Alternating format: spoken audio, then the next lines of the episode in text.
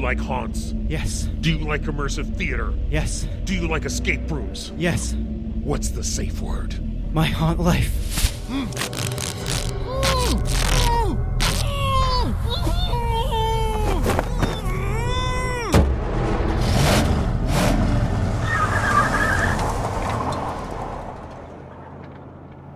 Hello and welcome to the My Haunt Life podcast. I'm Mike. And I'm Russell. And Russell, we have a special guest. And before you say who the guest is, because I'm having you do it, I have never seen you so excited and giddy about an interview before. like he he's emailed me about 40 times today saying like, "Okay, here's the questions. Okay, what about this? Okay, oh, I added one more. Here's another one." Like you're so stoked and it's so exciting to see you so excited. So, take it away. Uh, well, there's several reasons.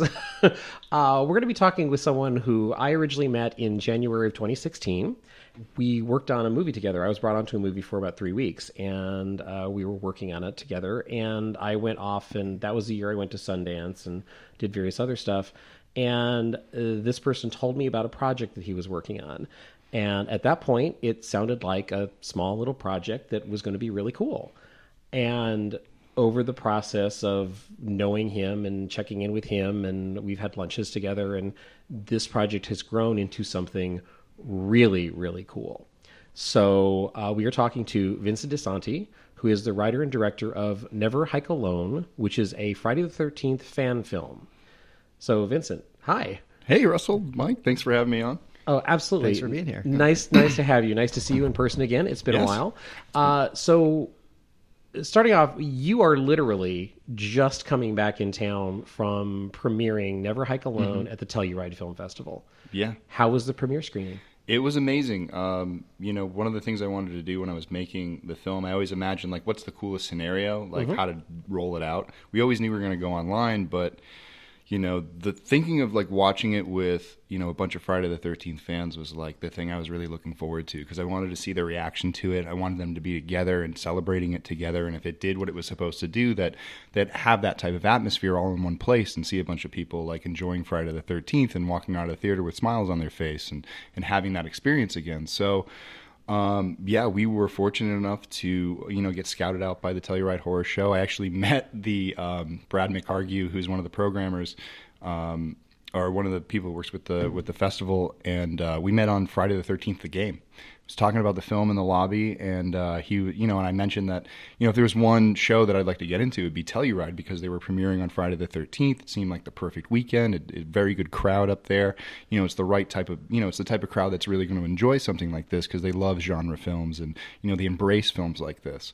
And um, and Brad put me in touch with Ted, uh, Ted Wilson, who is the uh, you know the, the lead, the person who runs the direct, the director of the the festival, and you know he just gave us an opportunity to submit, and so we worked all summer. Um, and when we finished, we submitted and we crossed our fingers, and they said yes, like a thousand times yes, like please come be a part of this. We you know we really are excited to show this and you know so that to have that all lead up after having the kind of like that hope and that wish and then see it all play out it was amazing. I mean seeing fans show up with masks on and wanting to take pictures Oh, that's awesome. and like really looking forward to it like going in thinking like okay we're this small little fan film we're this little thing and then you know walking out and seeing a line around the block for it and going whoa like people want to see this movie. Like this is crazy. Like you know you work on something so hard and you you, you know you, sometimes you can get pretty hard on yourself and you know think like you know is this going to be what i want it to be? Or are people really going to enjoy this? Like you feel that pressure and to see people anticipating it it like it ramps that pressure up. And so you know, we introduced the film and we played it, and, and the, the audience was really into it, and they were reacting to the things I wanted them to react to, and laughing and having a good time, and it was just such a good feeling, and to see everyone's faces afterwards, and do the Q and get the questions, and seeing people being intrigued and interested in Friday the Thirteenth, it was like exactly what I wanted. I just wanted the conversation to be up. I wanted people to be talking about it, and you know, walking out of the theater, seeing some of the reviews that we were getting and some of the responses we were getting online because we launched at the same time, it was, I don't know, it's like you work so hard on something for so long, and to see like such a positive um, reaction was it was very rewarding, and it, you know, I can still kind of feel it. There's still kind of a buzz from it. Like I can't believe it it it went this well. That's great. So, and it was only a few nights ago. Yeah, yeah. Still very fresh.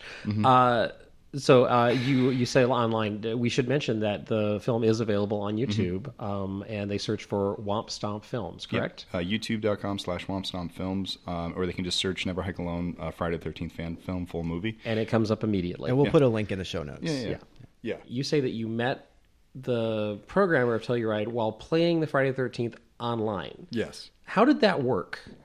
Um, I was in a lobby, and uh, uh, the Friday the Thirteenth game had just come out, and um, I had made a bunch of friends through Friday the 13th making this film. So I had made a friend, uh, this guy Nathan Barker, who runs the Camp uh, Return to Camp Blood podcast, and so he's one of the he's a key central figure in the Friday the 13th fan community because he is one of the, you know, I would say him, another guy, Jason Parker, who runs Friday the 13th franchise.com. Right. These are all people that are really tied not only into the films, but the community and the alumni and help them, you know, set up times at, uh, at different conventions to make appearances and connect different artists with different people. They just, they're just in the know of all these people. And when I met Nathan through doing his podcast, I was introduced through his, all of his friends who were a bunch of fans and they were all big proponents of Never Hike Alone. They were really looking forward to it. So that was the group I played with online. Right. And so one day while we were all playing together, uh, another group of Big Friday fans ended up in our lobby, and we were and and the guys in our lobby um, who were in our group were asking me about the film and how it was going, and we were in the middle of filming at that point, and I was just talking about it. And from Brad's perspective, after hearing you know his story that he told at Telluride, he was just in the lobby and he heard somebody talking about a film, but he was kind of like half paying attention, not half paying attention. And you know everybody seemed interested in it, and it seemed cool. But like since he wasn't a part of that group, he wasn't really paying attention. And during that conversation, someone mentioned, um, "So Vin, what are you going to do with it when it's done? Or where are you going to release it?" And I said, "Well, we're going to go online because we're a fan film and we can't do anything else but that. But I have been told that we can do some conventions and possibly some some uh, some." Uh, not conventions, but Festivals. Uh, festivals, yeah, Sorry. Thanks. Thanks for thanks for jumping in there. Um, and um, and the festival that I would really love to do would be the Telluride Horror Show because it's on Friday the thirteenth, and that just seems like you know serendipitous. And at that moment, Brad's ears perked up, and he went, "Did somebody just say Telluride Horror Show?" And I went, "Yeah, no, it's it's this really and like I'm explaining to him like it's this really cool festival. It's in Telluride, Colorado, and it's got this really cool buzz about it. And it's got a really good atmosphere about it. And I learned about it through another festival, and I've always wanted to check it out. But the last time I was at a festival, I made a promise to myself that the next time I would go to one, I would be bringing a film. And and in that moment, he was like, "Well, that's funny." He goes, "Because I work for the Telluride Horror Show. What's your film?" And so at that moment, the game started. and okay. and the and I happen to like spawn like near the main house, and of course, two seconds later, Jason shows up. So while Jason's chasing me around the map, I'm pitching Never Hike Alone to Brad.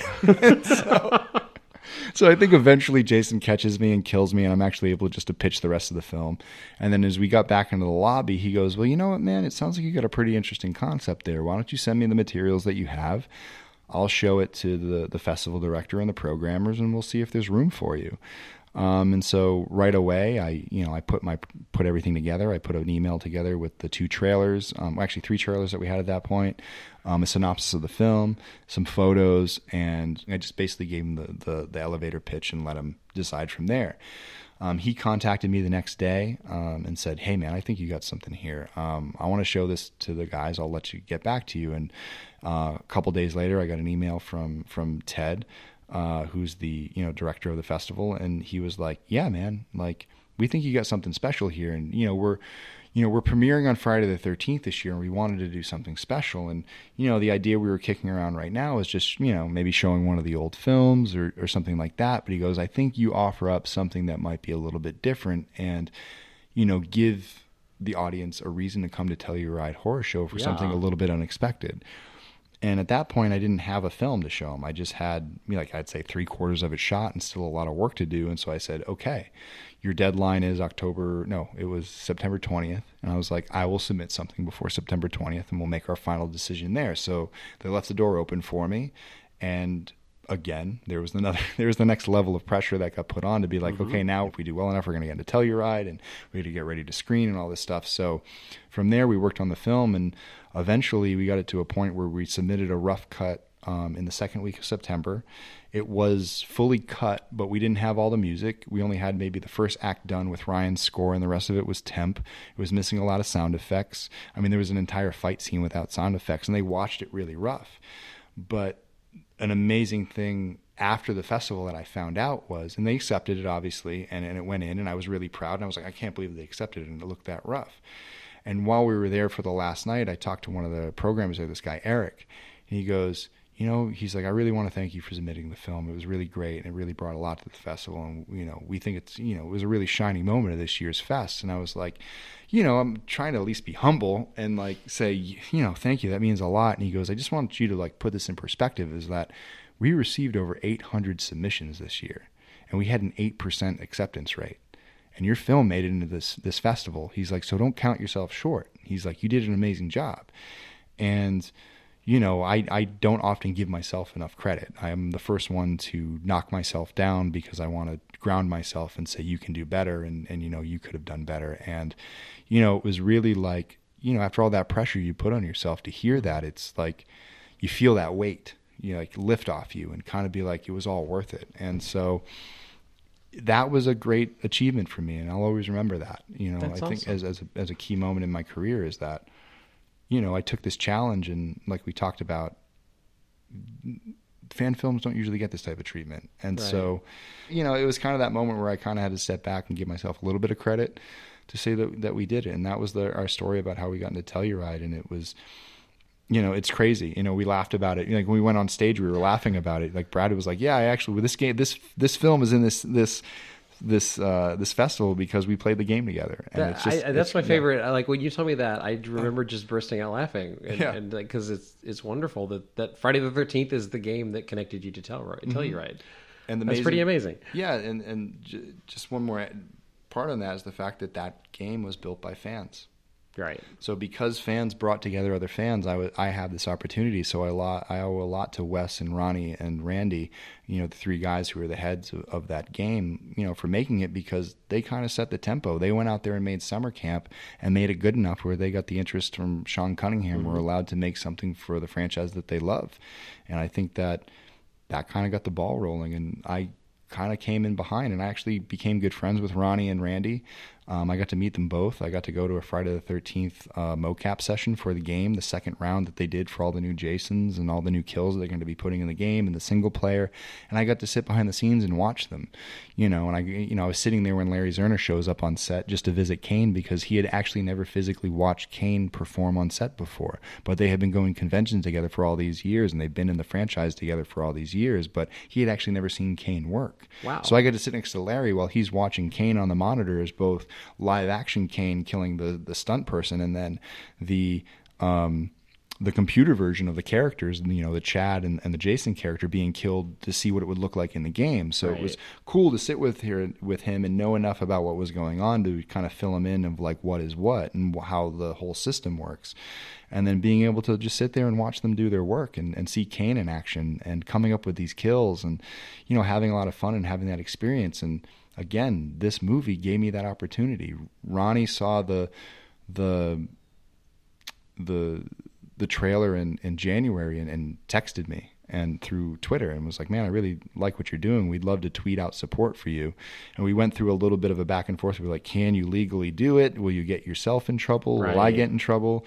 And eventually, we just threw caution to the wind and did it and kept in touch. And you know, I got lucky enough to get an invite to go to go sit there for a day and see That's some behind the stuff. so cool. yeah, and so as a fan, like both from a creator, it's been awesome, but as a fan, it's given me the opportunity to see the things I've always wanted to see. I've always wanted to peek behind the curtain of Friday the Thirteenth, and I've had more of an open view because I've had a chance to talk to the alumni and talk to the new people who are getting involved through the game, and see what this world is like and hear their stories. And you know, that day when I was out there, I, I heard Kane tell stories I've never heard on a behind the scenes. Uh, uh, you know, Vir- uh, Cramp Crystal Lake memories or anything. These are things that I never even knew happened on set, and really funny stories. And he's so, you know, he's just got so many great moments that he that he could share, and from each of the films that he did, and, and why he likes certain things or why certain things turned out a certain way, and some things were happy accidents and things that he designed and brought to it and brought to the character. It was these are the things that you know horror nerds like us really like salivate on. And so Right. to have like a private sit down with him while we're just sitting in between takes waiting for him to set up the next you know setup for the next kill it's like hey let me tell you about this like awesome friday the 13th gem that nobody knows about. And you just walk out of there that day like in awe of being able to see all that stuff but also walk out with a new piece of information you didn't know and be like no that's really cool. Like i like that. I like that trivia part of it or i like that you know just knowing that that you know, even those films back then were a little bit of like, you know, catch your hair on fire and make the film. Um, that they went through their own struggles and things like that too, which was a lot of fun. Um, and you know, it's just like I said, this this whole process has just opened up this complete this reality to me that I only could dream about before this. So I've, I've been extremely grateful and extremely lucky for this entire process. And you know, I want to now share that with the fans as best I can, and then turn that in, turn my experiences into an experience that I can share with the fans, and and do what they did, you know, through this film. And I, I think that that is something that you know I think is a great opportunity, and I think it's it's something that that really brings a lot of joy in me to make other people happy. Uh, we were just talking about the game. Uh, who's your favorite counselor and favorite Jason in the game? Um, definitely an AJ fan because she's super quiet and stealthy, and she fixes things really quickly. Um, and she's just cool. She reminds me of Violet from Part Five, who's one of my favorite characters.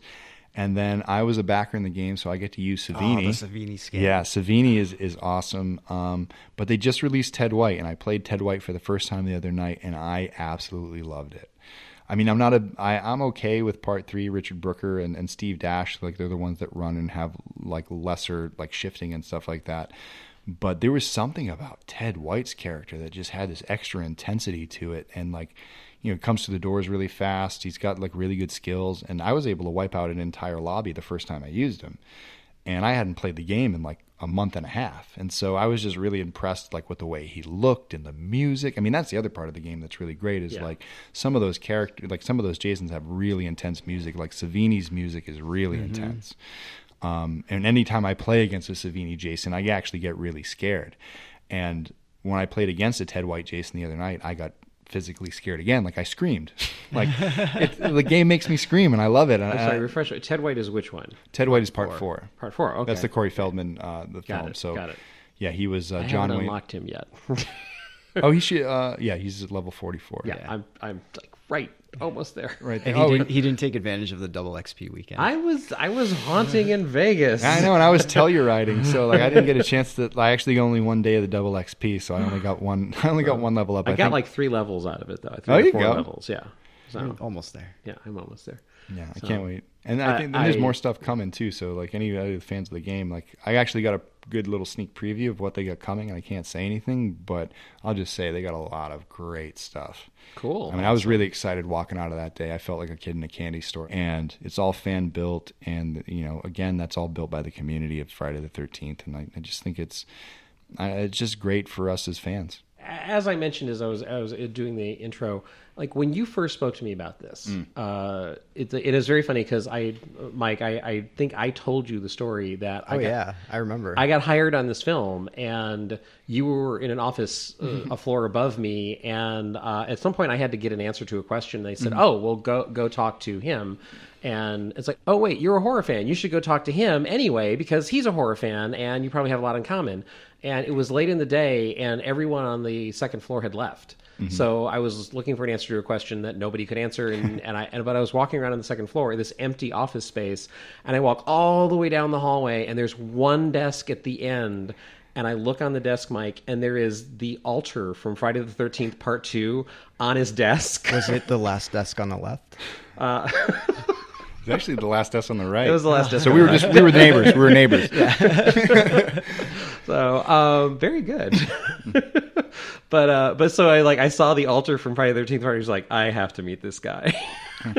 so yeah, and then we talked about Friday the Thirteenth, and and you and I had lunch one day, and you were just describing the idea of having a fan film and you wanted to do it and you're passionate and i will say this you were the first person who i have ever met that had that passion for the mythology of the Friday the 13th franchise. Mm-hmm. I have met gorehounds. I have met people who just love the the image of Jason and the idea of the unstoppable killer and all of that. You had this take on the mythology and you had all of this worked out. and mm-hmm. like what worked and what didn't in the franchise and you know how Jason Goes to Hell works in or doesn't work in for some people like and you talked about all of this so passionately and it really surprised me because I'd never heard anyone talk about Friday the 13th that way and you know I'm more of a Michael Myers guy Yeah. No, that's fine. so, um, and I, I, I have my problems with the Halloween franchise. So, uh, particularly the whole reality TV one, that was like that, that, that was bad. Well, they, I mean, they all. I mean, I think each franchise or any movie franchise can tend to, you know, try something new and it won't work, and sometimes it does. But like, Yeah. you know, I think it, you know, ideas get stale, and people like they, it needs a new generation or it needs something new to kind of make it fresh again. And um, I mean, I've always just been a big fan of Friday the Thirteenth. I grew up with them when I was a kid. Um, they were, it was my favorite movie. I grew up in the woods. I grew up on a lake, so I was in the perfect setting to always be scared by the thought of Jason Voorhees around me. Like I used to stand out on my dock after I watched Friday the Thirteenth Part Six. And that's the one where they, they drown him in the lake. They put the chain around his neck, and he's sitting at the bottom of the lake. And I remember I just watched that film, and I was standing at the end of the dock, like staring at the water, like he's down there he's gonna grab my foot and he's gonna pull me under and he's gonna kill me. I like, and so I used to swim in the water when I used to like play on the lake, and I used to try to stay as so close to the top of the water that I could because I was so afraid. Or when I was walking home from my friend's house, and there used to be this one street light on our street, and you could see it from a distance, but in between the street light near my house and where my friend was was just this tunnel of darkness with two things of woods on the side, and I was just mm. afraid that he was gonna run out of the woods and grab me off my bike and drag me into the woods, and no one was ever gonna see me from again. So every time I had to do one of these things, I had to face the fear, which was Jason. And so I just, I don't know, that used to thrill me and, and excite me. And, and I used to love watching these movies and getting scared. And, and I always loved the iconic imagery of Jason and, and even his story and, and the way that he was. He was a victim who became, you know, the victimizer and, and, and the way it turns around and the way the story of revenge and the, the mother and the son and the way it all kind of plays together. It was always just, to me, this like kind of story that was never nurtured or really dug into. And, and, and though I love all the fans, I mean, all the films in the franchise, um, I always like, you know, there's just something, just a little bit something missing there that if they just touched on this side of it, they might have a really beautiful story in there that can also be terrifying. And the more you can get into the characters a little bit, the more that it might become even scarier. And I think that was something that we wanted to show in Never Hike Alone too, that if you take a little time to like, you know, feed into the story and feed into the lore and start to really treat it, you know, with a little bit of respect, that you can actually mine some really good story gold out of that and make a really touching story about what what happened there, but also make it terrifying and make you understand why everything is happening. So it was something that, you know, that I wanted that I've always wanted to take a crack at. Um, and yeah, and, I, and it was funny as you were mentioning that when we sat down, I remembered like, yeah, we we had that, and that was when, you know, it was just an idea, and. I, and what it, and, and it's interesting Yeah. because th- th- this is Yeah. exactly where I was when I mentioned the Halloween thing. This is exactly what I wanted to ask you about Mm-hmm. because even back then you were talking about the elements of sadness Mm-hmm. that the story has because it is an extremely tragic story from the very first film, Mm-hmm. and except it, it doesn't quite play out. Except the horrific tragedy of the mother who gets, you know, Mm-hmm. spoiler alert, killed. yeah. Well, I think every yeah, it- it- Most, most people would have that Yeah, I think- knowledge by now. yeah, yeah. It's been So, 30 years. um, so what was your original concept of the short film, and can you touch on like how how did this become what it became? Like, because this has been quite the journey for you. Yeah. So this definitely the the final version is definitely not like what I had when we talked to you. When I talked to mm-hmm. you, I was thinking about something very small at the time.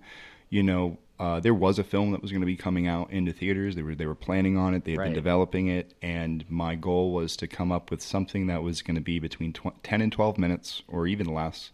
Um, that was just going to show a nice stylized Jason that looked pretty good um, in a small little setting, man versus a hiker. Kind of introduce the camp right away, and they encounter each other right away. He gets chased and he kills the hiker, and it was over. And it was just never hike alone.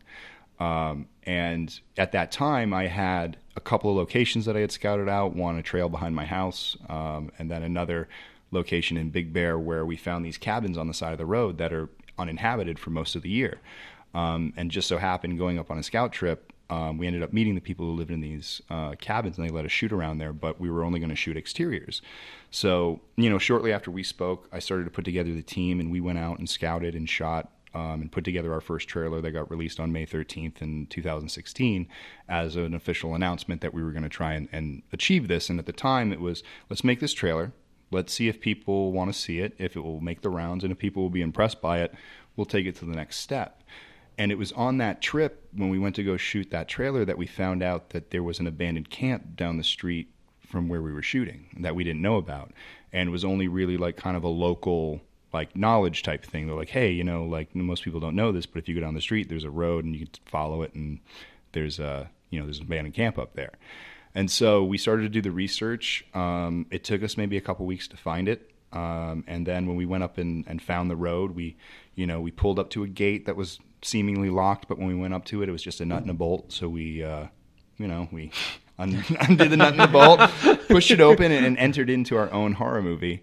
Um, and we drove down this road that had rocks in it that needed to be moved. There were trees that had fallen on the road that needed to be pulled off, and we just kept following it and following it until we turned around this corner, and there it was, the first building. Um, and in fact, the first building you see in the film is the first building that we saw when we first pulled in. I always kind of wanted that to be the iconic Wow. imagery to kind of balance that as kind of a memory of the way we found it too. With a tree falling on the camp, it was just like I mean, it's the most perfect image you could ever think of is a tree falling on a cabin. Like, what says more abandoned than that? So we kept driving up, and that's when we saw the main cabin. And when I saw the main cabin, I was floored. I was like, I can't believe we have this much space to work with. We got out of the car, we walked up and down this camp, searched it around, found all the kids' cabins and everything that was left. And in that moment, it was like, we can do so much more than what we're doing. We're selling ourselves short by doing what we were going to do. We could tell a pretty comprehensive story. And my plan was always to kind of do Never Hike Alone as its small thing. And then I kind of had this other idea that I was brewing about a single hiker who was on more of a backpacking trip, like he was going along the Appalachian Trail. And it was like a pitch that I had written kind of a long time ago just for myself because I had the idea. And originally it was set in the 80s and he would journal and, you know, he would kind of go into town and do some things. And as I was thinking about bringing it back into the fold, I was like, well, I mean, it's cool to do the 80s thing, but I don't think people understand journaling anymore. And that's not what, how people do it. We do vlogs. Right. Um, and we're always online and we're on YouTube. And I started to kind of put that concept together. And instead of having them sit down and journal, to do these confessionals. And that's the way we could kind of carry this story. Um, and once we, once I kind of figured that out, it was all about going up to the camp and seeing what we could build, what we could do to recreate the original franchise so we can actually build rooms that will bring you back to Steve Christy's office or some of the sites where the, you know, some familiar places where we saw characters die and things like that. That would, mm-hmm. you know, for the fan. And when I did that, I was like, it's kind of nice. It's almost like being led back through Camp Crystal Lake after a long time. And I think that with fans, that would resonate because it would feel like a trip back home. You haven't been here in a long time. You haven't seen it from this side. We've always seen it from the outside or seen it obscurely. Like, we've never gotten in and really said, like, yeah, you know, 37 years ago, a woman went crazy and murdered eight people in this place. Like, what kind of like what kind of haunt lives over that now like what kind of like substance is there the way that it it you know fed out into the community and and the, they were so afraid of this place and like really harp on the fact that you know places where tragedy happens we can be so afraid of them and to really play on that fear. And it's when we think that we can overcome that fear sometimes or we you know we underestimate it that it can come and that's when it reveals itself it, when we when we think that we have it conquered. So that was kind of the you know that was kind of the the passion behind this was like i felt like people didn't think they could be afraid by friday the 13th anymore and i wanted to show them that you very much could. And part of it was telling the story of this place is very dangerous and if you don't treat it the right way it's going to bite you in the ass. So i think that that's really where the inspiration came from and overall i just wanted to tell a very compelling story about a guy trying to survive against the the worst odds that you could possibly have the mythology Mm-hmm. that you you touched on with the crime scenes and Uh-huh. you talk about familiar places and and uh, Mm-hmm. I think I actually texted you Mike after I'd watched the film was uh, I was watching it at someone else's house and we had the conversation of like oh do, like do you get what he's referencing because like this is the scene and we we remembered the kill Yeah. like from the franchise of like oh this is the spot where this kill happened and you do that several times Mm-hmm. my favorite being a crane up that that's amazing. And you reveal something in a tree that, that indicates Mm-hmm. Yeah. something. It's just like there's some really nice touches about that. Now you you just actually described the the journey that the lead character whom um, who is portrayed by Andrew Leahy Yep. Mm-hmm. Is it- that's how you pronounce his name? He carries the film. Yeah. There's a lot of weight on his shoulders. And I think he does an excellent job. And the mythology of someone discovering this and going on the journey that you just described, it, it's it touches on a mythology, but it's not. It feels like you're doing a little bit of a, your own reboot on the mythology and trying to update it while also being true to something in the past. Yeah, so I wanted it to be very faithful. I didn't want to try and erase everything. I wanted it to be as close to what fans remember as possible. Um, and you know, obviously, like it's a different design of the camp. It's not the same type of architecture. It's not the same type of room layout. So I couldn't do specific things, but there are certain key elements in each of those scenes that should harken back to what you would remember from the set there. And and you know, um, so that was a big part of it. And like you know, just touching on Andrew, it was like we I when we started to lengthen the film, it was because we were seeing how charismatic and, and how much we could follow him through those confessionals, and so we started giving him more opportunities to talk to the audience, and and really embrace it because we were falling in love with his performance and falling in love with who he was in that character. And yeah, we put a lot of weight on him, and we worked really hard together on that. Where you know he wanted to push himself as an actor, I wanted to push myself as a director, and we had to you know, in order to do that, you actually have to write scenes where you, you, you know, have some substance. And so we really worked hard to make sure that, you know, the scenes, you know, there were things that like, you know, it's a horror movie, so you, you get a little bit of leeway on certain things. But at the same time, like, you, you got to kind of like lean into it and you got to accept what you are and, and play into it and, and, play all the right notes. And I think if you play the right notes um, for the, for the horror fans, they're going to forgive you if like logic is a little skewy or or things like that because they believe the performance. Um, and and that's what we were trying to do is just sell the performance, and we let that kind of carry and, and, and carry the, the audience through. Well, it's interesting because Mike and I were talking uh, right before you came over about some of the logic in the film, mm-hmm. and one of the things is, um, first of all, you sort of uh, one of the things that I liked about the film, and Mike, you and I haven't talked about this, is the way you actually introduce Jason. Mm-hmm. You introduce him in a way that uh, is actually also played with in some of the franchise at, at certain points of is Jason real or is Jason part of his mind? Or is he supernatural? the fact that you like the very first encounter with Jason, there's there's what I I think I don't know if you've ever heard the term an impossible vanish. Yeah, You know, and it's just like okay, there's no way anybody could move and not be seen, and you do that, and I thought, wow, that's really fun. yeah, The fact that you were kind of like right from the opening, mm-hmm. you were kind of goosing the audience of like, I'm going to play with your expectations, and I think mm-hmm. that works really, really well. And Mike and I were talking about later on in the film, like there's uh, the the unkind term would be plot holes. okay, yeah. so, but what you were just talking about, you can you can play a little bit loose with a mm-hmm. horror film of Yeah. like, well, you know, what what was the one you pointed out? Uh, the lake or the ambulance? The I, yeah, I was thinking about the ambulance. So it's just like, uh, who, you know, mm-hmm. where did the ambulance come Yeah, from? well, And that was- like, but it mm-hmm. works in the context mm-hmm. of, and also it harkens back to other franchise. Yes. You know, and like I said, you're you're paying. You're you're paying a lot of loving tribute to the mythology, and it's still completely fun. And that sequence is a great deal of fun. And um and it leads to before I before you showed up, I was telling Mike, I said you created an image which is hallucinatory that I think is one of the most beautiful images in your film. And judging by the way you're smiling, you probably know what I'm referring to. Yeah, Yeah. and it's just like when it happened, I actually gasped. I was like, just Cool. like, oh my god, that is so beautiful because it captures where Jason is, and it captured where the the mental state of your lead character Yeah. is, and it's completely surreal and it's beautiful. It's beautifully lit. It's beautifully shot, and there's just one moment where you go like. Okay, we're going into really mental territory. Yeah. and I thought it was beautiful. Uh, It's, and I, I commend you on that. And that's also a tribute to his performance as well, as well as you know the the transition that you make as a director in that scene from reality inside an ambulance of someone is being helped when they need help, and then it somehow gets twisted. yeah. It's like that works really really well.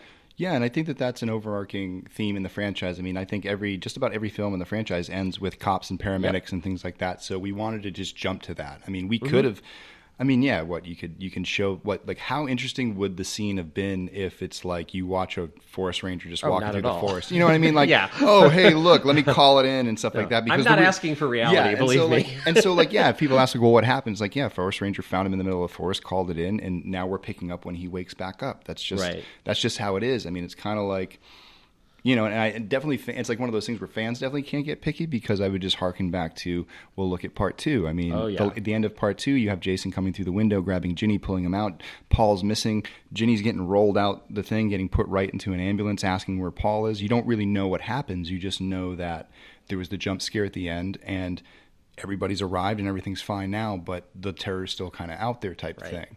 Um, you know, same thing with like Chris Higgins. Like she's, you know, at the end of that film, she's like lost her mind and she's being put in the back of an ambulance. And you look at the the story arc of Tommy Jarvis, um, which is all about the mental capacity of that character. I mean, after part four, part five, and part six follow the fact that he is so mentally broken from his experience of confronting Jason that is it's impacted his entire life. He can't live life normally like a normal person because it it broke him.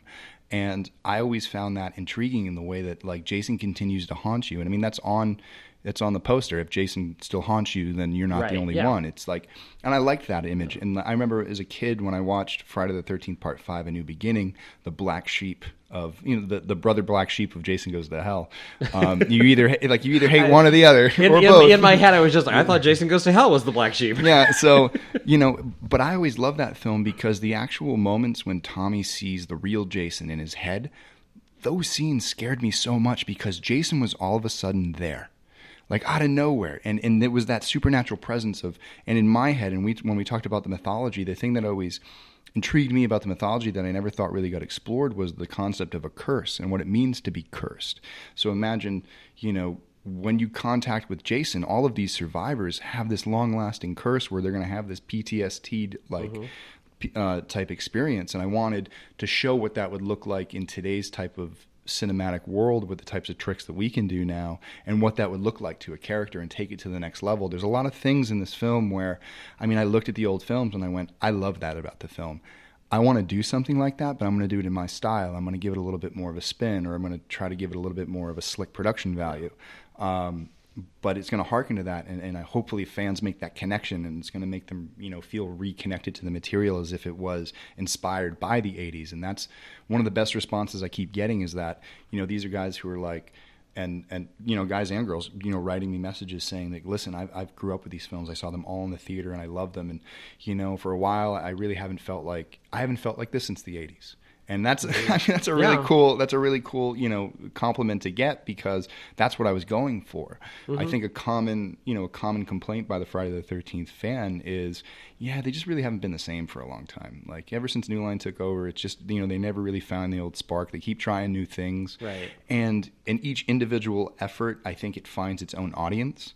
But I think as a collective unit, the franchise has kind of been fractured for a long time because everybody kind of wants different things because it almost feels like this story of Friday the 13th is almost unfinished. You know, it feels like, well, where was it going? And, and, and it really hasn't ended. And we don't really know, like, what it's going to be. Is like truly the ending of Friday the 13th that, you know, Jason melted in a, in a, you know, in a drawer in, in, in a sewer in Manhattan? or did he really get pulled to hell? Or, you know, what happened after Freddy versus Jason? Or is it really, we're going to, we're going to say that he went into space and, you know, two, 200 years from now and all these different things? It's like, no, didn't we want, like, we kind of wanted to see a resolution that felt a little less, I don't know, like shticky. Like we wanted an actual resolution to this story to be like, okay, if you're gonna do something with Jason, let's see like let's see how this ties back. And they never tie it back to the mom. They never tie it back to the camp and, and the area and the lake and all these different things. And that's where people want to go. You always hear people say, oh, we want to go back to camp. We want to see counselors. We want to see all these things. And you know, I can understand why in the 80s, like they had to get away from it because they did it every year. It's like Fast and the Furious. I mean, like how many cars can you race on how many different things? um, and but they still seem to be stringing it out and doing their own thing. And I think that now that this much time has passed, I think people are ready to kind of go back to that because it's been long enough. So you know, it was just about that. It was about let's go back to the camp. Let's show where it's been. You know, it's long and forgotten. And I think that that's a good setting. I think that was a good place to pick up and and, and where it's sitting in the world. Right, and it's wonderful to explore that camp again. With for, the location serves you very well in Mm-hmm. Yeah. this, and it is someone exploring a camp. Mm-hmm. And it, it's going exactly what you said. I mean, I haven't felt that way in a, in a long time as well. And the most excited I've gotten as of late is because the Friday the Thirteenth game came out, and you get to be in the woods. And it's like, oh, this is so cool. So it's like from going to that, then going to and actually seeing, you know, empty cabins in real life. Like, well, not real real life, but not not me being in real life, but but yeah, it, It's a game, Mike. but it but it, it it makes such a difference, and it it there's so much um there's so much nostalgia like watching your film, and it's it, it's such a good feeling. Yeah, nostalgia is kind of like the thing right now. you know what I mean? We are kind of like we're like a lot. You know, Star Wars is coming back. We're pulling the Blade Runners back. Like, you know, we're we're tapping into these films that I think that fans have always fell in love with and want didn't want the stories to stop. Mm-hmm. And when you fall in love with characters, you want to keep hearing stories about them, and you don't want them to go away because you know it's it's we all love the old films. We love to watch the old films, but you know it's like as long as there's a story there, like we'll listen to it and we'll we'll go there and, and we'll support these films because we want to see them keep getting made. We have this for whatever reason these special connections with characters in any franchise that you follow, whether it be sci-fi or whether it's horror or or anything or you know like you know James Bond. It's like you see these characters that just somehow whatever it is, all the perfect formula worked the right way, and they resonated with a large audience, and that audience will carry them till the end of time, and and you know for Friday the Thirteenth fans, the only issue is is that we feel like there's plenty of story left, there's plenty of things that they can do. We've just been it's been kind of a guessing game, and it's been a little bit of a well, what's going to be next, and when are we going to get something, and waiting and waiting and waiting, and and, and I There's, think and there's been a couple of you know high profile Friday the Thirteenth projects that have been canceled in the Yeah. last couple of years.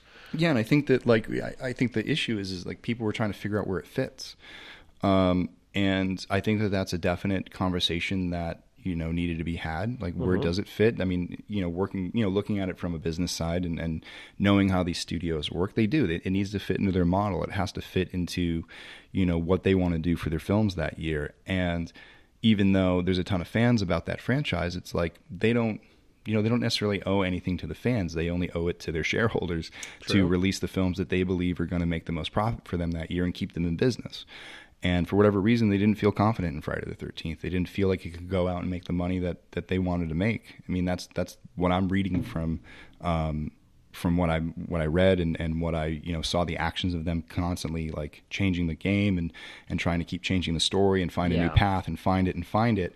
And you just you know and you talk to fans and they're like just make something. You know it's like just make something. And then we'll react to it. And we'll keep moving on and make another one. Um, and you know it's just it's unfortunate because while they were trying to figure that out the fans were the ones that suffered and you know lo and behold here we are working on this film never expecting it to get as big as it did and when they canceled the film there was this kind of like I almost I could describe it as like the eye of Sauron kind of like turned in our direction.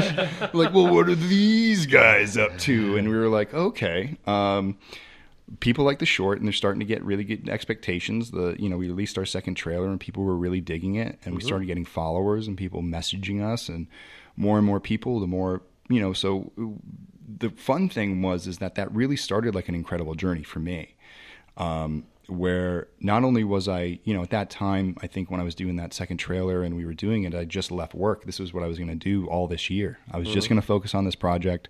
I was going to shepherd it all the way through and make sure everything got done the way it needed to get done so we wouldn't, you know, waste people's money. Um, and I just went all in. And um, I'm trying to remember where I, wa- where I wanted to go with this, but basically, like, You're yeah, getting the attention from Yeah. from the disappointment of not having something Yeah, to yeah. look forward to, and you were definitely something that people were looking forward to. Yeah, and so we started, and so as that, and, oh yeah, so that's what I wanted to get into. So it started this kind of journey for me where, um, as we released the trailer, the the Friday the Thirteenth community showed up, and that's what I discovered. That's what the thing that like that was like the gold mine I discovered because from a personal standpoint because I started to make all these different friends. I started to realize that across the world there are so many Friday the 13th fans that have so many different skills and likes about the series and, and I started to learn about like why people like certain films or like you know meeting mask makers and podcast uh, you know hosts and and people it's all dedicated to Friday the 13th uh, you know websites and horror blogs and listening to people talk about it and then see so much like hope like we really like your project and we want it to be good. We want to support you. And you know making like I, I don't know how many people I've met over the year but it, it was just like I mean, it was like I, I met like a whole new group of people, people that I like. I feel like I've been friends with my entire life because we all have a similar bond, and it was like I was coming home, and it was like these are the people I need to be around, and I was so influenced by them, and I was influenced by their creativity, and then you know, next thing I know, you know, I'm going to something like Monsterpalooza, and I, you know, this was in I don't know, I think it was in May, the first Monsterpalooza, not Sun, but the one that mm-hmm. was in the in, in the spring, and you know, I was in the I was in the main lobby and I bumped into Derek Mears. Um, and he was out there and he was talking to fans and stuff like that. And I walked up to him and I had a couple flyers. I was doing some, uh, just spreading the word about Never Hike Alone, so get some eyes on it. Mm-hmm. And when I hand him the, when I hand him the postcard, he goes, "Oh, whoa, whoa, wait, is this that trailer that's online?" And I was like, "Yeah." And he was like, "Dude, I saw that. It, dude, it made the hairs on my hand, like arms, stand up. Like you give me goosebumps. Like I can't wait for this film." And I was like, "Dude, you were just like." you were the you're the last Jason, like, and you did an awesome job, and I really like you, and like you know who I am, like this is crazy. And then I started to realize that like it was getting around, and so then I go and I get to meet Kane Hodder, and I you know I gave him a shirt and talked to him, and you know I got to meet C.J. Graham and Tom McLoughlin and all these different alumni, and, and every time I met one of the alumni, they were just completely supportive, and they looked at it and they were like, "You got something going here." I mean, like you know, Ari Lehman, like I talked to him at a convention and he knows a mutual friend of mine. And after he watched the trailer, like my friend called me, he was like, dude, Ari just called me. He loves it. Like, it, it's like, so to hear these people who have been, you know, the alumni have been shepherding Friday the 13th. They're really the thing that keep it alive. You know, they go to these conventions, they do these signings, and the, and the fans show up, and it's the interaction that, like, people like Kane Hodder going and sitting there for eight hours signing, oh, like, oh, yeah. and his lines out the door the entire day. Yeah, I, have seen yeah. it. I'm sure, Mike, you mm. have too. Oh, yeah. Yeah. So, it's like, you know, he shows up at a convention, and, and, and it's not, it's not pay your money and get an autograph. It's, mm. it's how many people actually argue about you know like his performance compared to everyone mm-hmm. else's performance and his movements compared to everyone like and the the passion behind yes. what each of these people brought to the franchise. It yeah. is a community. It is, and, and, and like and so it just it kind of kept growing and growing, and you know it, like through that time, and then feeling the pressure of it too. Like wow, like now there's alumni that are supporting us. There's a lot of fans that are supporting us. We really got to deliver. Like the pressure was there. We didn't want to let them down. It was like now that now that we were the only thing coming out, it was like this is our best shot to to see something in a long time because we're probably not going to see something from Warner Brothers or New Line until 2020. They're going to need time to right. reassume the rights, figure out what they want to do, develop, write, shoot, and do it all. Um, so it would have been a while, and if we would have been disappointing, I mean, we would have been letting a lot of people down. Um, but I think the thing that most would have let people down if there was nothing on Friday the 13th this year after we really thought there was going to be something. So for us, it was you know, it just became this thing where like we just, for me, I, I know anyway, it was like I just want to, I want the fans to just like be satisfied. I just want them to be happy this year. I don't want this to be like another Friday the 13th that goes by and we don't have a project. I want them to be like excited and rejuvenated and want more Friday the 13th and, you know, show everybody that, you know, the you know that the desire's out there for it. And that if if we you know put a little bit of thought to it like we can come up some really cool stories and come up some really cool ideas. It's just you know the fans are there. And if you come up with something just simple they're going to show up. And you know and it worked. That's the thing. It's like you can plan and plan and plan. And it's like you never know until the last minute and you never know until it's over that if it worked or not you know in, in the film business because you know people can say whatever they want along the way you know yeah. as, as, much encouragement as i got and you know and people saying like yeah yeah this is really good like i really like it still i was like it doesn't like thank you but until the fans see it like they're going to be the true you know mm-hmm. they're going to be the true barometer and if they're happy that's when i'll be happy and so it it kind of all led to that it was like i saw the joy that that the fans had when you know they bought the game and they played it, or when they right. go and met Kane, and it was like, man, if I could do that, like that must feel really good. so so like so now I kind of now I'm starting to kind of feel that it's like wow, like there are fans that are like I made their day. Like it feels good to like make someone's day. It feels good to to make a bunch of people happy. Um, and and I'm just like that's the thing I'm most proud of is the fact that like there's just a lot of happy Friday the 13th fans this week and that's more than I could ever ask for. And that was the that was what we were trying to do, just make people happy, and um, and and it worked. you literally in the last like 10 minutes have said a gazillion things that I want to ask follow-up questions for. we'll be here all night. Uh, a couple of things. Like, first of all, you you I remember talking to you and you feeling the pressure. Mm-hmm. And the and there's certain things in this film that you don't deliver, which I want to ask about because mm-hmm. I think it's really intelligent. First of all, there's no final girl, mm-hmm. and I think that's so cool because in your in your situation, mm-hmm. you don't need the final girl. And uh, talk about because uh, there there's so much about this that there's such loving moments in the music score mm. that you you it's like you do not it's an original score. You do not use the cliche that you would expect to use and yet it's there you represent it very very well uh, your makeup effects Yeah. mike asked me a question about like the number of kills the I, this It's is not a body count film. yeah. there's not a, it's not about a count film and that would have been the easiest thing to Mm-hmm. to like satiate the appetite Be like hey you know put a guy in a mask and have him kill a bunch of people Mm-hmm. and it's like and the fact that you do the slow burn and and there's so much about this like you, you know mike and i talked briefly like so much of it is in daylight Yep. like there's huge portions of your film in daylight Mm-hmm. and they are and you create tension in broad daylight and and yes that does happen in the franchise as well but but it concentrates on the night times Mm-hmm. and you know well obviously you're getting the the reaction that you wanted and congratulations on that Mm-hmm. and also we should mention like on youtube within two days i think you had like 30000 views in two days Yeah, I think we're like as of this moment, I think we're at around just around 35. right Yeah. which is 5000 in a day a day and a half Yeah, I mean we're averaging between Yeah. seven, like seven thousand five hundred to ten thousand a day. Yeah. I mean it was it. I was, we were sitting there like we. I would be at the Telluride Horror Show. I'd walk into a movie, turn my phone off, turn it back on, and we'd be up two thousand views. Yeah. And like I was there with my my two producers and my wife, and we'd just look at each other and be like, "What's happening right now? Like we're on fire! Like this is great!" And it was like a really great celebratory moment. And to talk about like some of the things, like the daytime stuff. I mean, that's actually the reason why there's so much daylight is because of that. That was the cheapest stuff to shoot in.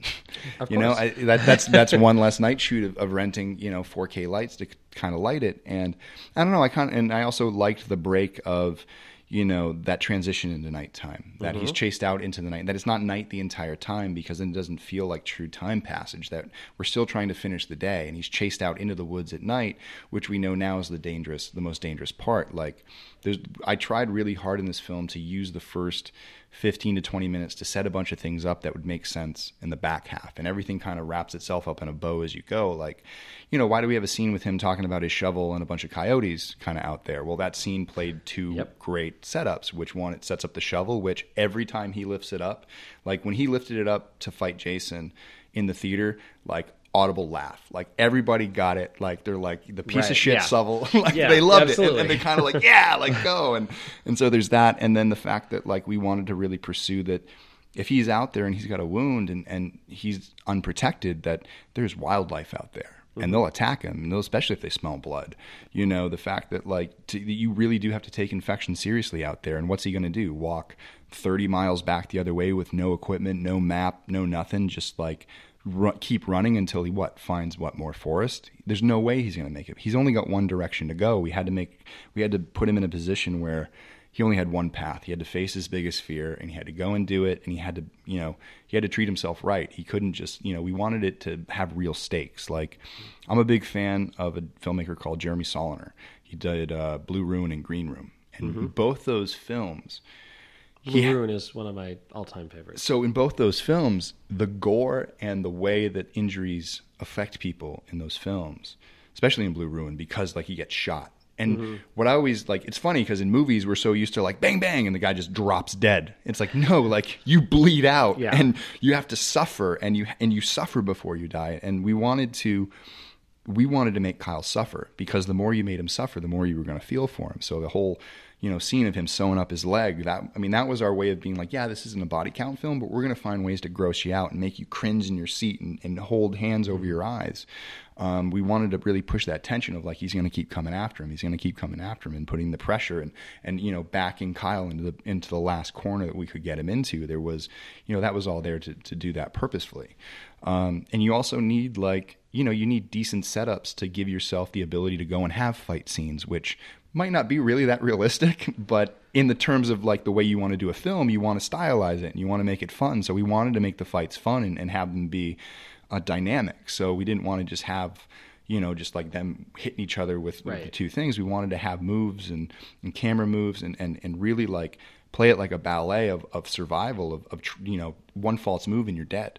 So, um, you know, that was kind of there. And obviously like we were working with a budget and it was, it was a challenge, but a good one to be like, okay, this is how much time we have. This is how much money we can spend. These are the types of stunts we can do. Let's just put it into, you know, let's put it into re- a few really good moments and just make sure that we service those moments and lead up to them. Um, you know, like my favorite, my obviously my favorite stunt is the door to nowhere. Oh, yeah. um, which is like you know one of the from it, not only from a stunt standpoint, but from a camera standpoint too, of the way we pulled off that shot to really give you that feeling of getting tossed out the door. How did you pull off that shot? oh, cool. No, this is good. I, I like. It's funny. Like I've been doing a lot of interviews, and I haven't really been talking about like some of the camera tricks we pulled, and, and like I'm, I'm really interested in talking about this. Is like And that was there- actually there's several nice ones. It's like uh, and, and I definitely want to hear what you're about to say, but there, Yeah. uh, just really quickly, like the camera move where the camera is racing up a creek as he is running perpendicular to the, Mm-hmm. the camera path, and you know like the the uh, the stunt through the door, and there's a couple of you know there's a couple of really good moments of him climbing directly into the camera, Yep. you know the point of view, and there's there's a- you you do a lot you have a lot of fun with the camera. Yeah, no, I really, I, I have an affinity. Like I was always been a photographer, but I wouldn't say I'm a professional photographer. I just have always had, you know, a keen eye for things that I've always just loved the like just it's the way it's shot is just the way I like things shot, and I just tried to use that. And I worked with my DPs, Chris and JD, to be like, I'm thinking of a shot like this, and work with them and find that angle. And once I found it, I'd be like, that's it. I was like, now let's do this, and, and let's set up the the pieces that we need to make it technically proficient. So let's talk about a door to nowhere. Uh, So let's talk about a door to nowhere. So getting tossed out, um, it's um, let me see. It would have been four shots on the GoPro with the one shot of him flying overhead in slow motion. So that one, you know, we wanted to, to see it because I definitely wanted the audience to see him wrapped up in that blanket, which I thought would be just a beautiful image of him getting tossed out and floating, you know, flowing in that. But the way we did the GoPro is, you know, we had the fight, so we grabbed the, we had the the stunt actor grab Andrew and shake him around and fight with him and really do that. So and and they had the camera held, and then we did a, a push where he, you know, looks like he's going out the window. We used the cut there to kind of have him fly overhead, but we could have done it straight through where he does that. It cuts into, uh, we had a dummy. um, and Really? uh, yeah, so we wrapped a dummy in the blanket, and we taped the the the the camera to his hand, and we put it in the case, um, and we threw him out a couple times. And so we just did it enough so like we saw enough of the enough of the sheet in front of it to make it feel like it was in his hand and enough of the ground so you can see it coming into the impact. And then so it hits. And so we know that like the way GoPros work is when they hit or when they get put on black they give you a nice black frame. So when we did that we had then the actor grab do another shot. So we cut and we picked it up and we cut it. So then what we had was the actor get on his knees put the put the sheet on grab it and reenact the last part of the fall. So fall forward and throw the camera as you go. So you just cut on the black space and Right. it picks up. So then you get the roll, and again, you just let it roll out and it does its thing. And then for the last shot, you start it down on black, pull it up, and roll it into its position and let it go. And in that thing, JD did a, had a brilliant idea because he does a lot of car commercials and does a lot of hmm. shooting with GoPros. And about a year and a half ago or two years ago, one of his GoPros fell off and the case got completely smashed. So it had like all this broken glass and stuff like that sticking into where the camera's supposed to go. But he kept this case. He's like, I don't know. I just had a feeling I was going to use it for something. So the broken glass effect is actually practical. It's the actual case that's Oh, wow. broken and covers the and covers the lens. And so we wanted to make it feel like the lens was broken, and then added a little bit of the VFX to have it kind of glitchy Mm-hmm. to give that sense that now that like you know Kyle's world is broken, he's been kind of injured big time and, and all this stuff Mm-hmm. and to have that feeling of like yeah we wanted that dynamic action of, of being thrown out and what it's like to be thrown out of a second story like window um, and to have the audience feel it and then like feel the power of like the next moment when Jason jumps down. Like you Yeah. just know how far he just fell, and now this guy just like you know superhero landing, like Right. coming down and um, and coming in and like really setting up the presence of how powerful Jason is and how scary Jason is and how dangerous he is. Um, and really playing with that and playing with his reveal and you know just the way we shot Jason, which was you know I wanted to treat him like he was Godzilla. I wanted to make him feel like he was 80 stories tall. And every time we shot him, we were always shooting up.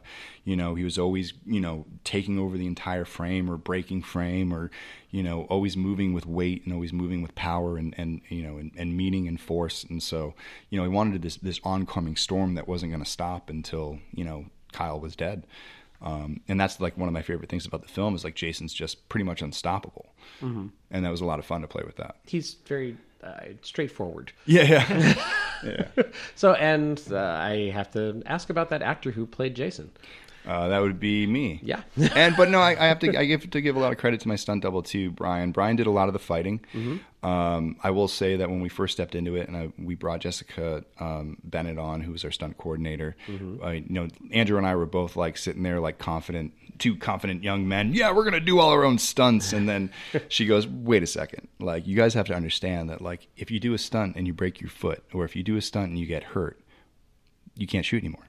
That's why the stunt people are here. You need to be protected. We need to protect you. So we need to make sure you're not going to get hurt. We need to make sure that you're going to be able to carry all, you know, the narrative scenes and let us take care of the action. So I worked a lot with Brian as far as trading off. So he would do a lot of the things where if they were fighting and it was going to be dangerous, he was in there because we needed to make sure that nobody got hurt but I did a lot of like the stalking. I did a lot of the stuff that's in the trail scene. Um, I do the lake scene, um, and I'm mixed into the fighting. And I do the face reveal.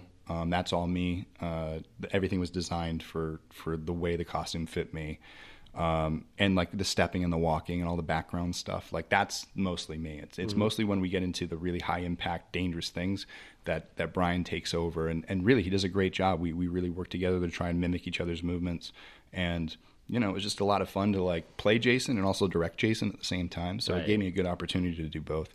And and talk about your inspiration of Jason. Uh, How did you make that your own? Um, yeah, I mean, it, it, I mean, it was inspired by all of them. I mean, they all have specific techniques that they've borrowed from each other. Like the head tilt started with Steve Dash, you know, the first time, and, you know, speaking of the altar. Um, so I mean, there's that. So that's always been portrayed in some way, shape, or form. Uh, I really was, you know, inspired by Kane and, and some of the things he did with his movement, and the way that, like, sometimes the head turns first before the body. Yes. Um, and the way that, that Jason looks, like, I would say, like my fa- like my most proudest acting moment is the scene like after Kyle gets away the first time, and he sinks down into the camera and looks, and it's just a really subtle movement, and the way he just kind of we I sweep off screen. It was like that feels like Jason movement to me. There's like there's a swiftness to it. Um, he's not fast. Like we didn't want to do running Jason, but what I wanted to remind people is that Jason's like, you know, when I'm in that costume with everything on, I'm about six four, six five, and I have a long stride. So when the legs start moving, and I might be power walking, I'm moving pretty fast. There's like a certain energy to him, and so I wanted to bring that to it. This thing of like, he may it might be the tortoise and the hare here, but this tortoise is, is a steam engine and it's just going to keep mm-hmm. barreling and it's going to keep coming. And we really played that up in that first scene where we really get into the chase. Like we start off slow, and it's like one of my favorite moments of like the slow motion and the slow motion steps and just this boom, this lumbering thing, and then you pick up the pace again, and then all of a sudden you see how fast Jason really is moving. And I think that that's kind of something that's been lost. I mean, I remember in Freddy versus Jason, um, he was very slow and he's kind of lumbering. And I don't know, I think that takes away from the intensity of the character. You know, I think Kane Hodder, CJ Graham, Ted White, Richard Brooker, you know, all those guys brought an intensity to it. And so did Derek Mears. But the only difference is that Derek Mears played a version of Jason that was supposed to be human. So he was able to run and he had that type of Right. energy to it, which was a lot of fun. But I'm more interested in Undead Jason. Undead Jason can do many more cool things, like take an axe to the neck, or mm-hmm. you know, get things smashed over him and not and not feel the pain. He's just going to keep going through it, and it's like we have almost you know we have a couple moments like in the film where like you can almost like hear Jason under his mask go, "What are you stupid?" you know what I mean? Like you idiot, and then Yeah. and then make Kyle pay for it. And I thought that that was that was fun because it showed even though Kyle was outmatched and even though Kyle was definitely, you know, fighting against David versus Goliath, that he wasn't giving up and he was doing everything he could to survive. And you wanted to see him keep going and playing, you know, using every trick in the book. It wasn't just about physicality, it was also about, you know, the mental side of it, being able to outsmart Jason and outmaneuver Jason. Um, you know, there's a scene that I hadn't played the game yet, but after we had shot it in May, and then eventually the game came out later that summer, and um, and I was playing it. It's the scene where he first comes back in and he's about to get his med kit, and then Jason walks by and he's like hiding under the table. Um, I just remember like we watched that scene, and I remember I, I would get the same feeling from playing the game of like you have to hide from Jason, you have to move around, and if Right. you like you're the right character in the game, you can stay pretty hidden.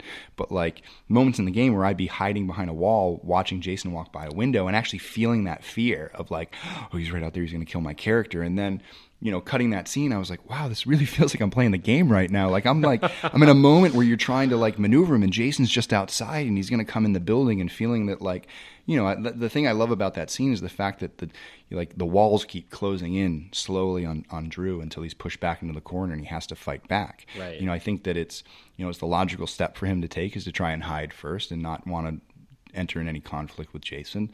And then when he's forced to, he's able to somewhat formidably, you know, get himself out there with wit.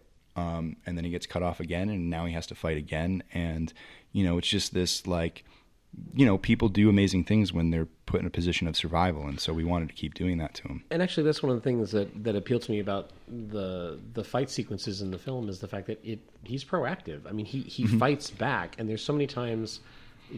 It, it, Mm-hmm. Some of the films in the franchise, I think, do become body count pictures, Mm-hmm. and it's like you run until you die. Yeah. and like that's not that interesting. And and in your film, there are there there, there are so there are a couple of humorous fight scenes Yeah. definitely. So Yeah, we um, wanted to be. T- I mean, Friday the Thirteenth always had a little bit of black humor Oh, in yeah, it and, and stuff like that. So we wanted to bring that in. We wanted to have fun with it. We didn't want to be serious. We didn't want to make an avant-garde Friday the Thirteenth like film. We wanted to rem- like be like, no, we know who our audience is. We know what type of comedy they like. They're going to appreciate this, and it's for them.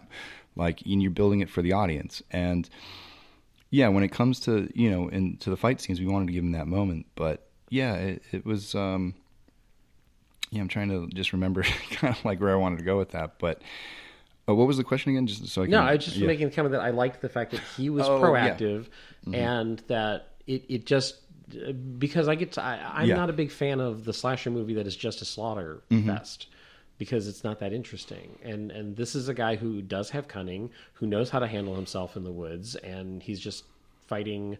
Mm-hmm. The, the animal that he meets on this particular hike is worse than usual. Yeah, and, and like like we took inspiration when I was writing this film from 127 Hours, uh, The Martian, Oh, where interesting. it's yeah, and, and there's an actual cinematical. There's a cinematic. Um, it, it's basically cinematically the same film. The way that 127 Hours in The Martian work. There's a guy who's doing confessionals, who then goes into a narrative and has obstacles that he has to overcome, and a story that you're going to follow him along on, and that's that's the formula. And it was like, wow, imagine that with Friday the 13th plugged in.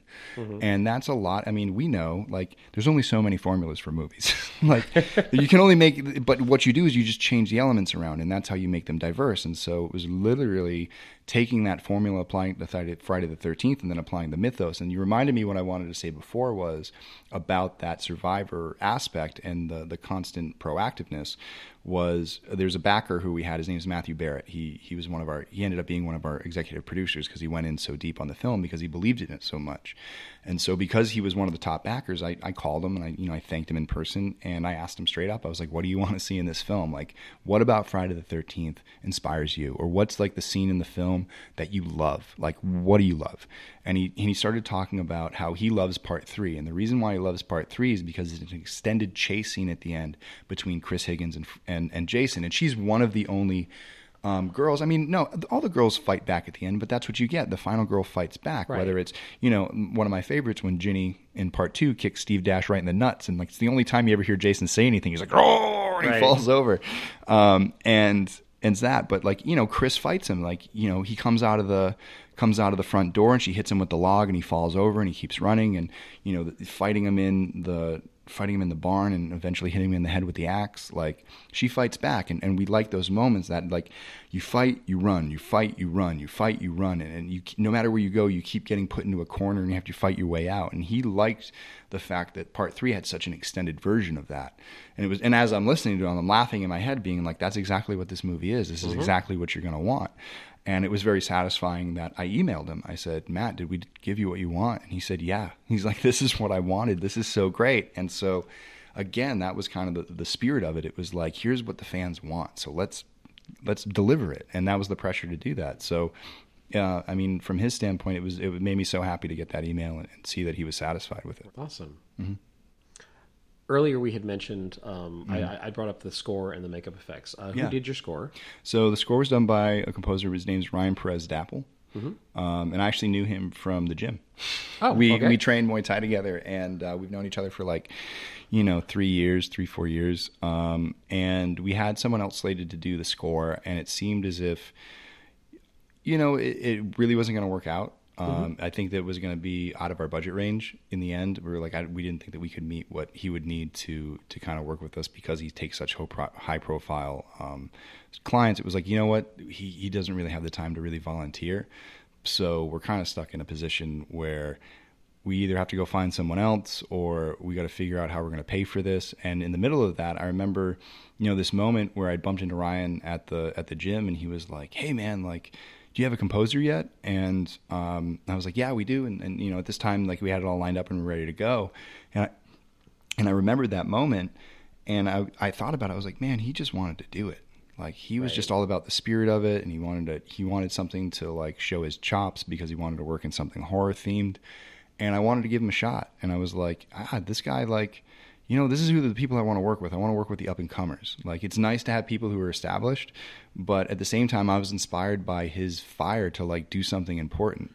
And so right then and there, you know, I so I called him up and I said, "Hey, what do you think about doing it?" And he was like, "I'm so glad that guy dropped out." That's awesome. and uh, and we jumped in and, and did it together. And you know, it, we just collaborated, and it all started with, you know, coming up with a theme and what we were going to do for the music. And where the music came from is I obviously wanted to pay tribute to Harry Manfredini, but I didn't want to just lift up the score from Friday the Thirteenth and drop it in. Mm-hmm. And so, as a big Friday the Thirteenth fan and studying the music, you know, there's obvious you know cues and things that are borrowed from Bernard Herrmann. Yes. Um, so what I did was I went, I was like, okay, I'm going to pretend like I'm Harry Manfredini back in 1980 and I'm influenced by Bernard Herrmann. I want the sharp strings and I want all these things. But what other style of music is there that that's in his catalog that might be a little bit different but still fit? So we actually took a step in another direction and went with a more vertigo type score. So the opening is, is directly influenced by Vertigo, the you know the big moments and then the little little s- uh, quiet and, and that, that that ramp up and it actually we wanted that opening scene to create a little bit of tension on its own. You know, we ended up nicknaming the opening sequence the Death March, just because it has that marching band quality to it, where there's like, you know, we wanted to have energy and you feel like you're going into something a little bit different and fun.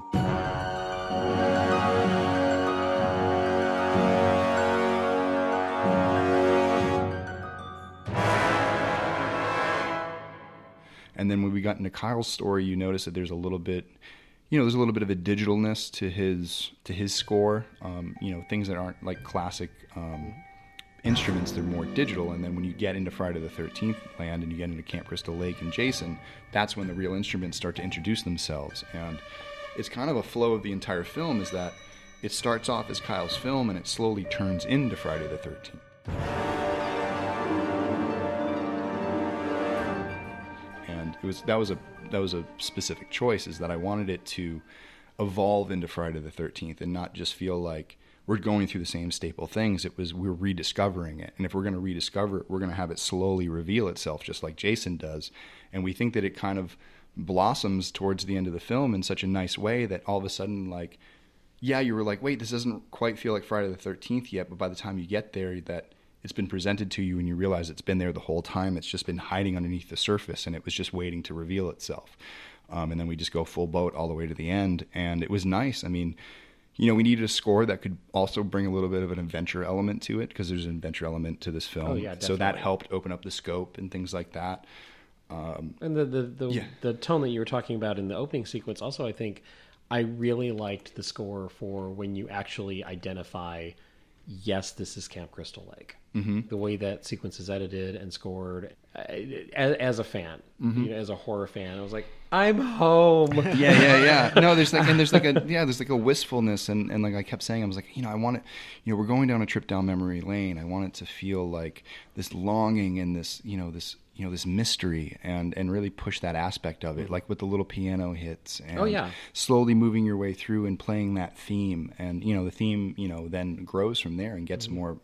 You know gets a little bit more to it as we go. Um, and then to, to jump back on topics to talk about VFX, we'll talk about Kelsey Burke, who is an absolute genius, and I love her, and she is my best friend, and I will use her on everything I ever work on because she's amazing. I talk a little bit about the visual effects. I mean, they're all practical. Yeah. for the most part, right? Or, Yeah, everything's practical. Um, we did sneak. There's one. There's one digital blood in there. We'll let people try to find it. It was just a small thing. Yeah, you wouldn't have noticed it.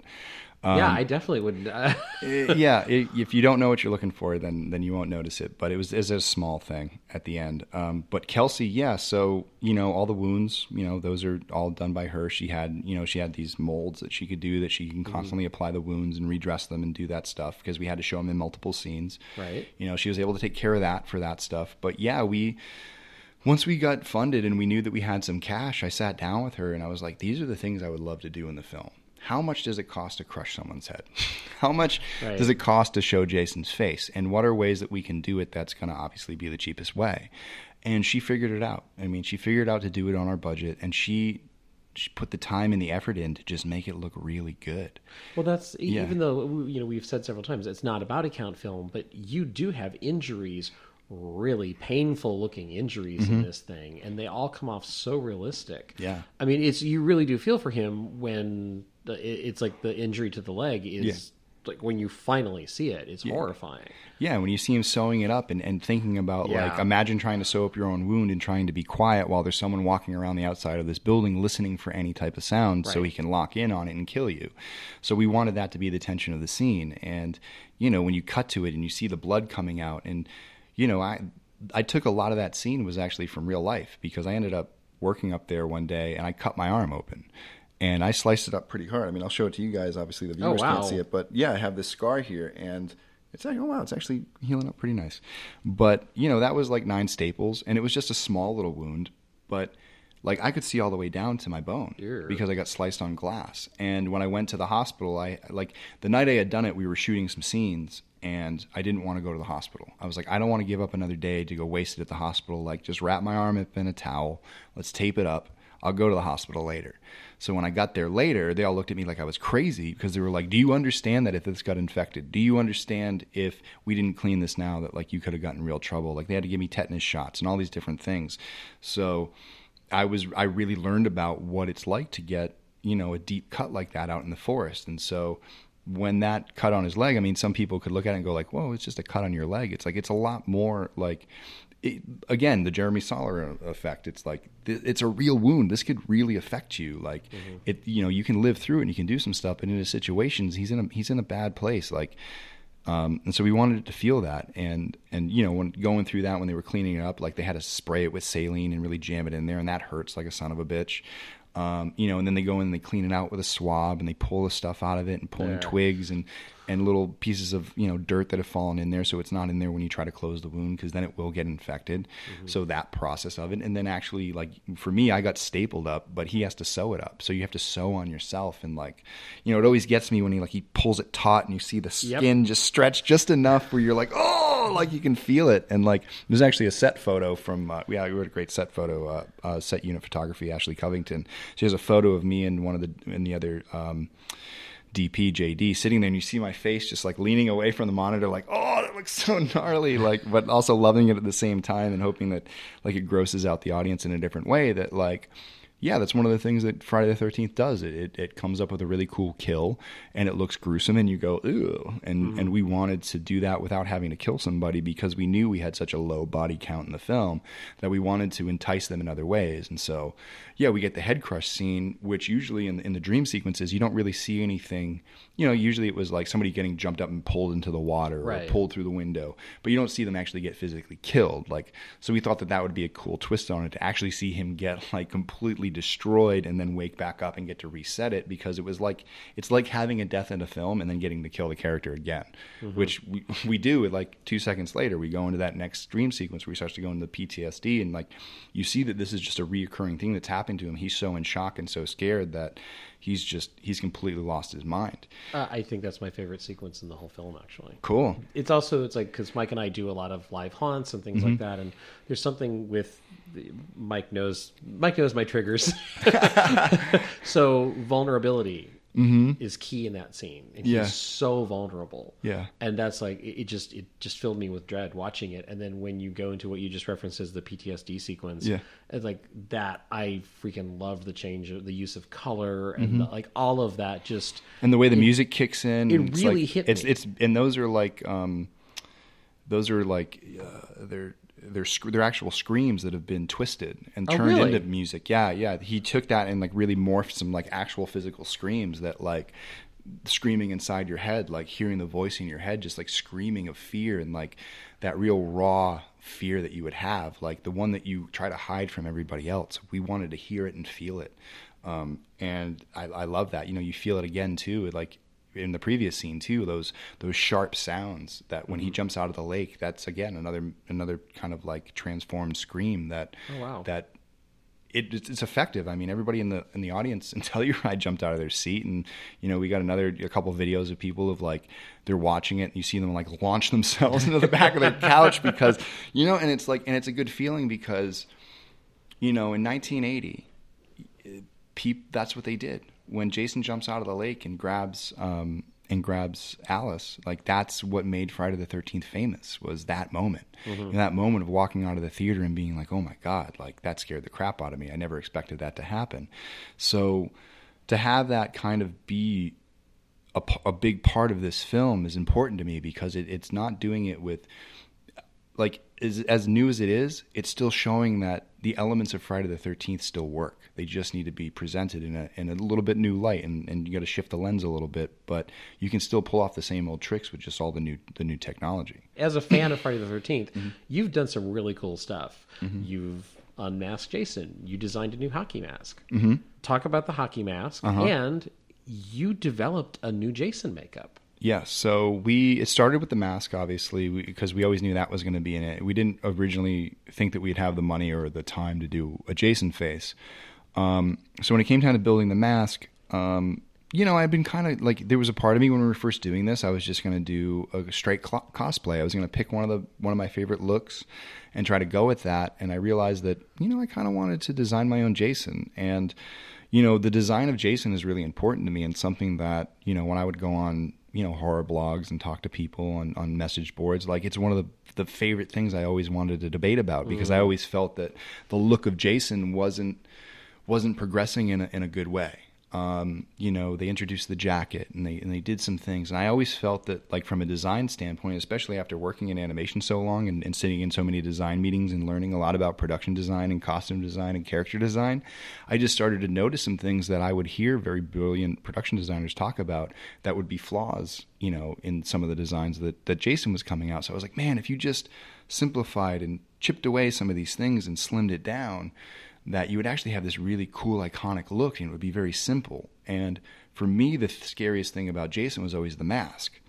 So what i wanted to do was eliminate a lot of the distractions that were going on in the costume like no belts no utility belts no big things like you know no big giant jackets that are overtaking the body and making it kind of lopsided. Like i wanted it to look and feel like jason from the original one, but have a new stylized look. So give him a jacket, but make it give it the style of the old Dickies button up that it used to be. Just give it a little mm-hmm. and like the ja- the jacket can give him a little bit of size and things like that. So that went into the costume, and I just wanted to kind of simplify it and make it feel like the old costume was just expanded just a little bit because I did like the element of like in Freddy versus Jason, you- like Jason's wearing the sweater, you know, underneath his jacket, which I thought was kind of a nice moment. I think that's actually kind of sweet um, because he's killing for his mother and he has it, and it's like the thing he wears is like his body armor in a way, like um, I'm Right. like kind of in a, and, and I think it looks co- good underneath because the blood mm-hmm. coming down from the neck and stuff like that. Um, but when it came to the mask, it was like I wanted to do something different, and I wanted to do something that was just scary to look at. Like when you looked into the eyes, that there was just blackness and and death and and whatever your fear is, it's in between those two black holes in the middle of his face. And as we were designing the mask, I was looking for something that had the look and feel of a mask that was built in the 70s or 60s. And those were kind of like made out of plaster and thick and heavy, and Yeah. they have weight to them, which a lot of the masks in the series are actually very thin and flimsy. And when I was doing some tests with some repro masks, when I would turn the head side to side on the camera, um, you could see how thin the mask was, and I thought that that took away from the the power. I thought that that took away from how intimidating he was because his mask was so cheap. So I wanted something that felt like it had some sturdiness to it and that on top of it had been weathered and worn and is really old. So that's why mm-hmm. there's no chevrons on it. They've washed off. Um, you know, and it, that was a decision that I made during the process. So to get the mask made, I, you know, I did my own custom design with Photoshop. I pulled a bunch of masks together and did some, you know, just did some blending and things like that. And I sent it to a company called uh, Composite Effects in Louisiana. Um, I ended up getting paired up with an artist by the name of Brett Morris. And Brett and I just went back and forth. And he started with, it was literally like a ball of clay and he laid it out and he put it over the the mold and he would show me um, what it was and, and he would take photos of it and I would take it into Photoshop and I would be like, oh, I'd like the you know the layout to be a little bit more like this. We might have a little bit too much forehead. Like let's let's chop that down, add a little bit more to the chin, and kind of balance the mask of how it was going to sit and really form it. And you know, for me, that process was like a dream come true. Because you know you know how it is and we've worked together in animation. It's like at that time i was always on the other end of it. I was the one either taking notes or watching somebody else create something. And right. so to have kind of my hands in the cookie jar like kneading the dough and saying okay no it's going to be like this and giving notes it, it like that was the first kind of venture for me feeling like i was becoming a director like a real mm. thing. Like we always say we want to do these things but you have to go through the tests to actually prove that you can do it. And designing the mask was one of my first tests um, and you know, and, and, it was such a fun experience, and I was so glad to have such a great relationship with Brett, and they they do such a fantastic job. And it was around like I think it was the first paint coat that they did. They sent it to me, and they showed me a picture of it. It was just it was a little bit more bone white, and we kind of aged it up and, and made it a little bit more brown. Mm-hmm. But I just remember being like immediately intimidated by it, the blankness. Like it, I was like, wow, like I was gonna put chevrons on this, but this kind of looks good as it is. Like, can we just add a little bit more deterioration and go from there? And as soon as they did that, I was like, this is it. And so we had a couple masks made in that style. So we have them make, I think, two to three masks that we use on screen just because we needed either I was switching in and out of costume, so we had two sets of stuff going because we had two hoods as well. So I would have one mask on and be able to run in, and, and Brian would be able to do another thing. Or there's, you know, if the mask breaks, like we had um, like Andrew, in one take, ended up punching, actually literally punching Brian, the stunt guy, in the face when he punches him in the mask, and he split his knuckle open. But he also chipped some of the paint on the nose, so we had so good thing we had the other mask. We we swapped him right out, and we were there, and it was just you know it was always like it was a good move on our part to have that that there, not just like have one. So so that was really cool, and then when we realized, you know, when I started talking to Kelsey, I was like, you know, I'm thinking about doing a face reveal. I want to write in this moment where he knocks the mask off. I think it would be a really cool visual sequence because I had the idea even then of like the shovel flying one way and the mask flying the other. Mm-hmm. And I was like, we just need to come up with something cool. And so the way we ended up pulling that off is I had a cowl that I actually purchased from C- CFX that anyone can purchase. Um, and it has the open face. So you put the mask on and it looks like whatever's underneath is something underneath, but really like from my chin to my forehead, it's just my open face. And you just paint the skin underneath black so you can't see through it. And that's how you do it. And that's how they've done it in Friday the 13th forever. And then when they do the full ma- the full makeup, they pull the hood off and they build it all from the ground up and it takes 6 hours and mm-hmm. you know, they're in the makeup chair all day and they do 3 shots and they're done. Well, we didn't have that luxury to sit and, and make up for six hours all day and just get two shots. We needed to shoot an entire sequence. So Kelsey brilliantly came up with the idea that she was going to mold my head in the cowl and then design a face that would lay into the cowl and then blend in. So from there, she was able to design it and really focus on if we do that, it's going to look like it's a part of the face.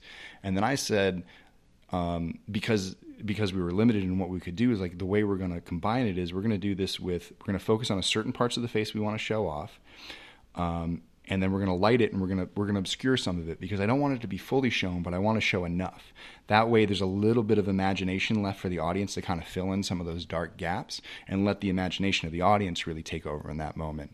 Um, I was inspired by part six in that regard because in the beginning of that movie Jason doesn't have the mask and he climbs out of the the grave and he punches a hole through the dude's chest right. and he turns around but and even though he's standing there and the camera's right on him he's just not lit well enough so you can see every detail but his face is so dark and you can see just enough to realize that he's this decomposed monster that your mind does the rest. When you're sitting there at night and you're in a dark room, that face starts to kind of take shape in, in your own different way. So, you know, I was just inspired by by that and I was inspired to let Kelsey kind of run with it. We passed a lot of reference back and forth that was actually very similar. Um, you know, we wanted the rotted mouth look um, to have the teeth showing, which would be nice. Um, you know, we kept we made sure that we had the jaw injury from part six from when he got hit in the propeller. He had the the axe injury and the and the machete injury, um, and that's all there. And when you look, all all the proper things that make it line up with continuity were Mm-hmm. thought of and put in. But the thing I really wanted to focus on, which I think is is one of the issues that you can go back with some of the Friday the Thirteenth films, is that when the mask gets knocked off, Jason's not so scary. Um, he kind of looks goofy. You know, like you know, part eight is a pretty good, pretty example. He kind of looks, you know, they called it Pumpkinhead type. Yeah. you know, the jack o' lantern, and I think that like Which at times I think that that's one of those fan conversations that happens about like they were trying to harken back to the fact that he is a child still, mm-hmm. and I don't think that necessarily works. But it it doesn't work for me personally. But you know, it's like I know people who love that look, oh yeah, and it was like Well, yeah. not not for me personally, but I like him scarier. but I mean, I, I think that like yeah, there's there's different looks. So what we wanted was that you know my mission for Kelsey and I was when the mask gets knocked off, it should be just as scary as with the mask on. So that's why we chose to really darken out the eyes because we mm-hmm. still wanted that dark emptiness for where you think you should be looking at something, but you're really just looking into the the blackness of what this of what is going on of, of like what makes Jason up. And so, you know, we gave enough gore there, but when we gave enough mystery and we, you know, we wanted to light him like a monster. And so, you know, that we were really, you know, that was one of the a really fun moment for us to do that and, and create it and come up with a look that felt like it would fit too. Like it would it'd feel like a good evolution of where Jason would be after being 70 years old and an undead killing machine is that, I mean, technically in, in our film, he's, he's about 70 years old. Um, and He wears it well. he wears yeah, and he, and he moves. He's still agile. He's still you know he takes a Zumba class. He's he's really good. Um, and uh, Which is the most frightening sequence of your film. yeah yeah. We ended up cutting that out just for for continuity and length purposes. But Yeah. uh, no, so like we wanted it to we wanted to scare people with it, and we wanted it to be shocking. And and again, it's like going back to the fact that we're a fan film, so you don't expect it. And we didn't promote it and we didn't say we were going to do it. We wanted it to be a surprise. And, you know, the whole back end of the film is just one surprise after the next to see how It far is. we were really going to take it. Um, and I think that, like, just like we. We introduced slowly the concept of Friday the Thirteenth. We also introduced the concept of production value um, throughout the film, because you know the the first part of it, it's like it doesn't take much to do what we shot in the beginning. It's it's pretty simple. It, It's it's it's fairly laid out, and we save all of our real production value for the end and we definitely milk the fact that we had an abandoned camp and we were able to shoot there and milk that for production value to carry us through the middle of, of the film but you know the production value i'm talking about is like yeah showing a face doing wounds um, doing the head crush doing them stabbing each other and the axe in the neck and the blood Yeah. through the mask and um, and some Which of is the, I I love the shot of the the, the bloody mask. Yeah. cool Yeah. cool cool um and slowly like we wanted like with each passing kind of milestone that was a, a step up for us for the audience to go like wow i can't believe they did this. Wow i can't believe they did this. Wow i can't believe they did this. And then get into our final sequence and really just like the dial goes to 11 and beyond. And i think we just break the controls at that point because the level of the expectation is completely exceeded. Um, and we held all of that information back on purpose because we wanted the audience to just be genuinely surprised. I mean, how many times do we walk into the theater now these days and you know the entire movie because the trailer showed two minutes and 30 minutes of the entire movie? And you see the final sequences and you recognize all the shots and you know exactly where you are.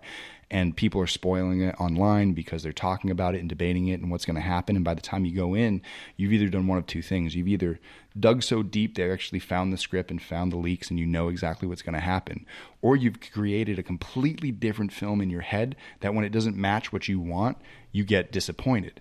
So we wanted to just give people the simple idea and let them go in with a certain expectation and then allow ourselves to then exceed it. Like the old rule goes, it's like, what is it? Um, under promise, over deliver. Right. And that's what we that that was the strategy we took. We were like, let's show something that we have that's that's worthy to, you know, invest in and follow. But let's really reward those people when we say that like you've trusted us at this time with this much secrecy, and now we're going to show you some stuff, and we hope you're surprised. And I, I think that that was one of the reasons why we got the reaction we did is because we didn't show all of our cards. We held it back and we let we let things be a surprise. No, and I, and I think it works very, very effectively. You know, as I've said, I, I Mm-hmm. think you know that that final sequence is my personal favorite, partially because of the hallucinatory aspect of it, and then Be, before we get to Yeah. to that that part, I just want to say um, you had mentioned this uh, about the mask, about how when you look into his eyes, you just see darkness and black. That was one of my favorite parts of the film, is because it, it brings you back to what is Jason? Is he a man? Is he like supernatural? Like what is he? Because I don't see eyes, and when you see eyes, it's like oh, it's it's a it's a dude, mm-hmm. you know, and it kind of takes a little bit out of it. But having just pitch black and darkness, it mm-hmm. adds such another element to it. Yeah, and especially like we didn't, we weren't going to spend the money on putting in some type of special contact to make it feel like a like a, a decomposed eye. That was gonna that was gonna actually pretty much cause some trouble with one getting the contacts in and out when I had to switch costume, or you know Brian having to do stunts or anything like that. Not that we're ever going to see him with that, but. I don't know. For me, it was yeah. The, without the eyes, like in part six, like I love part six. It's one of my favorite things. But it's kind of funny when you know after how many years in the grave, he opens up his eyes and he's got a beautiful, Oh, I hate he's got that a beautiful shot, yeah. cornea and, and pupil, and you know it's one of those things that you let go um, because of the because of that. But, it was also I, I remember sitting in the theater and people laughing out loud at that shot. okay, Yeah, just literally like, oh my god. yeah, it's like yeah, it's, like per- corny. Yeah, but you know, and the, the but the cool thing is, is that like that's because of the limitations of, of what they had back then mm-hmm. and working with it, and the types of things that you could have done today with the same shot with the same elements that we have a lot of like you could have gone into post on that and easily milked out that eye and, and done a couple of things to to make it feel like it was a little bit more deteriorated but they didn't have it back in the 80s mm-hmm. and i think that's that's one of the things i'm looking forward to in the next couple of years because you know i was talking to some people in telluride this weekend and we were talking about like the ever turning wheel of horror about how we go from ghost stories to slashers to you know zombies and, and the wheel just kind of turns and we, we get into the next section we, we milk it till it's dead and then we move on to the next thing but they, they constantly repeat themselves and they usually come back. And if you know you're looking out at the landscape of the films that are being made these days like i think leatherface is getting released this week. Um, you got halloween coming next year. People are talking about trying to now fix you know nightmare on elm street.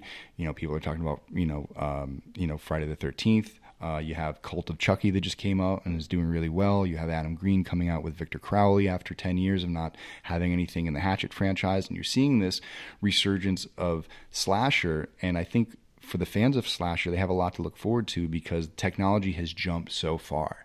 And imaginations have also jumped so far. I mean, we're in the world of GTA and, and all the things that we experience online. So our con, our ability to watch and and you know observe violence has greatly increased. So in order to create shock value, you have to take it to that next level. And I think that one version of that was like the torture porn era with, you know, Hostel and, and Saw to a certain degree about that type of stuff with the torture devices and things like that. But to see that type of level of VFX artistry in now a modern age slasher, I think is going to open up to some of the coolest kills we've ever seen in horror. And we're we're looking at the dawn of a new era where we're going to be able to see filmmakers pull off some really really cool and unique kills that are going to, you know, that are going to ent- entertain audiences because we love the the morbidness of it, and that's why we watch these films. Like, yeah, I mean, I'm sure there's people out there who be like, these people are crazy watching people die, but like we we get a release from it because we love fear. I mean, that's mm-hmm. ultimately the reason why we watch horror films is because we like being scared. The reason why you guys go to so many haunts and and do those things is because you like being scared. You like that adrenaline rush, and you like to separate yourself just for a moment from the world and just be in this in this kind of state of emotion and enjoy it and just take a break for a while and just and experience it because those aren't the types of things you can experience on an everyday basis. And if you are experiencing it on an everyday basis that's true horror because you're in a bad situation. We want to pretend like it is and you know that's a, that's always a you know it's a key element to film and and to to any type of art is what type of emotion you want to feel and when you're an audience member, you go into certain things wanting to feel that emotion. The reason why you go to a, a comedy is because you want to laugh. The reason why you go to a romantic uh, film is because you want to feel love and you want to feel that connection. And for horror, it's horror. You want to feel fear, and something about it, you know, makes you happy. So that's why that's why we pursue it. And so you know, and, and so like you know, like you know, when I was a kid and, and you know, I watched Jason fall on a machete and it slices his head in half and or Oh, get yeah. blown up in things. You know, as much as I was a fan of it um, and of the entertainment, I was also driven to think, how did they do that? how did they pull that off? Whoa, that guy's head just got crushed. How, wait, you can do that? Like, how does how do these things get made? And actually, you know, those were the films that inspired me when I was a kid to get into film because I was so floored by what they were pulling off. Like the scene in Zombie 2 when, you know, the girl gets pulled Oh, like into the into the wood piece and it goes into The her wood eye. splinter. The wood splinter and it's oh, you know, and it makes you like cringe and it was just like that feeling I wanted to make other people feel. And it's such a good medium to do that because you get such visceral reactions from horror. And, you know, I think that that was one of the, that's one of the things that intrigued me about this. And I think when it comes to slashes, I think that's one of the best things to play with is like, it's about setting up the suspense and the terror. And then the creme de la creme, the cream on top is how interesting and brutal can you make someone's death to that it haunts people when they walk out of the theater and they think about it. Like, I hope people like think about that his head exploding as the blood flies out of the back. That it's, you know, that's like what a great prosthetic, and and to do that now was probably way cheaper than it would have been, and it looks way better than it would have done in in um, you know in the 80s. I mean, we have a picture of like we're going to release it probably later this week on our Instagram of you know. Kyle sitting side by side with his head, Oh, that's awesome. and how alike they look, and it's creepy. And like he's actually he's actually sitting in my closet right now, and every time I open it up, there he is with his there, and we like we like to slap him in the face because it's like it's like rubber head, and so it's like fun to mess with it, and like You're talking about the fake Kyle, right? the fake Kyle. Yeah, yeah, yeah. I just have Kyle locked up. We might need reshoots. so, um, yeah, so it, it's you know, and to create that and like sitting there with you know our small budget, I think we you know the, the money that we were able to raise was about forty thousand dollars. So it was it all went into the film. Um, if everybody had charged full price and we didn't get any favors, it probably would have been upwards of eighty. Um, so so we're still in that price range, but to think like, wow, with a budget, what other cool things could we design? And knowing the skill of Kelsey, I was like, wow, if I ever unleashed you with a with a real budget, we could do some really fun things together. So, you know, I'm hoping as this, you know, as my career progresses and we get the ability to work on some more stuff together that we're going to be able to come up with some stuff that hopefully our horror audiences are talking for generations and it becomes like a staple of that time that we think about the the iconic kills, the kind of what I built the you know the crime scenes about. Like when you see that bunk bed and you see all the blood on the floor Yeah. you know exactly what that's from. You know in your head i hope that that audiences thought about that. Like kevin bacon's body sat there all night bleeding onto the floor Yeah. bleeding through that hole in his neck with the with the arrow just sticking out. Mm-hmm. And what that would have looked like the next morning um, and all that stuff when annie fell back into the into the Yeah. into the um, into the shower, like, and thinking about that because you know Pamela had to hide the body, so she probably lifted it up and threw it up against the back wall. It slid down, and all the blood went down with it, and she moved on and left it there. Um, you know, that was doing the crime scenes was one of my favorite things because, you know, it, there's a story there. If you think about it and you really want to analyze it, there's actually this kind of creepy story in itself about imagine being the sheriff's deputy that has to clean up Camp Crystal Lake the next morning and the only thing you've ever done in your life is pulled over a drunk driver or broken up a domestic dispute. You've never dealt with murder, you've never dealt with death, you've never stared it right in the face and now you're staring at eight cold dead bodies. One of them's beheaded, another one's stuck up on a door, one guy's hanging from a tree and there's a bloody girl in, in you know in the bathroom. And here's these you know here's two guys on a bunk bed, one bleeding out from the top, bleeding onto the other one, now bleeding onto the floor these are these are scenes that would haunt people for forever. And so the reason why Camp Crystal Lake looks the way it does is because these people were so scared when they were pulling those bodies out there that they didn't want to stick around and clean it up. Mm-hmm. They didn't want to stick around and clean up the mess. They left it. They wanted to get out of there as fast as possible, lock the gates and never go back. And that I think adds to how scary Camp Crystal Lake is and should be to the audience and to the people of that world. That when they go in there, they know that this is like you know, walking into Jonestown. This is like dealing with, you know, the Zodiac killer or Charles Manson. Like these were brutal murders that shocked people and left a lasting impact that that's why people never go back. Camp Crystal Lake. Can't believe it. My brother used to tell me stories about this place. Supposedly, one summer, forever ago, a kid by the name of Jason Voorhees drowned in that lake. The cops searched for days, but his body was never discovered. you know this mark that it has this curse this death curse and it's the reason why you know we get scared of things and and in order for friday the 13th to be scary in order for camp crystal lake to be th- scary people have to treat it as if it is scary and it, you have to make them connect with that and that was kind of what i wanted to do with that obviously i wanted to nod back to the original film but i wanted it to have that feeling of like yeah think about it. This is the reason why no one's come back here. And people are that scared and this is how scared you should be. And we have that you know one of my favorite scenes of of kyle doing his confessional doing our own version of the campfire tale um, you know, starting to see the beauty that's still there, and kind of, um, you know, they they say what do they say? Like the the world, you know, the road to hell is paved in gold, um, and kind of being lured into it. You know, my my wife's favorite shot in the film is when he walks up to the window and looks out, and he sees the trees and how beautiful it is. And my wife always says, I love this shot because I feel like he's looking from inside out from hell, and he doesn't realize where he is. And you're talking about the shot with the broken glass in the With- foreground, with yeah, yeah, yeah. with the frame of the window, yeah, mhm, and you see the trees, yeah. It's funny. I remember that shot very well because for the same reason of like, it's it's you know the cliche is quiet before the storm, Mm-hmm. but I mean it, it really is like he's he has a peaceful moment, Mm-hmm.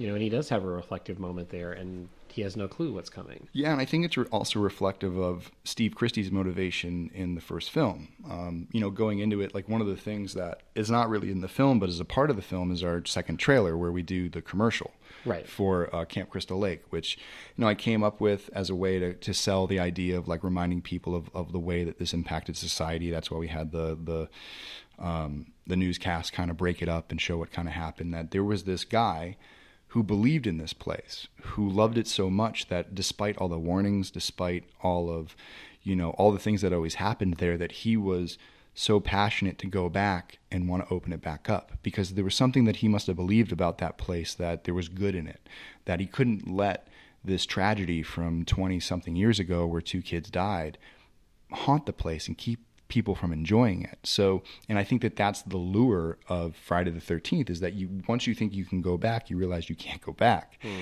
And we wanted our character to experience the same type of of journey that Steve Christy takes in the first movie, which obviously is like it's very simple. It's not like you know, like they were trying to like make cinematic gold with that.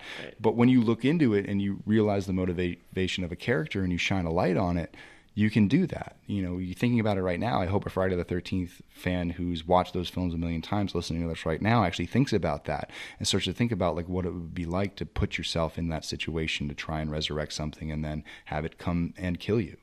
Um, you know, the things that we want to do if passionate, if, if our passion is the thing that kills us, like that is like the biggest trap of all because sometimes we're blind and that's what steve christy is. You know he's blind to the fact of all these warnings and he's shutting his ears out to no matter what he says and it comes back and it hurts him. Um, and and that's you know it's a key element in horror um, you know the ignoring the ignoring of all the signs and it's a key element in you know human um, human behavior that we do that. You know, we kind of put our put our fingers in our ears and say like, no, no, no, I, I believe this is going to be good. I don't care what you say. Like, I just believe this. I just believe this. And sometimes it can lead to a really cool fan film, and other times it could lead to getting all your friends killed. So, I mean, um, you know, so it, it there's definitely like there's definitely something to play with there, and that's really what I was trying to say with with all those scenes was that like this place is beautiful but it's dangerous and you can't let it lure her in you have to just move on and you can't you know you can't try to save it um, and this character who thinks that he can take advantage of it and, and not be afraid um, realizes that there's much more to be afraid there than than he realizes jumping back in, uh, to the budget, and Mm-hmm. because this is a fan film, I know you want to put as much as what you would want to see in a film in Mm-hmm. it. What are some things that you weren't able to for budget reasons or timing or things like that? Well, I mean, like one of the things is, you know, that I felt that it was written into the original script, and then when I talked it out with, you know, effects and um, and stunts, was I really wanted to use that knife. Like I wanted Jason to get stabbed like a ton of times, and like any time that there was a punch, that was actually supposed to be like some type of knife stab, you know, because I mean it would make more sense that he would come after him with the weapon, but on a budget, it's tough to you know have those punctures or like design that knife and have one specifically designed where you know you could pull that off. Um, and then having to track the wounds and with the continuity of every time we we stabbed him, we would have to add a cut. And because we weren't shooting in order and we didn't really technically have like a script supervisor and multiple costumes that we could do that, it, it created a production challenge. So we had we had to shave back on that. Um, I mean, and as far as as far as production and not having the money, I mean, obviously continuing the story at the end. I would love to tell the rest of that. Um, there's a story there. There's more. There's a lot more there. But obviously, we wouldn't have been able to continue that because I mean, that was one of our most expensive weekends, obviously, because of the things that we would have had to rent and expand everything. Um, there, I mean, yeah, I think we could have. I think all the way around, I could have probably you know done some more wider shots and things like that. Like we could have, you know, played a little bit more with the wire pulls and things things of that nature to really show the distance that he's been tossed. So we, Right. but we broke it down and we simplified it and we turned those into simpler shots and we only use a you know a hand pull every now and then to just kind of create some acceleration and add energy to some of the hits. Um, and things like that. You know, I think that like there would have been a lot more money into the costume. Um, you know, that's a mass marketed hood. You know, you, anyone can buy that. You know, those are mass marketed gloves. Anyone can buy them from CFX.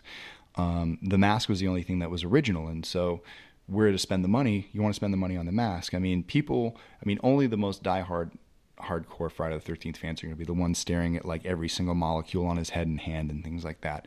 And the casual horror fan or even the casual Friday the Thirteenth fan is just mostly going to pay attention to the mask. And as long as you know we we knocked that out of the park, we focused there. But uh, you know, I would have loved to go in a little bit more decomposition on on the head and maybe see a little bit of the skull. Maybe have like a set of gloves that were a little bit more designed for my hand or Brian's hand that um, that had a little bit more of a specific look, and it, it it would have fit together more in the same world. Um, you know, so I think that that would have been something where I would have spent it. Obviously, like I would have tried to probably add more people in. I probably would have like would have been able to grow it into a little bit more of a body count film, even though we did add a couple at the end. I think that we probably could have played with it a little bit more, like and expanded it. Um, you know, and I, I there's some stuff in there like. Uh, yeah, I mean, the money probably would have went into just like setups, more time. I think that would have been it. I think it just needed more time. Um, we were our shoots were very aggressive. We had to walk away with a lot of shots every night, um, and even though we were able to execute at a pretty high level, um, I think with a little bit more time, we could have made it look even more beautiful. Um, and we could have worked out a little, a couple more things and a couple more ideas and added some stuff in. Um, but you know, at the end of the day, you know, talking to a couple of filmmaker friends of mine, um, when I was nearing the end, I was like, you know, everything that we had, you kind of go like, oh, I could have done this, I could have done that. But you know, best word of advice, he's like, Vin, like you're at the point, like it's time to let it go. And you know, you might think all these things because you had these ideas and these visions, and they had to change along the way through compromise and the things that came up that got in the way of doing it a very specific way. So you had to change it. And that confidence that you have sometimes when you have an idea you really believe in, you can't necessarily execute it specifically the way you want, but you, you use the resources you have to get as close as possible. Mm-hmm. I think that that you know, like I've I set a very high standard for myself. I, I do it in everything I do, and, and sometimes I even create, you know, goals that are pretty much unreachable. And when I don't reach them, I, I get pretty upset. Like I, I put a lot of pressure on myself to do the best I can in everything that I do. And so when I have a very specific vision, I can get down on myself when I don't think that I've executed it the way that I've done it. So there are things in the film that I think I definitely could have done better. But when you sit back and you watch an audience not feel that, what they see is actual full effort and they see the passion that went into it and they see it executed well.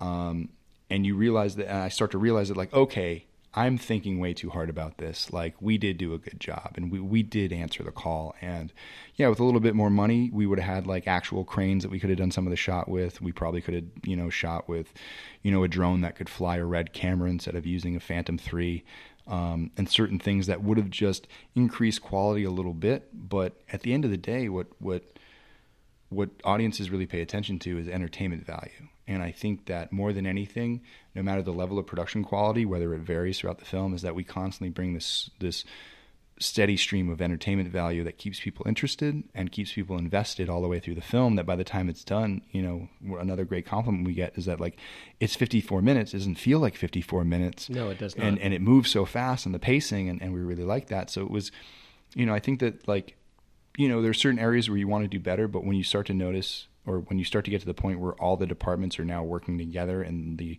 you know the sandwich is complete all the layers are there um, it each lifts each other up in a certain way. So like the music on its own, or just like the visuals on their own, or just certain things on their own, are each individually cool.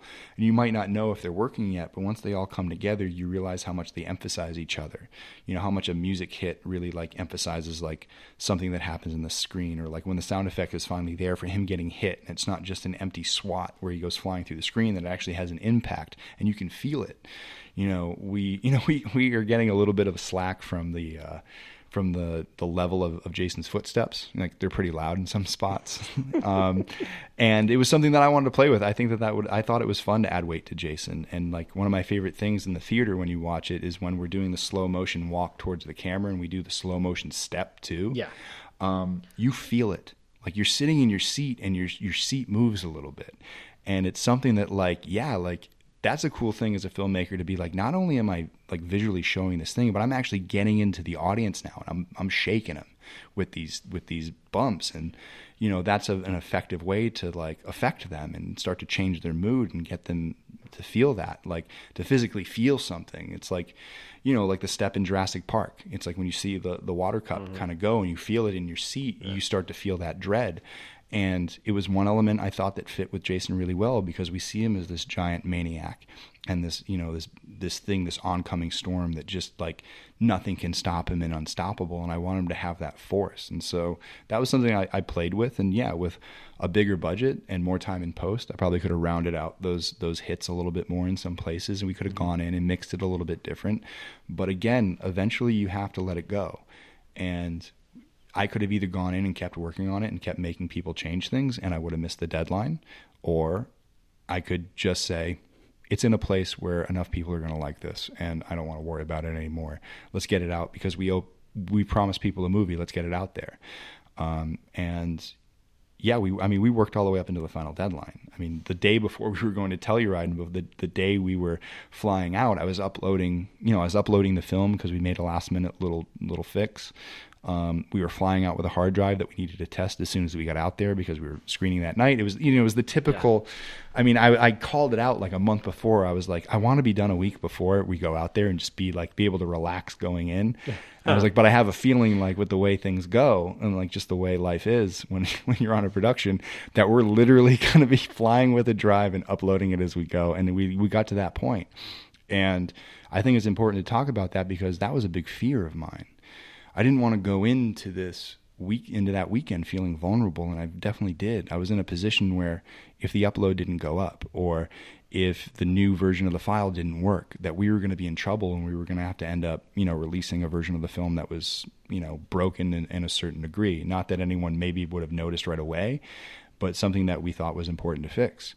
Um, and and even though it was my worst fear of the entire thing, it was that you know, in the final moments, it was that, all right, we know what we can do. We know we can fix it. We know we can get it done. We just have to trust our process and trust our plan of how we're going to pull this off and just, you know, throw caution to the wind and do it. And, you know, luckily by the time we landed in, in, um, in Durango, the file had uploaded, so it was ready to go, and I was able to start building it and getting ready for release. Um, you know, our file played perfectly on the on the theater, so we didn't have any trouble, and we were able to troubleshoot it before then.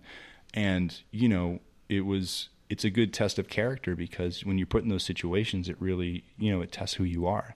You know, we could have easily, you know, that Wednesday night before we were going to go out, give up and be like, oh crap, well, there's nothing we can do about it. We're just going to have to do this. It was, you know, it was my wife and I, and we wanted to go to bed early and get some rest, but no, we stayed up till, you know, four o'clock in the morning fixing it because we cared that much. And we didn't want to, we didn't want to let it go without, you know, at least giving it, the, you know, giving it a, a shot to, to, to just fix that one last thing. And literally, it was like, you know, like just finishing the last thing on your test and handing it in before the deadline. And again, you go through that motion. Like I notice every mistake, I notice every little thing, and and having that weigh on you after you've watched the film like you know hundreds and thousands of times to just analyze it, and and you're no long it no longer has any like you're you know when you're you, it's tough to see the mountain when you're standing on top of it. So um, so it was like really like that letting go and that fear of like okay i've done all i can is it enough um, and so yeah so i mean going into that it was it was pretty harrowing and like even to the moment where they rolled credits and and we started to go into the film and, the, and they started to watch it and we released it online. It was just like for that hour that it took to get through the screening and, and Telluride, it was like, whew, okay, what's the ending to this story? you know what I mean?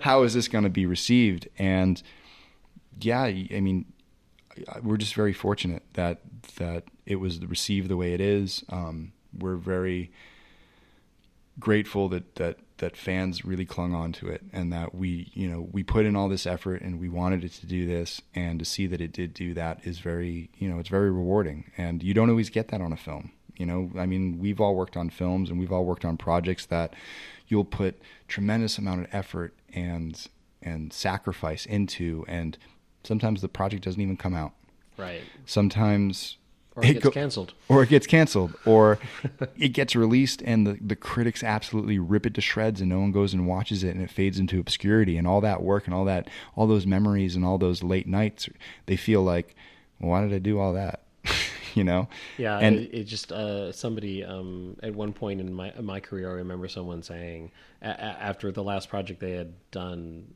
uh, came out and bombed, Mm-hmm. they're like, "Oh, that was just two years of my life." That Mm-hmm. you know, I open the paper every day and someone is eviscerating two years of my life. Yeah. and it was like, it was very fresh. at that Yeah, yeah, moment yeah, yeah. said that. And I was like, well, yes, but you have created something that people will find, and Mm-hmm. you know, you have created something that people will enjoy to some degree. You know, it's just like it it, it doesn't invalidate your work and it doesn't Mm-hmm. invalidate what you've created. But I mean, obviously, you've gotten great reaction to this, Mm-hmm. and I'm so happy to hear that the Telluride screening went the way that it did. Mm-hmm. I have a couple questions because, um, if you don't mind me asking, uh, the basics of like your schedule. Mm-hmm. You created a um, a fundraising campaign. yes I believe paid for most of your post production, correct? Um, yeah, I mean, to a certain degree. I mean, there was, I mean, there was a certain amount of personal money that I was going to put into this, just Right. because I was going to try and match and cover. Um, there was some private investment that went into it um, for some people that came, out like Barry, um, Barry J, uh, who is one of our EPs, came in um, during our first Kickstarter campaign. So our first Kickstarter campaign was actually in October, and that failed. Um, we shot for, you know, I, I, I labeled it all out and I did my first budget and it came out to $40,000. And I said, well, that's what we're going to shoot for. And I said that that was going to be the goal and we're going to raise it. And we got to 30, which is actually pretty impressive. Yes, absolutely. Um, but we didn't reach our goal. And we were sitting there in the fall with, oh my God, we're not going to get the money that we need to shoot this. And Barry was one of our biggest donators at that time, you know, and he lived in LA. So we met up. Um, and I said, if you believe in this project, would you be willing to back me outside of Kickstarter? Would you trust me with this money? And he said yes. And I was lucky and fortunate that, that he decided to enter into this journey with me and became a really good confidant. And like he's a very big Friday the 13th fan, was very passionate about um, the entire process and being involved and wanted to make sure that we had everything that we needed. Um, and him and I and, and a few other people and some family members, like we pooled a little bit of money together, and that became our kind of one cash station for us to kind of draw from and, and do things. And then from the lessons we learned from the first Kickstarter and some of the things we learned from what we could do the production um, is just slim it down and, and keep costs down through the fall. We were able to run our second campaign and run it much more successfully and run it much more smoothly. And you know, we ended up raising about roughly twenty thousand dollars. Um, and then obviously some of it came out for Kickstarter, some of it came out for the rewards that we needed to buy for fulfillments, um, and left us with about 14. Um, and then that ended up being what funded us through the spring. And then we raised a little bit more money in the summer to um, to do some of the post. Um, and and that's the the way we put it together. And and it was really just um, you know coming up with a strategy that was going to be breaking up the film into certain degrees where we could balance our staff load and our equipment load. Like some of those films we shot with just three people. Other scenes were shot with 25. So it was about knowing how and when to split up the crew, how to schedule them because I was the only one who was working on it full time. I mm-hmm. took it on as my full time position because I doubled down on myself and said I believe in in this path on I want to become a director. I want to I want to shepherd films. I want to do this for the rest of my life. So this is an investment I should make to show people that I can do it and I should put all my concentration into it. And it was a risk and it was, you know, it's a year without an income. Um, and just living off of what I've earned over the last ten years, and you know, luckily my wife is is is very skilled at what she does, and she gets paid very well and, and able to carry us financially, um, so I can concentrate on what I what I what I wanted to do, and I owe so much to her. just because um, you know, she allowed me to do this. I mean, having a partner who was like, I believe in you and I believe that you can do this and I believe that like you're going to execute this and it's going to be great and I want to give you everything you could. Um, and so I had that opportunity, but everyone else had full time jobs. So mm-hmm. this was, you know, so you know, scheduling Kelsey in between trips to Fear the Walking Dead. Oh, I'm only going to be home for three days, so within those three days, you and I have to go mold the head and do this. So I spent a lot of time behind the scenes, just figuring out everyone's schedule and how everyone's schedules were going to cross and how we were going to pull these weekends off. And you know the the weekends are very demanding. And after you work a full week and then do one of our weekends on never hike alone you're kind of burnt out the next week. So it wasn't like i could yeah. go every uh, like every single weekend. So we started doing every other and i would break up the big shoots so they weren't right on top of each other that we would slim back down and do a little bit more guerrilla stuff and kind of handle that stuff and get it out of the way which is also very inexpensive um, get as much as we could, and then when we needed to apply the money, then go back up with a bigger crew and get the things that we needed for that. So yeah, from a producing standpoint, it was it was a challenge. It was like how much of the money do we want to spend this week, and how can we slim this down as much as possible and and work within our means. Um, and not try, you know, and not bankrupt ourselves right. um, before the movie's even over. So, luckily, we were able to, you know, ride that needle all the way to the end and get everything that we needed. It, it, sounds like you were grabbing days whenever you could, and mm-hmm. it sounds like you had to approach it very strategically um, because of schedule and budget. Uh, how many weekends overall do you? I mean, do you have a figure? I want to say that this weekend we shot eight weekends. There was eight weekends up to like the longest we would shoot for was for four days, and most of them were for two to three. Okay. So you, you're looking there. We shot probably five or six weekends in the fall um, with some of them not being able to really to get much because of technical problems that would happen. Um, there was one issue where we were driving to do the opening sequences. We were going to spend a whole weekend shooting the Bronco with drones and from the side of the road, and we have all these things that we wanted to do. And then as we were driving up, there was a big loud pop in the from under the hood. And next thing I know it, me and Andrew Lady, who were in the car, are heading towards a guardrail about to go flying off a cliff. Um, and all of a sudden, a wheel caught. And We flip back into the other side, and into the other lane, and go into a ditch. And we get out of the car and we realize that the steering rod snapped. And wow. if it wasn't for the steering rod actually digging into the pavement and turning the wheels, which the the steering wheel wasn't working and the brakes weren't really that great, um, we would have went off that cliff and probably would have died um, because that was an open top. That was an open top car, and who knows? And that was a very, you know, and that's that's the steep drop into the valley. So there's no telling what what would have happened to, to Andrew and I. And not only did we almost just die, now I'm sitting there realizing that, oh my God, we came up here to shoot all this Bronco stuff. We have all this equipment for it. We just spent a bunch of money on this stuff, and now we can't shoot any of it. So what are we going to shoot? And sitting on the side of the road and again another moment where you just want to sit there and give up and think that everything's working against you and that it's just not in the cards kid you know? Get back go back to work go get a job and and, and you know do this stuff. And um, you know and having to sit there and go like okay what's plan b and what's plan c? And so we ended up salvaging that weekend to a certain degree. Um, but experiencing that, you know, it was really tough. I mean, the fall was like there was a lot of failure in the fall. The Kickstarter failed. You know, we had a bunch of technical issues in the fall. We were still trying to figure out our rhythm and our and our cues, and you know, we weren't quite on firing on all cylinders. And it wasn't until we had that break over the winter and we did the second Kickstarter that we were able to reassess and go back out there with like kind of a new resolve and a new game plan on how we were going to execute, and ended up working. Um, and you know you know, like I said, it, it, could have been really easy for us to give up halfway point and say this is going to be too hard, this is going to be too challenging, and you know we don't have the means to pull it off the way that we think that we want to. And instead, we just broke it down and did it week by week. We did those eight weeks, um, and each one presented some type of production challenge, some type of physical challenge, or camera challenge, or makeup challenge, or timing challenge, and um, you know, the first weekend we shot in May after waiting for the snow to melt, we got a snowstorm. it was 27 oh, wow. in the in the in the finale scene, you'll actually see snow falling in the background. It, it, might even seem like rain, but if you look really closely, you'll see a little bit of snow on the ground. You'll see snow on his backpack. Something I was really worried about because that night I'm like, "Oh my god, like we have a little bit of snow in the beginning and like we want it to feel like there's a spring thaw thing going on or maybe it's just like the first break of fall. You know, it's somewhere in one of those two seasons. It has kind of a little bit of a fall feel feel to it. Um, you know, and that's why there's snow in the beginning opening sequences because we had to wait so long to shoot the Bronco. I had to bring it in, get that tire rod fixed, and then go out. And the weekend we went out and shot out the second round of Bronco stuff, it was it had snowed, so there's a little bit of snow mixed in there. And instead of being particular about it and really worrying about it, we just left it. And we said, you know what? I think that even though it's there, I think that we're saying something about the setting. I think it gives it a little bit of a, a tease um, of, you know, Friday the 13th fans have always wanted to see snow in a film. So it was kind of like, we'll just have it make a, a guest appearance and maybe in the next one we'll be able to, to really show it off. But, um, but yeah, so it, it was, you know, it was kind of working with that. And like, basically you didn't have a choice. This is what we had to shoot with.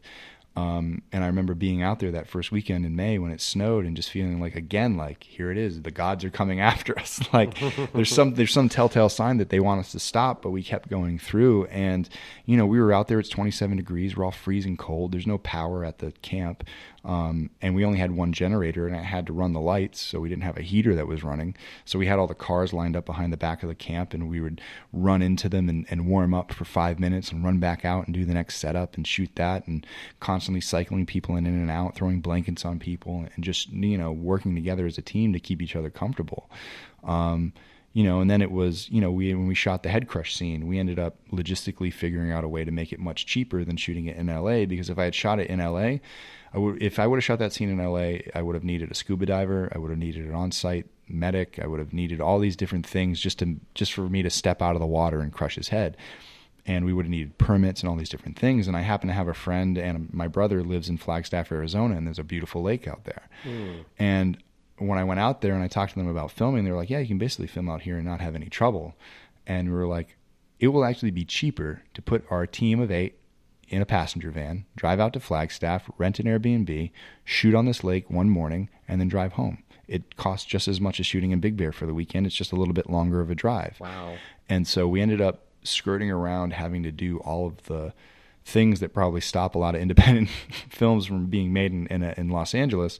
Um, we were able to go out and capture the scene without anybody, without ever overarching like, you know, Big Brother like saying, "Well, you need to follow all these rules." It was like, no, we just, we just want to go out and have fun, and we have an idea. Like, we're just going to go do this, clean up, and take care of it, and go and no one interfered with us. In fact, when we shot that scene, one of my favorite memories is the fact that maybe 30 yards down the shoreline, like uh, it was kind of the morning break, but the fishermen started to show up. Right. and so there's like this family down the way with like the kids kind of running around and the dad's fishing and the mom's there too and there's a couple other groups of people fishing and there we are smashing a head on the side of the, the lake with blood flying everywhere and like you know we had like the whole thing where the head exploded with the blood so blood would spray out and all this stuff and and we were just kind of laughing and like when we first got there like it was like they're out of the shot right? And they're like yeah. And it was like all right let's shoot it. And it's like i think that's one of the most fun things about looking back on the film. It's like when you make a film you can't watch it for what's on screen. You almost see what's in the periphery. Like you can you know that like your gaffer was standing right there with the Right. bounce or like you know that this person was standing right there or like what was really went into the shot and about like the tricks that we play. Um, so it, that's one of the things I like going back and when I watch the film is I think about us on set and what we went through to get those shots um, and the technical challenges of like yeah if you've never made a movie like this before and like I said hey okay in this scene you need to go build ahead you need to crush it you need to do all these logistical things it seems like when you kind of put that all in perspective about how much work that is and you know how daunting that can see when you're looking up and then you climb that mountain and you take it one step at a time and the next thing you know you're standing on the summit and you're like we did it. And each of those weekends was like its own like climbing the mountain and getting to the next crest and getting to the, to the next checkpoint. And as long as we could just get to next week and we could get through it then we could focus on the next week. And we just took that until we were done. And then it it was the same thing in post. It was like okay this week we're going to focus on cuts and this week we're going to focus on music. And going into the last week it was about focusing on um, you know locking each down like each department needed to be locked. And so it was like I wanted to lock them all at once. You know, you want to just be like, I just want to be done and, and do it, but you have to go and, and, and spend the time. And, you know, taking a trip, we had, a, you know, I, I got to give a shout out to Josh Grow, who was our VFX artist, who just went in and cleaned up a couple small things for us. You know, we didn't do intense VFX. We just did things that would, like, you know, like the ghosting effect when he falls over, um, the digital effects. And there's a couple paint outs that we did just because we would notice something in the frame. Um, and he went and he did it all for free just because he's a Friday the Thirteenth fan. And I met him at a wedding of a friend of a coworker that I used to that I used to work with and a good friend of mine. and she sat us next to each other because she knew how much of a big Friday the Thirteenth fan he was. Oh, that's great. and so as soon as we like started talking, we just started nerding out. And when he found out about Never Hike Alone, he's like, "Dude, I'm a VFX artist. Anything you need." Do it. And at the time, I was like, I don't know what VFX I need, but we'll figure something out. And after watching the first cut, I was like, I have some ideas. And I presented them to him. I said, Hey, I, I have maybe, you know, I think all in all, there were maybe 20 VFX shots that we tried. And I would say about 14 of them made it into the film. Um, and we basically weighed them out to be like what was the complexity and what was uh, and how much time would it take and we focused on the things that we knew we could execute and the bigger budget items we we tried a couple things we tried to extend the lake a little bit and make it look even bigger um, Oh, we tried okay. to um, Did that make it into the film? no no no we ended up just leaving the lake as it was The lake looks pretty damn big. yeah, no, the way we shot it, like that's what I realized. It was like that was one of the reasons why I pulled it off off the shot list. Was I said, you know what, the way we shot it and obscured the lake, it looks much bigger than it really is. So we'll just leave it as it stands, and we'll let that that thing. And plus, we've seen the lake in the beginning. Like we, there's actually three lakes in this film, which is the fun part. The first lake is Lake Tahoe, and that's in the opening uh, scene. That's the big sweeping shot. It's actually one of my favorite shots in the film because of the way the music's paired with it. It's that big.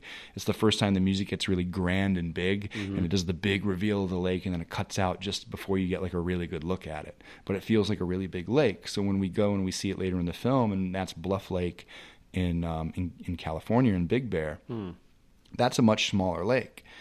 But because we've established the big lake, we were able to show that one is this is just a piece of it. And that was one thing about Camp Crystal or Crystal Lake that I always wanted to bring into the lore to make it feel like I mean, I'm from New England and like, you know, one of the most famous lakes up there is in New Hampshire, Lake Winnipesaukee. It's a giant lake with all these alcoves and different places you can go. It's like there's all the you know you can get lost on this lake. And i wanted crystal lake to kind of feel like that that there were coves and places where are hidden and that you can't really get to it. And like i grew up on a lake and it had a cove that used to creep me out. Mm. And in my head i always imagined that if camp crystal lake was every anywhere it was in the cove where people didn't go. And it was dangerous because that's where the rocks were and you could sink your boat. And it already had this kind of lore and thing to it so that separation i always imagined that camp crystal lake that's where it always existed was in some cove of some giant lake that you know if you ended up in the wrong one you would end up in the wrong place and, and, and encounter jason.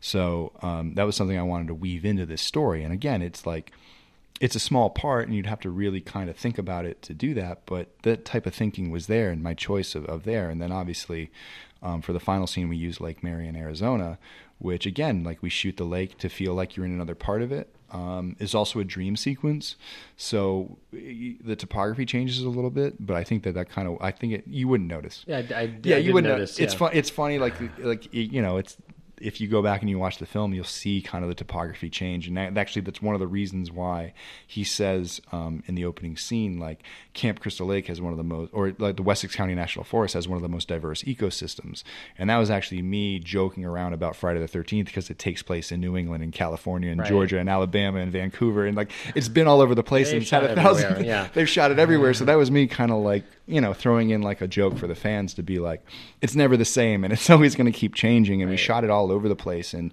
in Big Bear, we shot some of it in Malibu. We shot in Arizona and I shot, you know, I shot up in Lake Tahoe and, and different kind of vistas. And we, we put all that world together and, and, you know, visually had to figure out a way that it would feel seamless and you didn't feel like you all of a sudden jumped out of one area and into the next, even though the the trees kind of changed. But I think anyone who's gone on a hike in California has experienced that, has gone on a trail and been like, you walk through one area and it's completely different from the next. And so we took advantage of that and used that to to connect all of these worlds to make it feel like it was all in the same place. Obviously, the trick that we can play as as movie makers is in being able to to trick the audience in there and not make it feel as jarring as it feels when you're actually physically out there and knowing that you're 50 miles away from where you just were, or you know, uh, what is it? Um, how is it far to Flagstaff? I think it's like three, three, four hundred miles. Yeah, I'm not sure. Um, you wouldn't know. It's just because you're so caught up. Again, you're caught up in the story, and if you're caught up in the story, you won't notice those things. And it isn't until you go back and watch repeat viewings that you can start to. And I hope people start to do this. That filmmakers start to figure out that like you know, we put this together in, in kind of a clever way that I hope other, you know, independent filmmakers start to pick up on that and use that to elevate their game too. And, and say like, oh, wow, like the way they did this, I wouldn't think that you could do that.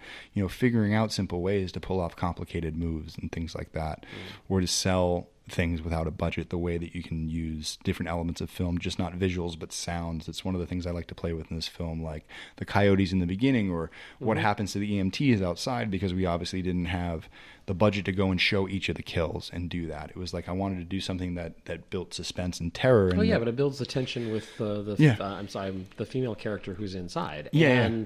You know the character that you've been following for the entire hour because he's extremely vulnerable. Mm-hmm. Yeah, and you're staying with him. It also and it, and it turns into a pretty cool camera move too. And you know, you play with those motions, and it, it leaves a little bit of suspension of disbelief, and your mind again starts to play with you, and we start to use the audience's mind for them to let them start to imagine what's going on outside, and and, and you can hear it in the voice of the character as he's trying to help Tommy and and all these different things. So. You know, it, that was like one of the things I like to play with, and because we didn't have a budget, that's why we chose to do that. You know, we got we chose to do that because that was an effective way to pull it off that wouldn't cost us very much money. What cost us time and money was the move. Instead, we put the time and the money into something that we could afford, which was creating a really cool one or camera move that would tell this whole moment and really play it out and let the suspense build up. So that was a choice that that we made instead of saying that like, oh, we don't have this, we can't do it, it's not going to be good. Right. Are you, just- wait, are you referring to the move out of out at the back of the ambulance? What which what camera? The one where um, when it pans back to Morgan, the um, the the EMT, and it keeps panning back and forth. Right. Um, so Okay. it pans from Tommy to to him, to back to her, back to the door, back to her, follows her out the door, and then goes into the hand slap. Right. Um, it's all just one moment, and you're just sticking with her the entire time. And you know, we shot with a really cool camera, um, a Red Epic. Um, so when we shot with that, um, our cameraman can turn that one all the way up to 8K. So we're able to get this super wide image that we can then in post digitally do our Oh, moves right. to create that. And again, this is something that wasn't available in the 80s or the 90s, um, especially to independent filmmakers, where you can go in and actually take more control of your frame and be able to capture this 8K image and then punch in and still get a 4K image. Right. You know, it's insane that you can start wide and see all these different things and then do everything in, in post and frame it in a way that that gets you what you want without having to technically try and pull it off with inferior technology. Like if we shot this, you know, even five years ago, we would have shot it probably on a 1080 camera, and you can't punch in on that. When you try to blow that up on a big screen, or you try to blow that up to 1080, you see the pixels and you see the the, the image deteriorate. So you're stuck with what you have. So we, we got a big advantage in in having Evan Buck on board as a cameraman and bringing on his camera, because he gave us, you know, he opened up an entire different world of what we could do with the camera um, and the way that we could shoot things to make it easier in post to pull off some of the moves that I wanted to do because I wanted to push the cinematography. Um, yeah, and so yeah, we were just you know it was really fun to play with that and take advantage of the technology to create shots like that. And yeah, it's not a very expensive shot, um, but what's cool about it is it took a lot of time to plan it out and rehearsal and and um, you know he's going to run out and come back with an axe in his chest and all these different things and all these games you got to play with.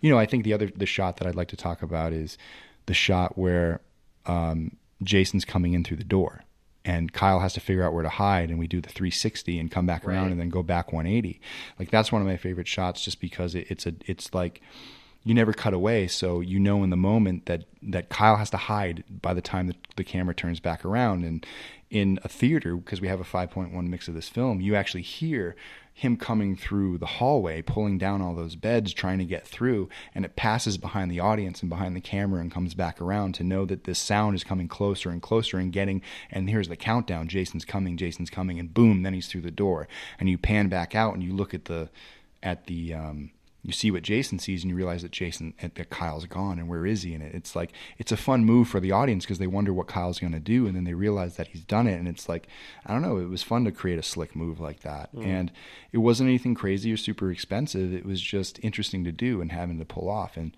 we were lucky enough to have a good mix team that was able to design that that uh, sound move for us. And again using the elements other than just camera to create the mood and the tension of the audience, which I think is like an important thing for when you're a filmmaker is to take advantage of all your departments and all of your your techniques and not just focusing on one element, but focusing on all the elements that combine into the final image. And you know that shot was cool when I watched it with no sound. You know, Yeah. you know, however many months ago. But once all the sound was there and the score was building and and it was tied into the the, the rest of the film, you know, it really for me, it becomes a proud moment because this was a shot that I believed in and I thought that would raise the production value. And when it's when it's executed, it's like, wow, this feels like a big moment. It feels like even though we're, we're dealing with a small budget and we're doing that, there we're, this is one of the moments where we feel like we're elevating the production value and pulling off something that you wouldn't normally think of. And I remember when I was pitching this to the to the cameraman who ran that shot, and he was so confused. He's like, "What are you doing?" And I was like, mm-hmm. "Trust me." I was like, "Just trust me. If it plays out like it does in my head, this is going to be really cool." And we were able. And once he once he understood what I was trying to pull off, we were able to do it. Um, and so it was you know and it was one of those ones that takes time. And and you know i learned a, a lesson in that about when you do these camera moves how much time it takes to pull it off yeah. because they're long shots. And when you reset for a long shot there's a lot to reset. Like we have to reset those tables. And you know when you throw a table they break. So you know we have to fix the table and set it right back up and and those types of things. So you know there's a lot that went into that shot. We sh- i think we did I think we shot that maybe three or four times. Wow. Yeah and so it took that much. But there was, you know, there's timing. There's a lot of timing there, mm-hmm. um, and you know, I think I was I was outside the building calling out the actions and stuff like that. And again, another challenge as a director, me having to, you know, direct people from outside the building, watching just a little monitor and making sure that like the framing stays the proper way and all those mm-hmm. different things. So, you know, for it's a very challenging shot, and I was definitely like again, like I set high expectations for myself. So, it was one of those things that like this is the first time I ever directed a shot like that but you know, I you know we ended up pulling it off because yeah, I it I, works great and it's very surprising mm-hmm, the way mm-hmm, it unfolds. Mm-hmm. Yeah, but it was you know it was because I challenged myself and I, I, wanted to do something that was a little bit more than the standard standard fodder that you'd find in a Friday the Thirteenth film. So we digressed a little bit, but about an hour ago, maybe or so, uh, we mentioned a surprise uh, towards mm-hmm. the end of the film. Um, and Russell, this is one of your favorite scenes um, this this whole part. That so. whole sequence, I, mm-hmm. I, thoroughly enjoyed. Go for it. No, I don't want to. I don't want to steal it. your thunder. No, you go for no, it. It's all you, man. So, I, I, one of the reasons that I, I really wanted to talk to you mm-hmm. about this is because I have. It's like we're you know I met you in January 2016, like I said, and you and I have kind of like followed each other since mm-hmm. then as far as you know what are you working on, what are you doing now, mm-hmm. and th- this is a passion project for you. Mm-hmm. It's like you know you've mentioned uh, like yes you, you wanted to advance your career yes you know you you you're expecting something from this if it turns out well, but everything that you've said since we've started talking is community and people coming forth and people wanting to do you favors and people wanting to bring their best. Mm-hmm. And I think part of what that has to be is this is a passion project and that's inspirational for other people. And i think it opened it sounds like it opened doors and opportunities mm-hmm. for you and the film. Yeah. So one of those is a surprise. Mm-hmm. and it is when a particular character shows up who you've mentioned a couple of times. Yeah. How did you end up with thom mathews? Wow. That was uh, that was like so before I even go, before I even get into that, I'm just going to say that Thom Mathews was like my hero when I was a kid. Um, obviously, I've already talked Tommy talked. Jarvis. Tommy Jarvis. when I was a, you know, when I, part six was my favorite Friday the Thirteenth, and I thought that Tom delivered such a great performance in that film you know, I love the production value of that film, the ending, fighting on the lake and the, the lake of fire, and oh yeah, you know, it's, it's a very sympathetic it's, performance. It's yeah, and, and it's great, and it's it's kind of like the ending. You know, it's a nice little you know ending to Tommy's story in a certain way. Um, you know, I also love Tom in Return of the Living Dead. He was one of my favorite oh, actors. Yeah. And there was a time I want to say. Um, I don't know. I'm just I just moved out to LA, and my friend took me to my first Monsterpalooza, and Tom was there. And I remember seeing him at the table, and I literally couldn't even talk to him mm. because I was like, I don't know what to say to him. Like, I don't, like, what do I say? Like, it, I feel so weird walking up and saying like, "Oh, you're my hero," and all these different things. Like, I, I just, I didn't feel comfortable doing that. I didn't know how I ever wanted to meet him, and so by the time I actually got the courage up to go up and talk to him, he had taken a break and he wasn't there. and then I ended up having to leave in the next couple of minutes, so I didn't end up getting to talk to him, and it was a missed opportunity.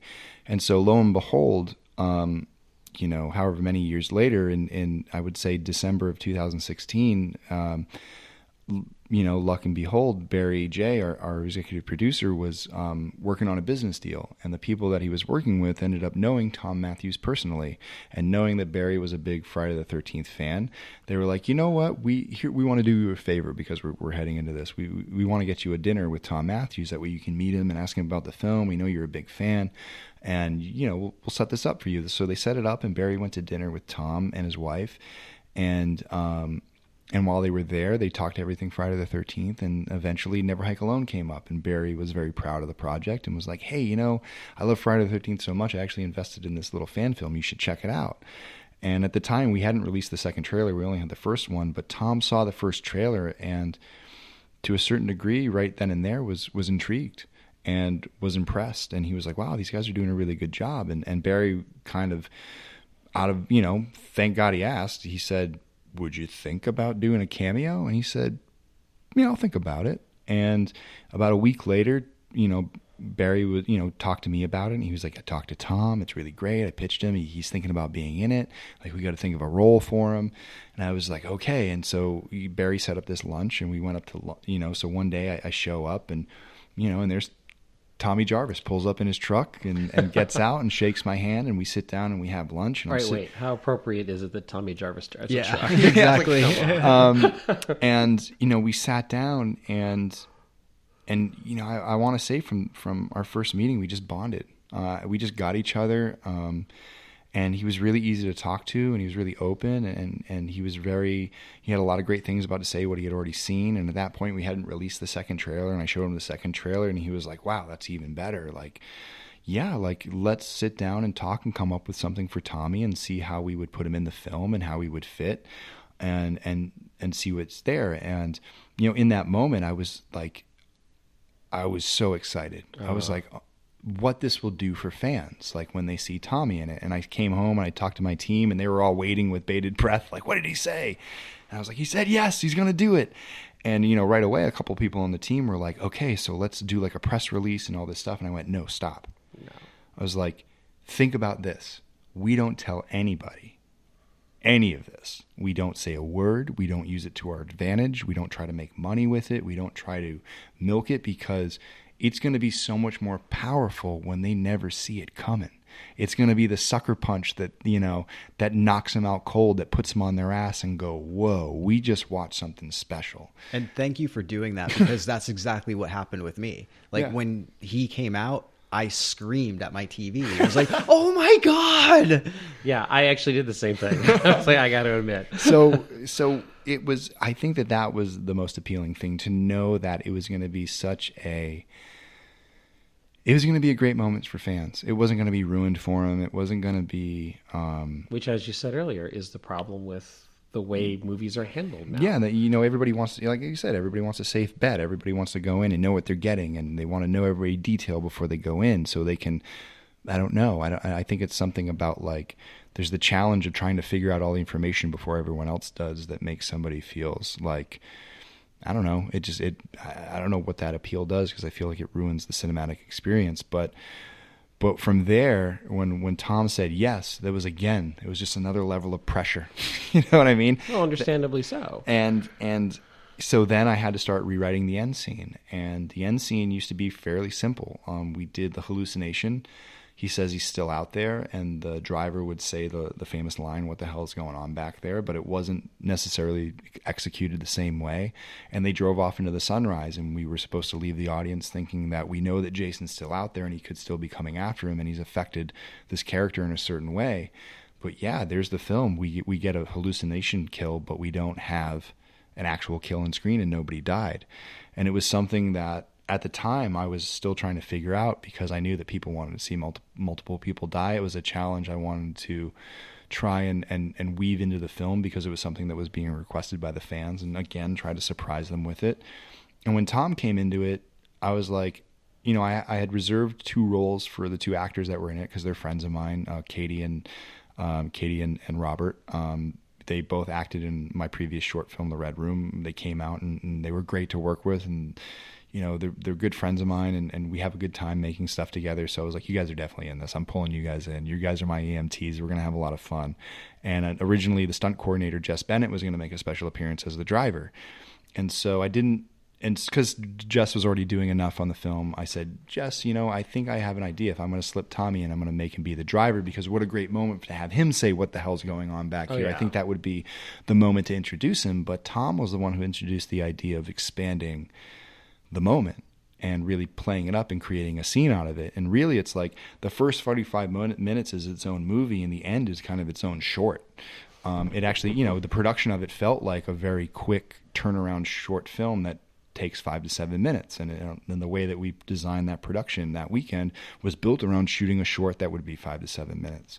So so we ended up doing that and, and we went through many iterations i wrote different versions shared them with tom and um, you know and i think for tom he really wanted to feel like it would be a natural progression for tommy that we wanted to know why tommy was there and like why is he the driver of this ambulance and what's going on and where is he in his life? And, and really making that feel something that even though we're not going to get into it in the scene that is him being tommy he could feel comfortable in his role and what he's supposed to be. And you know the things that that we think about off screen you know i started to think about tommy and his life and going into those moments. Like i was doing a direct call out to tommy in the previous scene when he's seeing those hallucinations. That's from a tommy scene. So it's like there's so much there's this you know there's such a similarity between these two characters. And and so tom um, you know has this intense guilt from part six um, because he accidentally resurrects Jason and gets a bunch of people killed, and he gets his girlfriend's dad killed. And so you can imagine that this character has continued on in his life the same way. Yes, he's conquered Jason to a certain degree, but there's still going to be this trauma and this um, this sadness in his life for, for and this guilt in his life that he's dealt with. And you can imagine that someone who has guilt and trauma and has been around, a lot of traumatic experiences could almost be addicted to them. So becoming an EMT, becoming an ambulance driver allows him to kind of fill that need of helping people and being out there like he's the per, he's the first responder you know what i mean? In the in these films he's the one who takes action. He's the man of action. So you can imagine that as a paramedic he would be the person you want out there because he'd be the coolest under pressure. I mean what's a car accident when you've been chased by an axe wielding maniac? It's like like these are the things that that that allow him to kind of you know that allow him to continue living i think in a certain way because because he still harbors that fear and that guilt and when he shows up in the film it's like you can imagine that he's been fulfilling this role for many years and it's been quiet and dormant. And you can see this slow building dread in him in that in that final scene because things are starting to feel a little bit too familiar and Mm-hmm. things seem a little bit off and he can't quite put his finger on it. And it's been so long can it really be it? And then you know, finally when it reveals himself and he goes son of a bitch i knew it. It was like we wanted that that kind of like I almost feel like the film had been building itself through all that time. And when Tom shows up, is when we kind of reveal to the audience that we've secretly dug a tunnel into the actual franchise Right, and, yeah. have hijacked it and have continued the story. And if you talk to a lot of Friday the 13th fans, I think that one thing they've always requested is that we kind of wanted to see that story play out. And we'd like to pick up where that story left off. That'd be something we'd really like to see in the theater. And before this moment, before we did it, no offense to Tom, but I don't think Warner Brothers was going to pick up the phone anytime soon, or Paramount was going to pick up the phone anytime soon and concentrate on a Tommy Jarvis film. Um, and I hopefully, you know, I really hope that we just prove the point that yeah, it can work. And you know, in bringing back these alumni, it's worth it because they're the soul of the franchise. I mean, we were just talking about community. They've been carrying this community for you know three decades. You know, almost going into its fourth decade. So why not have that? You have, you know, now Halloween's going to be made. You're bringing back John Carpenter and Jamie Lee Curtis, and you're resetting it back to part one and, and doing all the things you wanted to do.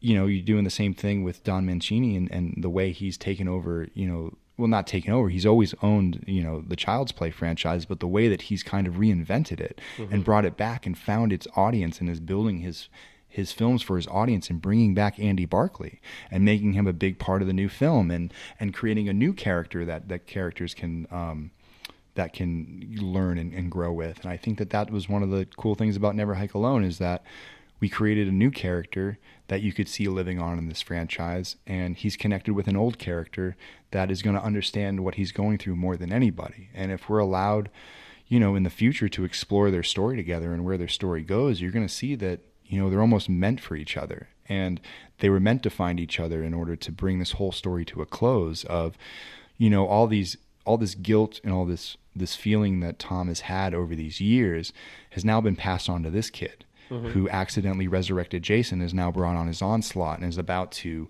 unleash Jason back on Camp Crystal Lake after 20 something Yeah, years which is very similar to what what uh, Tom did. Yeah, exactly. And so they, yeah, that, that's why they're like they're they're very similar in in the character type. And so, you know, to kind of tell that story was for me like a Friday the Thirteenth fan's dream to figure out how it's going to bridge back and bring us into the new generation. And How did that uh, moment play at Telluride at the premiere? audible gasps. They were, Yeah. and like people looking at each other like, really? Like, oh my God. And luckily, you know, like I said, like Tom's been a big supporter of us. He was there with us in Telluride. Oh, that's He was there on stage. He was, we were able to talk about it and he had such glowing things to say about the film. I mean, he had really only seen his scenes. We didn't really show him much of the film. He, you know, he always asked like, like, his worry, and, and I get it. He was like, are people like gonna, like, is it weird that I just show up? And I'm like, that's the point. that's the point. No, but, yeah, yeah. but everything that you just said is like, uh, you know, like Mike said, like he was screaming at the television. Like, the, but the moment makes sense. Mm-hmm. Like, the, as soon as he opens the door, it was like, well, of course, that's what he's been doing all these Yeah. years. It makes perfect sense. Yeah, I mean, he could have become a forest ranger. He could have become all these different things. But I, I just thought that like the paramedic was the most direct way for him to be helping Yeah. people and being in these situations because he's out there actually trying to save lives.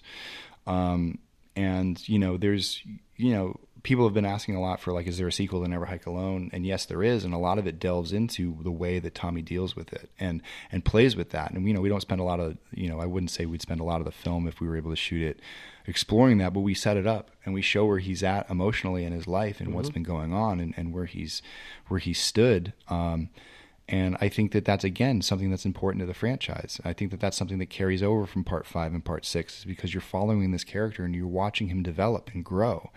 Um, and that's what audiences like. They like to grow with characters. They like to see them come back. They like to to see how they're doing now. Um, and also, I think it's yeah. it's partially um, a respect for the fans Yes. of the franchise.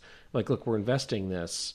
At least give us the respect of not some weird one-off story Mm-hmm. that doesn't make sense with the rest of our universe, the universe which we are are willing to support. Mm-hmm. So, um, and I think the, the the fact that you were able to pull, you know, the Tommy Jarvis character back in is Mm-hmm. again, it's just a sign like this is passion. I mean, this is this this is something that people will invest in.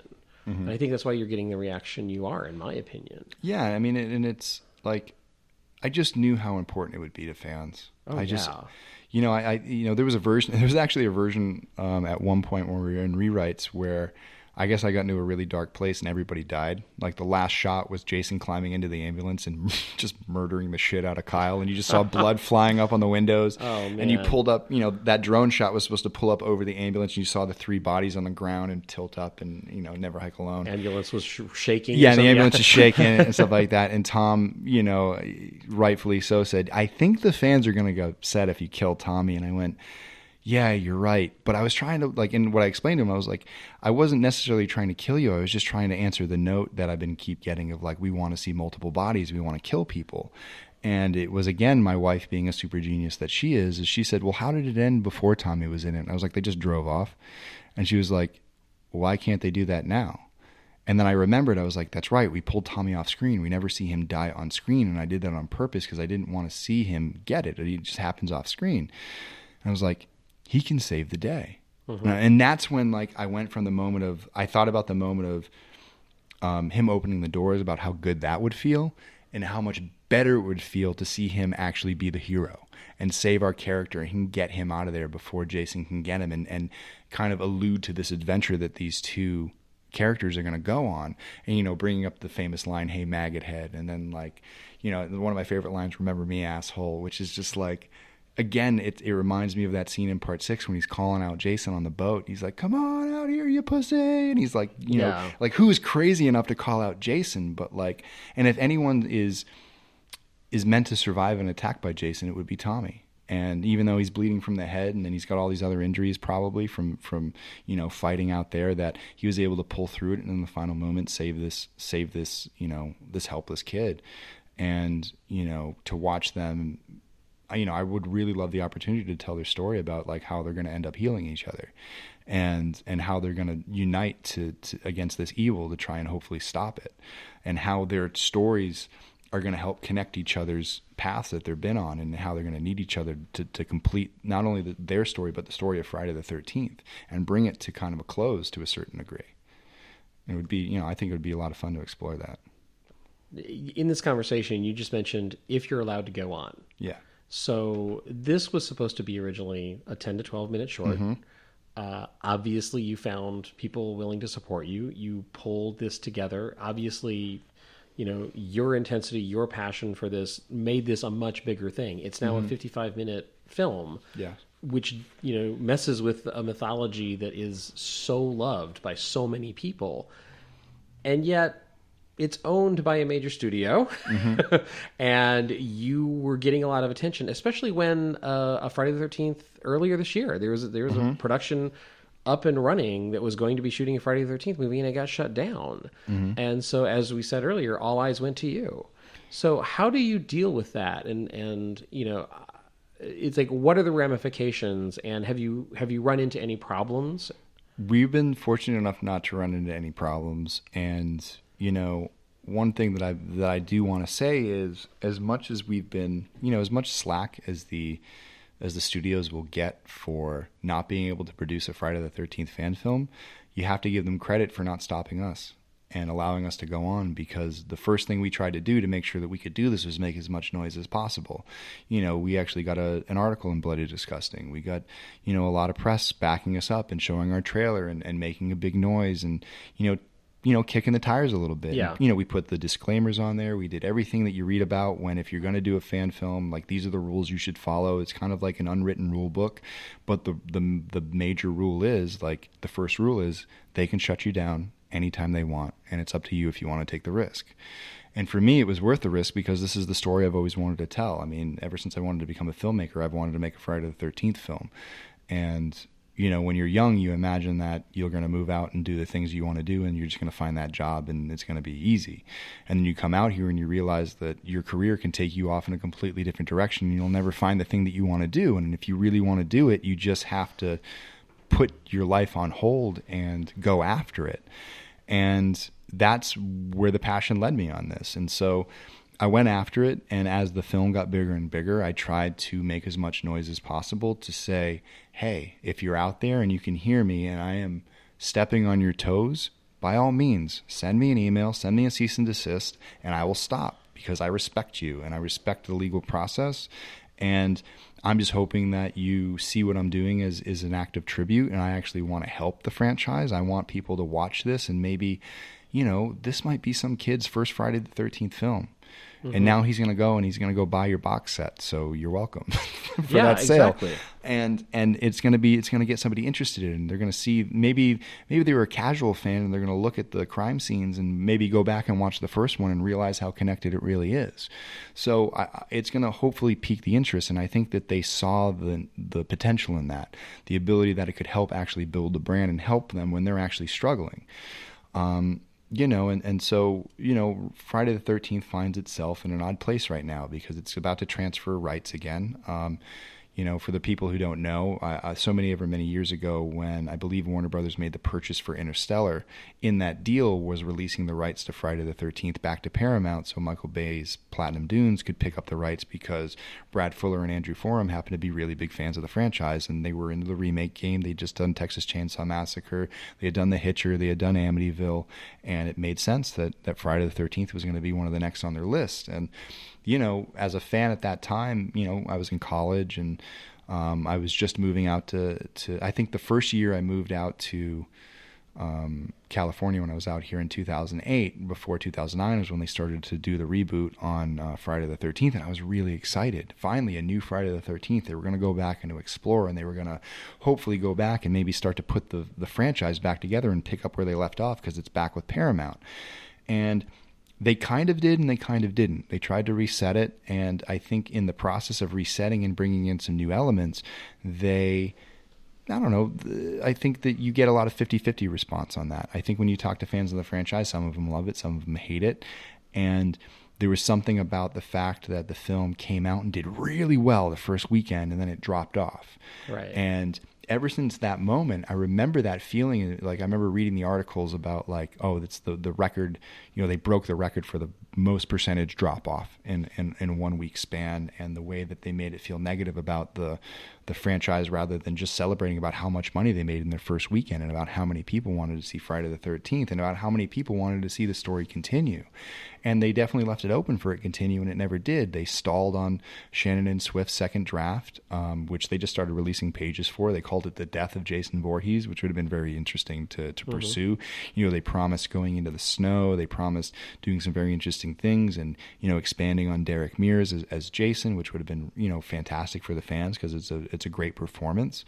Um, and then that got stalled. And then, you know, I think that was when the boom of found footage came out and paranormal activity was doing really Right. well. So, you know, you, you hear the stories that, yeah, a Paramount executive came in and said, listen, like, this is where the money is and this is how we're going to do it. So let's think about a Friday the 13th as found footage. And at that point, they bring on David Bruckner, who's a very brilliant director. He's done some great, you know, stuff on, on films like VHS. Um, he, I think he does both one on VHS 1 and VHS 2. Southbound, he did The Signal. Um, and he's continued to go on and do many other things. And, and he was a really good fit. You know, he's a young filmmaker. I think he had a really good, fresh perspective. And, and you know, he came in and tried to do the found footage angle. And I, I believe at that time, Brad Fuller, in in in, in, inter, in interviews that he's done, said he was the one who put his foot down and said, "No, we're not doing a found footage Friday the Thirteenth. This isn't the film that. This isn't why we bought the rights. We didn't want to do this film. We want to do a traditional Friday." And eventually convinced the producers to let them do a traditional Friday. Kept David on. They brought on Nick Antosca. Um, I think from Channel Zero. If I'm getting that wrong, I'm sorry, but you know he's he, he's a good writer, and they and they wrote a draft. And I actually had somebody, a good friend of mine, give me that draft. I won't say who, um, and I got to read it, and I actually really enjoyed it. And I thought that they had a lot of really great elements of Friday the 13th in there. And, you know, going back and visiting the old camp, it's on the other side of the lake and going out in the canoes. Like, visually, I could see that story in my head and I could see how scary it could be. Some of the things they had Jason do, some of the things they had Jason survive, I thought that they were very clever and, and it was the Jason that I wanted to see on screen. Um, and unfortunately, um, anyone who works in the industry knows that that Paramount went through a big regime change, and in that regime change, whoever was shepherding Friday the Thirteenth left, and someone new came on and wanted a new take, and so David and Nick's script got canned, and they reset again. And they brought on Breck Eisner and uh, the the writer from Prisoners, I think Aaron Guzanowski. If I'm saying that wrong, I'm sorry. Yeah, I'm not And th- that and that's the other script that came out, Right. um, and that was the one that they canceled in January after Rings Two didn't do so well. Um, and you know, I think that one, we I think Friday the Thirteenth fans were very upset when we heard that it was going to be not only canceled but canceled because of Rings Two, a franchise that has nothing to do with Friday the Thirteenth and and has a different, or not Rings Two, but Rings. Uh, Yeah, rings. and um, you know, we sit there into Friday the Thirteenth because this is no brainer. You're talking about like a film from 2002 that yeah we liked and we didn't like the sequel that much. Like there was nobody clamoring for a Rings, and like maybe you bet the farm on that one, but you had a safer bet with Friday the Thirteenth because Friday Right. the Thirteenth is a known brand that people want to see, and we've been asking for for a long time. Um, and so we were bummed at first, and then the script released. And again, like I'm a big fan of the Crazies remake. I actually think Last Witch Hunter is a, a really good film. Prisoners is obviously a beautiful film Yeah. and very you know intense. Very creepy But the the, too. the script that was put together for that really wasn't Friday the 13th. You know, it introduced a lot of elements that I think would have sent the fans into a, a frenzy in a bad way. They would have well, that wa- that was the Yeah. one which was supposedly the origin story, correct? the origin story, and they had the dad, and Well, and, even yeah. even when they announced that, the backlash online immediately was, "We don't want an origin Mm-hmm. story." You know, and I think, and personally, in my opinion, that might have been because we've we, you know, when Rob Zombie remade Halloween, Mm-hmm. he created an origin story that doesn't work with the mythology. Mm-hmm. And I and I you know, and I know there are people who love the Rob Zombie Halloween, Yeah. but but if you look at the franchise as a whole, his mythology takes all of the tension, all of the fear mm. out because he, he, you know, it's like, oh, he's a poor abused child. It's like that's that that's Yeah, the it- cheapest shot.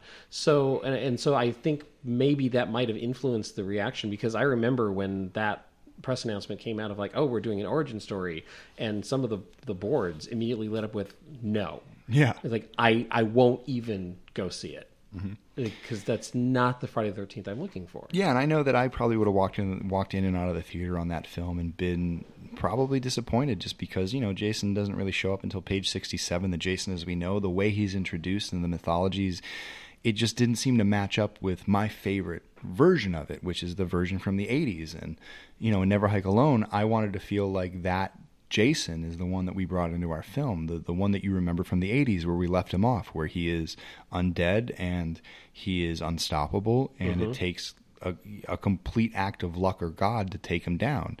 And um and that film was so built on trying to create this narrative that I don't think the fans were asking for and I don't necessarily think fit into the actual lore.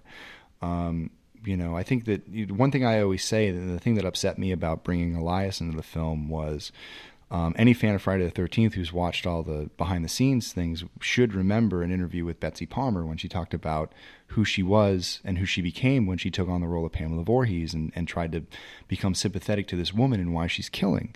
And you know, I it, the story very stuck with me because you know the story she tells is the one of a single mother. And i grew up the son of a single mother for, for many years of my life before i was lucky enough to have a stepdad that stepped into the picture.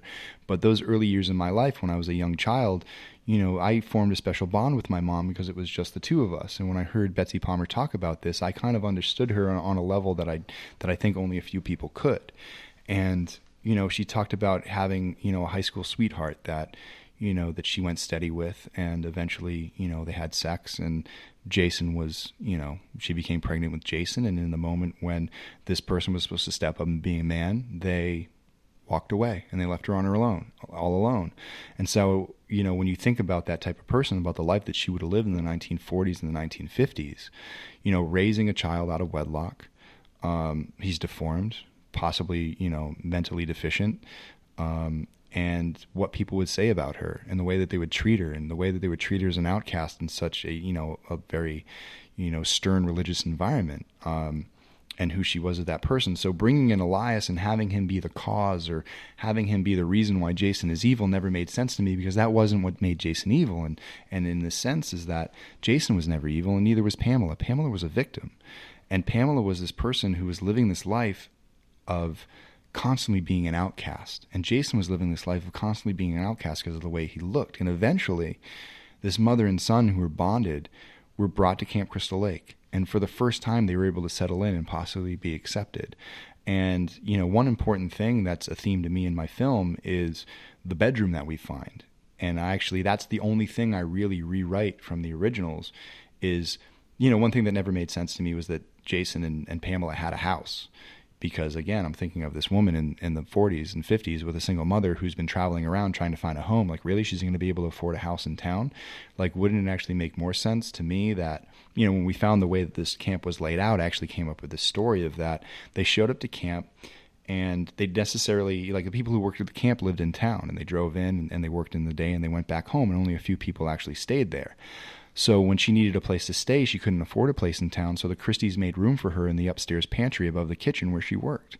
And so they pushed a shelf aside and they hung up some sheets and they put a bed up there and, and some furniture and and there was their little home that they created in a place where they can be themselves and not be judged and not be, you know, outcast and they could actually enjoy their lives for the first time. And then after that's all set up, her son dies and everything that she built towards and this happiness that they have is just taken away from her. And that's the final straw. That's that's the beginning of the turn. The, the fact that her son was taken away from her the person that she loved most in the world the only person that understood her the only person that she could be with for the entire 12 years that he was alive um, she was alone again. And part of that is what drove her crazy. And you know it was part of elias ditching her um, right away that led to that. And, you know, it's the loss of her son that drives her to kill, that drives her to get that revenge and that rage. And it isn't until her death that that rage is then switched to Jason because she kills in his name and he kills in her name and I think that that's such a poetic story and when you you delve into that that it's the love between these two characters that turned into this victims becoming the victimizers is what drives Friday the 13th and I think that not that I don't, and again, not that I don't think that these people who are coming up with these stories are talented filmmakers, they are, but when it comes to the lore of this story and what makes it key and what makes it unique, when you step outside of that realm, it's no longer Friday the 13th to me. It's no longer what Victor Miller's script is about and why this this franchise lasted as long as it did. Jason kept coming back because he's killing in his mother's name. And they do get to that eventually in in that film, but they muddy it with the dad character, and I think that that's something that's a mistake when when fans or I don't want to say anything fans do is, is a mistake. I think that you know there's a diversity to Friday the Thirteenth that needs to be celebrated. Each film fan is a little bit different. Each film is a little bit different. We have our favorites, and we all kind of want to see certain things go on. And some films we don't like, but other films we do. Mm-hmm. So I never want to say that like a fan is wrong, but to me, like Elias has no place in this world because he was never a part of Jason's life. And he left the world. He left the world. And to bring him in and, and all of a sudden, you know, all of a sudden paint him with all of the reasons why Jason is evil or to give him any sort of power takes away from everything else that you've done. I think it's mm-hmm. I think it's one of the issues that Jason Goes to Hell ran into was the fact that they introduced the concept of, of Jason having, you know, a half sister and family members and things that they could right. and all this like mythology and things that were never introduced before and were never explained before that we were all of a sudden supposed to buy into. And the problem is it's just too big of a bite for fans to swallow in one gulp. It's not slowly set up over time. It's something that was just jammed in our face. And there's some fun stuff to Jason Goes to Hell. The opening chase scene is very classic Friday. It's I mean it's it's like as Friday as it gets with the music and the way the shots are set up and the way it's executed. And then you know, they turn it on his head, they blow Jason up, and they go really into that 90s style horror movie that was going on at that time. I mean, it really fit that tone of what they were doing. But again, that wasn't it didn't turn into a favorable tone for the, for that franchise. So and something that you've you've brought up, I think you have a wonderful moment in Never Hike Alone, um, mm-hmm. where he finds something in that bedroom, yeah. which is about the relationship between him and his mother. Yeah, and and it's a very touching moment, and you know, and it, he and he doesn't understand it. Mm-hmm. So I'm sorry, uh, what's the character's name? Kyle. Kyle. Kyle. Yeah, yeah. yeah he doesn't understand what he's. Kyle doing. doesn't understand what he's seeing, but he knows that there's some significance to this, mm-hmm. and you know, I think that's, you know, and and that is literally the, the he discovers the core, mm-hmm. and that is the moment where the film kicks into high gear. Yeah, and it is, and it's like it all kicks in like it's when does Kyle cross the line? It's when you cross the line into mother's territory. Yeah, exactly. And that's the thing that Jason's there to protect, and that's what Jason's been trying to protect this entire time. And he wants to preserve. So, kind of one of the thinking that went into Never Hike Alone is the fact that Jason's been alone all this time, and Jason hasn't been killing people because no one's been going out to Camp Crystal Lake. Right. Everyone's learned their lesson. It's been quiet, and there's a certain contentment, I think, in Jason to just go and recreate this life that the last happy memory he had was up in that attic with his mom, you know, reading bedtime stories and her giving him that card and stuff like that. I think someone was living here. You know, if the fans ask, well, why is that stuff still there? it's like, well, you know, after Pamela left, like there's probably some artifacts that got left behind. I imagine because there's a cookbook there that you can see on the, on the shelf, and the oh, way oh, I, I, did not notice that. Actually. Yeah, you'll if you look you look closely on like when you look, you'll see that there's the cookbook, and you can imagine that her cookbooks would have been there. Oh yeah, you know, in storage, even though they shut it down in 1959, I think, or 58 or 59 they closed it down for 20 years, but I'm sure the cookbooks and the things that were there and the artifacts were put into shelves and stored away. And when they showed back up in 1980 to rebuild the camp, they were pulling things out of storage. And some of Jason's old things and some of Pamela's old things were in there just because they got stored away and forgotten about. And Jason's been walking around this camp for 20 years searching for remnants of his old life, searching for things that remind him of his mother and finding a photo and finding her books. And, you know, I can imagine like off screen at some point, over time, like finding the books and then that postcard falling out and realizing that even though he's a monster and even though that he is there to kill anyone who enters that camp and, and, and puts this pressure that he's doing it because of this lost love that he has for his mom and he's killing in her name and he's brought back because of you know the supernatural you know, we say in, in ghost stories that you know the reason why places become haunted and the reasons why poltergeists and things exist is because a body or a life is removed from this realm in a tragic fashion and it ripples out through the supernatural and it has an effect on that area and it has effect on that building. That's why we feel that houses are haunted or or woods are haunted because we hear that people were doing satanic rituals out in the woods and now we have this intense fear. And even though in the real world we logic it out and we say well ghosts aren't real and things aren't real in film those are the places where you can explore it and i think that that is where friday the 13th can find a very good foundation is in that supernatural something that helped elevate the franchise on the back end of it when they got into part 6 7 and 8 there were things in there that were fun to explore. The execution wasn't always you know top notch but it opened up this door to Jason and it made you realize that this entire time we could be dealing with a very supernatural element here and that's why he always comes back and it doesn't ruin his story it actually enhances it. You know the fact that like the death of some person could bring someone back from the dead um, which is the way that we portray the story in our campfire stories he says that when she's dead he came back from his grave. And i think that's a very you know i, I wanted to make that clear that in my head you know in order for Pamela to do what she did, Jason really has to be dead. The kid's mom, who was also the camp's cook, blamed the counselors for her son's death. And one night she went crazy, killing almost everyone before getting her own head chopped off by the only survivor. My brother also said that Jason, who was still in the lake, witnessed his mother's death and returned from the grave to seek out her revenge on anyone who entered the camp.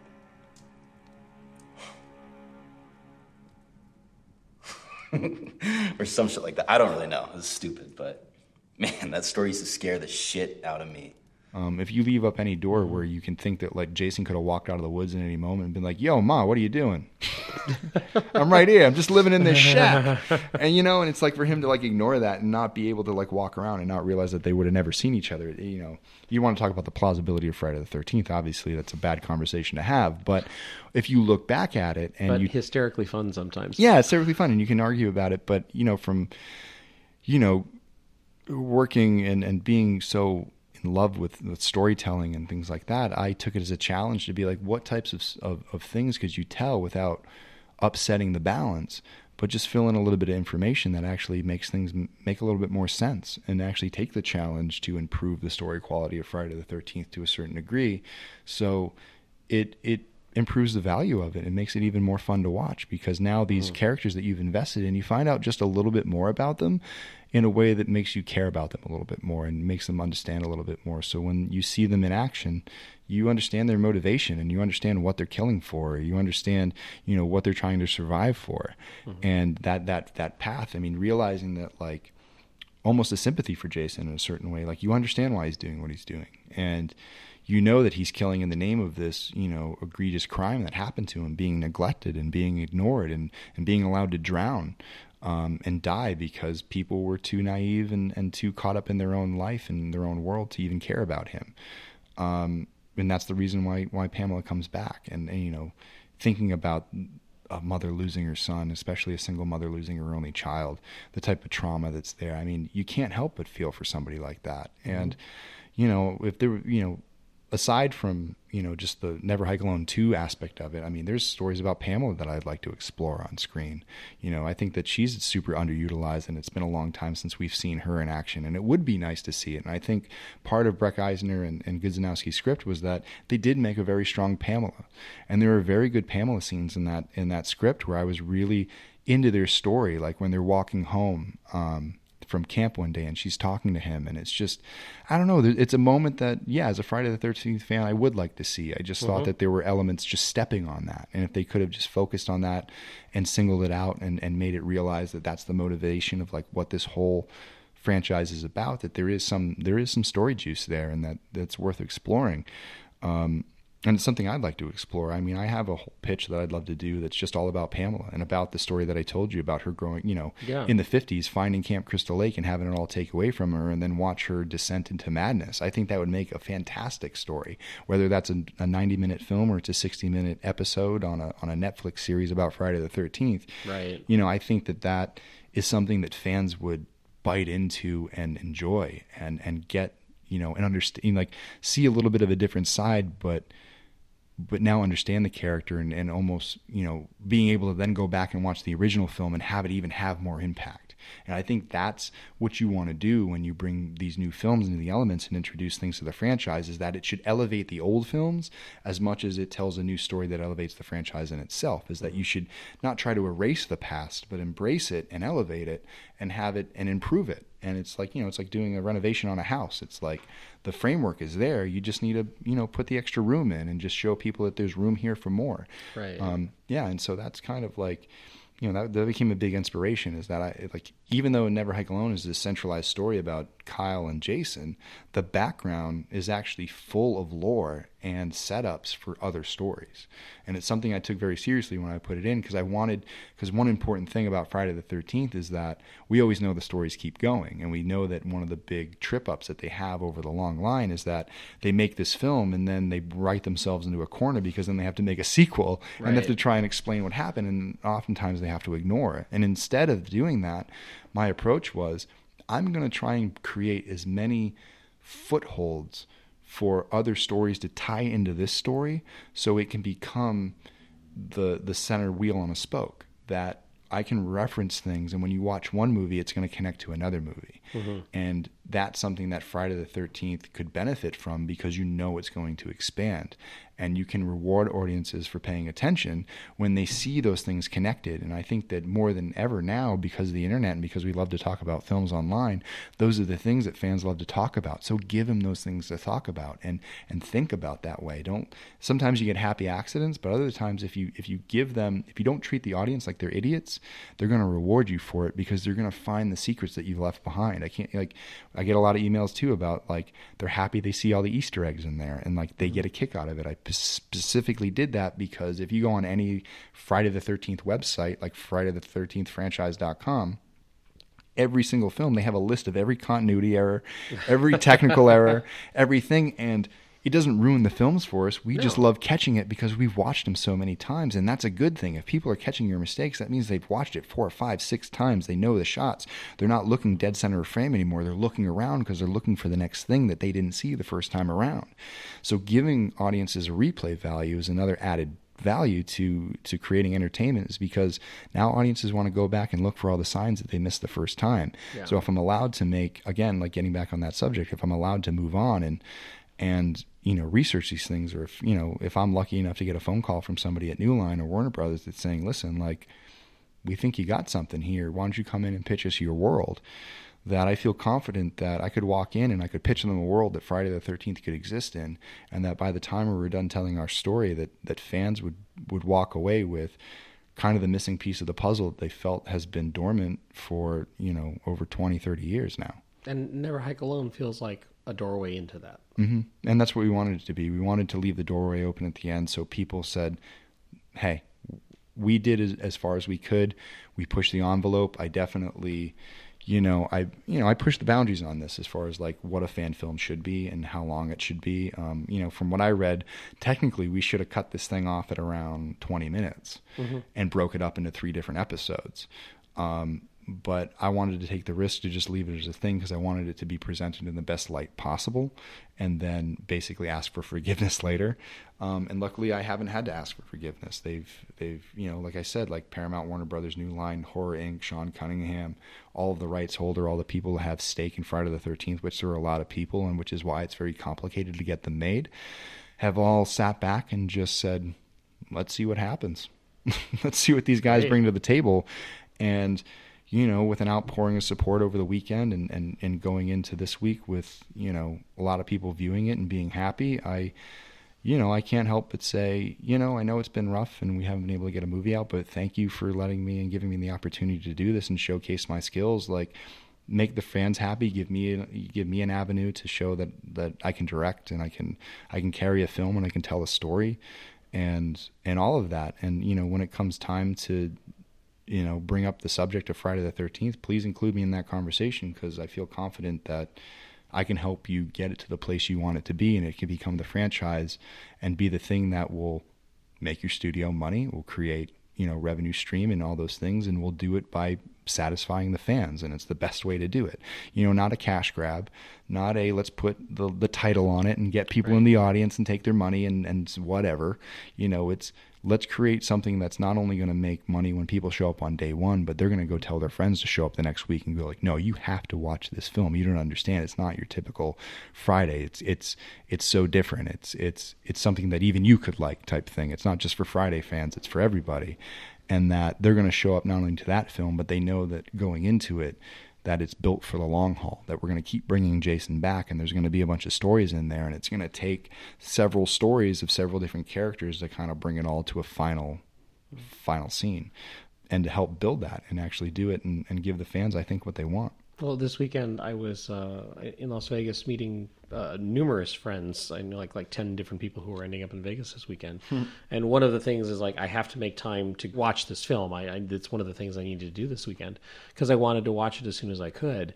And when I started explaining, like, no, it's like it's this passionate guy who like is trying a new take on this, and and all of them were like, "Oh, really? That sounds actually really cool." And because they, even though they aren't the horror horror fan that I am, mm-hmm, mm-hmm. it, like they were like, "Oh, that sounds really interesting." It's like I I haven't seen Jason for a while. I would mm-hmm. like to, and you know, and then after I watched it, you know, I. I you know, messaged them the next day. I was like, "Hey, yeah, it turned out really, really well." It, it, and, and I think that's what it is. It's a, it's a good introduction back.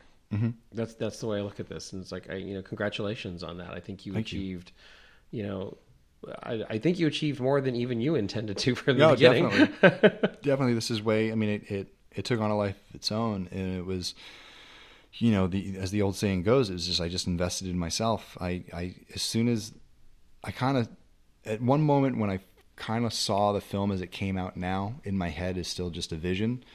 Um, I knew how hard it was going to be, and it was a moment where I just doubled down. I said, "I'm just going to go for it," and um, you know, there was a lot of people along the way uh, where, you know, when I first mentioned it to you, I mean, we sat down, you weren't the first person I talked to about saying yeah. that I was going to go do this. I had talked to many other people and, and you were one of the few people that were like, go for it. You know, I mean, there was other people I talked to that were like, why would you want to do this? Or, you know, what is it about Friday the 13th that makes you want to, why don't you just do your own original film? And, I was like, yeah, that's a great idea. But, you know, I've written a couple scripts and I've handed them in to different people and had them read it and I just got no traction. And, you know, I keep writing these stories that I like, but nobody really wants to make them. And, you know, if I'm going to make something, I'm going to do it. I might as well do something that I really, really love.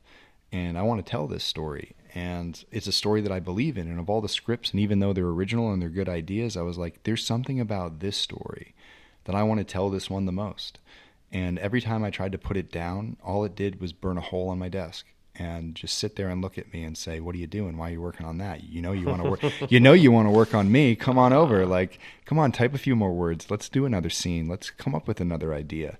And you know, it was one of those things where I'm walking through everyday life. Like ideas for Friday the Thirteenth movies come to me all the time, and I can't help but write them down and, and, and want to do it. And I get really passionate and I love thinking about it. And I used to love, you know, I think the the um, uh, how do I want to say it? The uh, not the blogging, but the um, the chat room kind of scene has dwindled over the last couple of years, going into the bulletin boards and talking about specific subjects. I've Right. noticed that a lot of the sites that I used to go to aren't as aren't as busy anymore. There aren't as, as there's not as much of a variety of people talking about it. So there was this kind of missing element in my life where I had no place to go and vent about Friday the Thirteenth or talk about it with other fans because they'd seem to go in other places and talk about it on other sites that I don't know. I just I never followed them and I never found them again, and and I kind of missed out on this opportunity. And so I started to turn it into writing short stories or just writing an idea down or writing a cool kill down or something like that, thinking that like,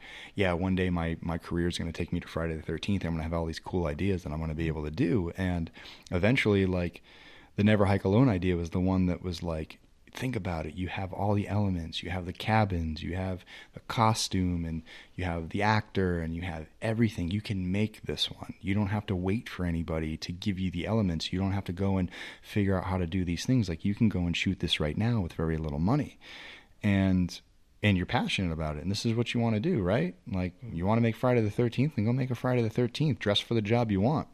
And so. Right.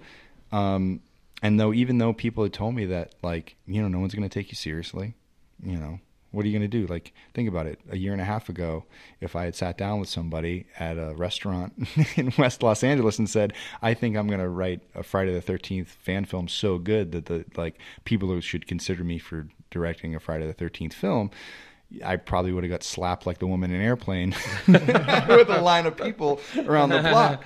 And you know, and I remember reading. I remember I was reading something on Bloody Disgusting. Um, they they started doing this um, little article every other week on a, on a fan film.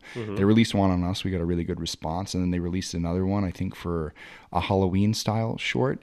And there was somebody in the comments who was going off about like, oh, God, oh, a fan film. If you ever walked into a studio meeting with a fan film, you'd get laughed out of the room and like being really pretentious about it and just treating another film like it's not even a true indie production and all these different things. And, and it was, I don't know, it was daunting. It was like, wow, there's people out here who really hate fan films and really look down on us. And, and you know people are going to look down on me and they're going to see it as, as a sign of, of weakness or an ability to come up with something original when it, it's not that there's actually so much originality in this film um, and it's taking something that's stale and dead and reviving it is just as challenging as coming up with something new sometimes And also, I think Yeah. part of that might be a reaction to um, bad fan films because Yeah. I mean there there are those out there definitely. So like the fact that you went out and you you strive to do something Mm-hmm. worthy of the franchise, and then that was the first thing in the very first conversation I ever had about this with you Mm-hmm. was, and I'm sure that's why I encouraged you to say yes to yourself was like you wanted to do it well. You, Mm-hmm. It's not that you wanted to do it; it's that you wanted to do it well, and you wanted to do it out of respect Mm-hmm. and passion, rather than just do it because it was be cool. Yeah, I know. I mean, there was definitely a strategy in there. Like, you know, the original strategy was we know that Friday the 13th is a popular um, franchise and there's a lot of fans there. And that if we can do that, we can showcase our talents because we actually have we have a, a crowd to show it to. I mean, a lot of times, I mean, how many times have we helped out a friend on a short film or participated Many. in a yeah participated in a 40 hour film festival or made something that really like only you and your friends are going to watch and it's going to go online and you might find a you know a, a message board to put it on or something. You might get a couple of you know people saying this and that. But um, you know most of the time these shorts that we work on aren't aren't the caliber that will get into a film festival because you don't have the type of money to put into Yeah. it or or something like that. And for us we needed to get something where somebody could trust us with money. And we needed to do something to show that we could entertain an audience. And more than anything i wanted people to just watch it and so i wasn't doing it for money. I wasn't doing it because of that. I just wanted to make something that people were actually going to sit down and look forward to and watch. Um, and that's where it started. I, you know i wanted to to do that. And and Friday the 13th offered that opportunity because it was something that I loved and I knew that there was a community there that would support it. And I knew that it was something I would want to invest time in and make it good because I cared about it and I wanted it to be good. And, and I'd seen a ton of other fan films and you know I applaud people for their effort and the fact they went out there before technology had really caught up to where it is now. And they were shooting with you know probably high eight cameras and you know mm-hmm. just the stuff that you can buy at Best Buy that is going to give you that really you know digital look and it doesn't have that film quality to it. But you saw the spirit and the fun there. And, and you know with with the limited budgets that some of those have they pull off some pretty interesting things and and, and have some really good moments um, and I think we just wanted to show specifically what kind of skill we would have. I didn't know that it would that that's what it is. I totally underestimated myself. I wanted to get to there. I didn't know if I would. Um, but it was something I had to discover along the way, and it just kept getting better and better as we went, and it kept getting longer and longer as we went. Um, and like like we talked about before, this is only supposed to be ten to twelve minutes, and possibly even the first time I was going to do it, it was only going to be five to 7 Um, and it all just grew out of that, and it grew out of just doing something real, and you know, finding the camp played a big part in expanding it, and allowing us an opportunity to go and build some sets, um, which was another challenge. Um, and you know, we we just kind of took the bull by the horns and took it again one thing at a time. And and you know, at the end of it, when we added it all up, it added up to what we see. Um, and we didn't know what it would be. We didn't know how much of that footage we would use. We didn't know if we were have to make major cuts and and cut things out because it was going to be too long Right. um, you know, and we ended up building the other the other thing that that we were kind of um, that helped us out is the fact that we weren't handcuffed to any singular format. We didn't have to be 90 minutes or fit in a half hour or do something. It was we wrote a story that we felt told the story as long as it needed to be. It didn't need to be any longer or shorter than it was.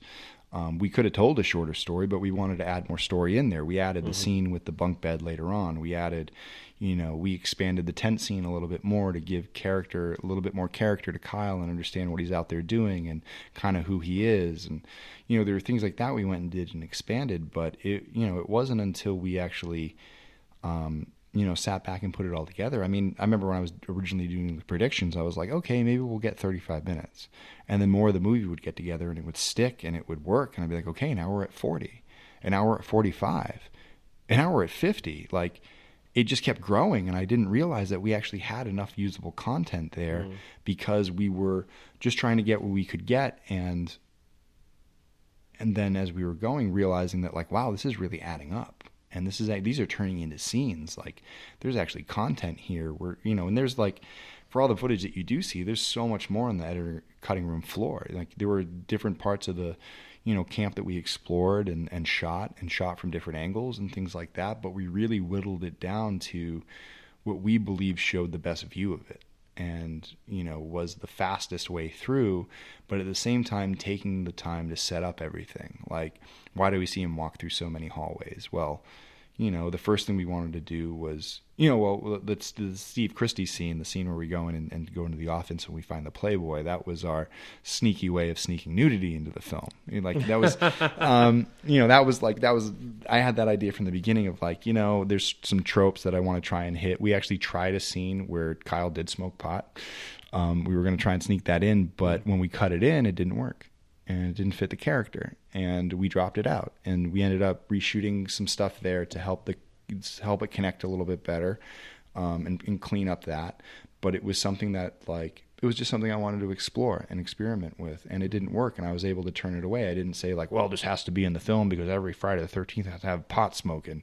Um, but when we figured out that it worked against our character and made yeah, him unlikable, it doesn't fit the character. It doesn't fit the character. Yeah. We it was a funny line. Uh, yeah, yeah, it was a funny moment, but um, but we ended up cutting that out, and and but the the Playboy played into a really great part because it it it was a good fun surprise. It was kind of a good. It was kind of a tongue in cheek way to kind of bring the kind of the campy, you know, um, that campy side to it, and then realized that that was still there, and the fact that Steve Christy kept a Playboy hidden under all his like overdue receipts right. and bills that were in his in his box of stuff, which I thought was kind of a fun character moment because if you think back to part one, Steve Christy is kind of a perv. you know, he touches Alice's hair and he's kind of weird with her, and he's kind of he's got that mustache. Uh, um, right. so so there's definitely a Playboy hidden somewhere, and you know, so that that kind of set up that for a fun thing. But then we go right into setting up the, you know, the ribbon, and then um, that starts that kind of storyline that pays off big time at the end with the final scene of, of, of the right. water the water scene.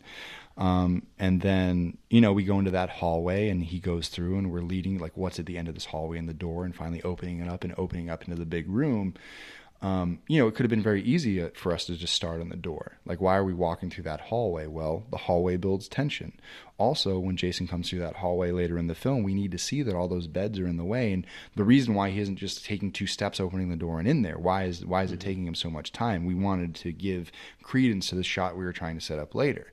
So that's the reason why we do it. I mean, like, there's the shot. Like, one of my favorite shots is when he's he does this. It's the we could, my team calls it the searcher's shot when he steps out into the triangle cabin and he shines the light for the first time, like after he's done the confessional, right? And he starts walking up along the cabins. It was like that was a shot that reminded me of part one um, when the character Annie is first coming into Blairstown or coming into Crystal Lake and she's walking up the road and they have this very long shot of her just walking and they you know they didn't have the technology to do anything slick that day. And like, it's a very 70s and 80s technique is to do these long shots where characters will just walk up through frame and stuff like that. So it was one of those shots that we felt kind of harkened back to that style of cinematography and harkened back to the 80s um, and, and brought that, that type of language into those shots and led us through. Um, and basically we had, you know, we, we tried to use, we had, we did a bunch of shots from inside the buildings looking out Um, but ultimately, we only chose one. Um, we had this whole like there was actually one scene we filmed a couple of times to get it particularly right that didn't end up in the film at all, where he actually steps up onto the steps of the main cabin for the first time. But we ended up realizing that that kind of repeated some shots, and we ended up dropping it out. And those are shots I, I was like convinced were always going to be in the film. Hmm. And when it wasn't in, and we I kind of laughed, and I turned to to my DP, and I was like, it's kind of funny those shots in after we shot them all those times, right?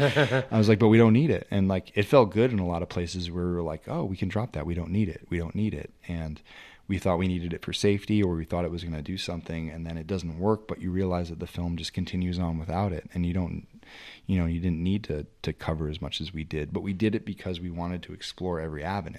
And it never stopped us from getting anything and it never you never got in the way. We always walked away with with you know stuff that we were able to really work with and um and play with and just at the end just use what we absolutely needed. Um but yeah i mean it was you know that all went in and and became like a big part of the formula of of of like building the final vision which was you know what are we going to do to you know that was very important to me of, about setting everything up in the front and then paying it off in the back and even things you didn't expect um that everything was tied up like even axel having the playboy in the end scene which i thought Yeah. was a great callback Right. um you know and even those two characters kind of being um, you know, they not only do they, you know, not only do they come into the film and as the film transferred into a Friday the Thirteenth film, but those characters feel like they belong in a Friday the Thirteenth Oh, film, yeah. and they're supposed to really be, um, they're supposed to be harken back to Axel and Morgan from Part Four and their relationship and the way they work. Axel's kind of like, you know, the dirty, you know, like womanizing, you know, paramedic, and uh, Denny is the, um, you know, the sweet innocent. Uh, you know, EMT and you know the doe-eyed, and you know, there's like there's always a line from uh, Nurse Morgan in Part Four where like her acting is just kind of like off, but it just like says so much about her as like a character where she's like, "You're driving me nuts, actually. You're really," and like she stops, she like zips up your shirt and like, Right. and then he says I something to. He goes, "What are you doing?" He's like, "You're driving me crazy," and it was just like kind of like a really flat delivery of the line, and it was kind of funny. And so when we were talking to Katie about it, I was like, "We're gonna play you kind of funny in this scene. Like you're gonna be Nurse Morgan as she would be today." And so like some people are like, "Oh, like the acting's really weird in that that part." I was like, "Yeah, it's like it's supposed to be like he's woken up in a Friday the Thirteenth film, which is part of the fun of it." And you know, I I don't know if people really caught on to that part, but there's a re like we tried to dig into the to some of the dialogue that you would hear in a Friday the Thirteenth film and the way that those characters talked. We wanted to bring that element into Well, it. it that we- reminded me yeah. of the yeah of that sequence actually because I thought of the guy watching the old '80s exercise Mm-hmm. programs Um, in that sequence. Yeah, and so that was a callback to that and their dynamic and the way that those two actors in the 80s acted together and the way that that scene is out. And I like it. Like, I think it's very charming the way that, that they perform that thing. And I think they're a very funny couple. Um, and I wanted to kind of bring that type of, of tone into it, even though we had been really super serious all the way through. I think it was it was time to get a little lighthearted and play with some of that Friday the Thirteenth fun because things were about to get serious again very momentarily, and we had just gone through so much serious, serious, serious, like sewing up his leg and fighting Jason and knocking the mask off and getting stabbed and and barely getting away and having a traumatic, you know, dream and then waking up and being able to bring a smile to the audience's face again for a little bit before you go back and wipe it back off. It's like you you as I know being filmmakers know that you have to have that ebb and flow in a scene. You have mm-hmm. to, you know, that's the best thing about horror is that I think we do that to a certain degree in our film is, you know, you're laughing one scene and then you're dreading the next. It was like, you know, leading up to the point where he finds the dead possum. And like one of my, you know, again, I keep saying this, but like another one of my favorite shots is when he, you know, we don't just have him like throw the possum behind the shed. We actually have him like whip it through the air Oh, which was awesome. Yeah. and launch it to just kind of like, you know, get a chuckle. And then a second later, he sees another red ribbon and we show Steve Christy's rope in the tree. And again, Which I love.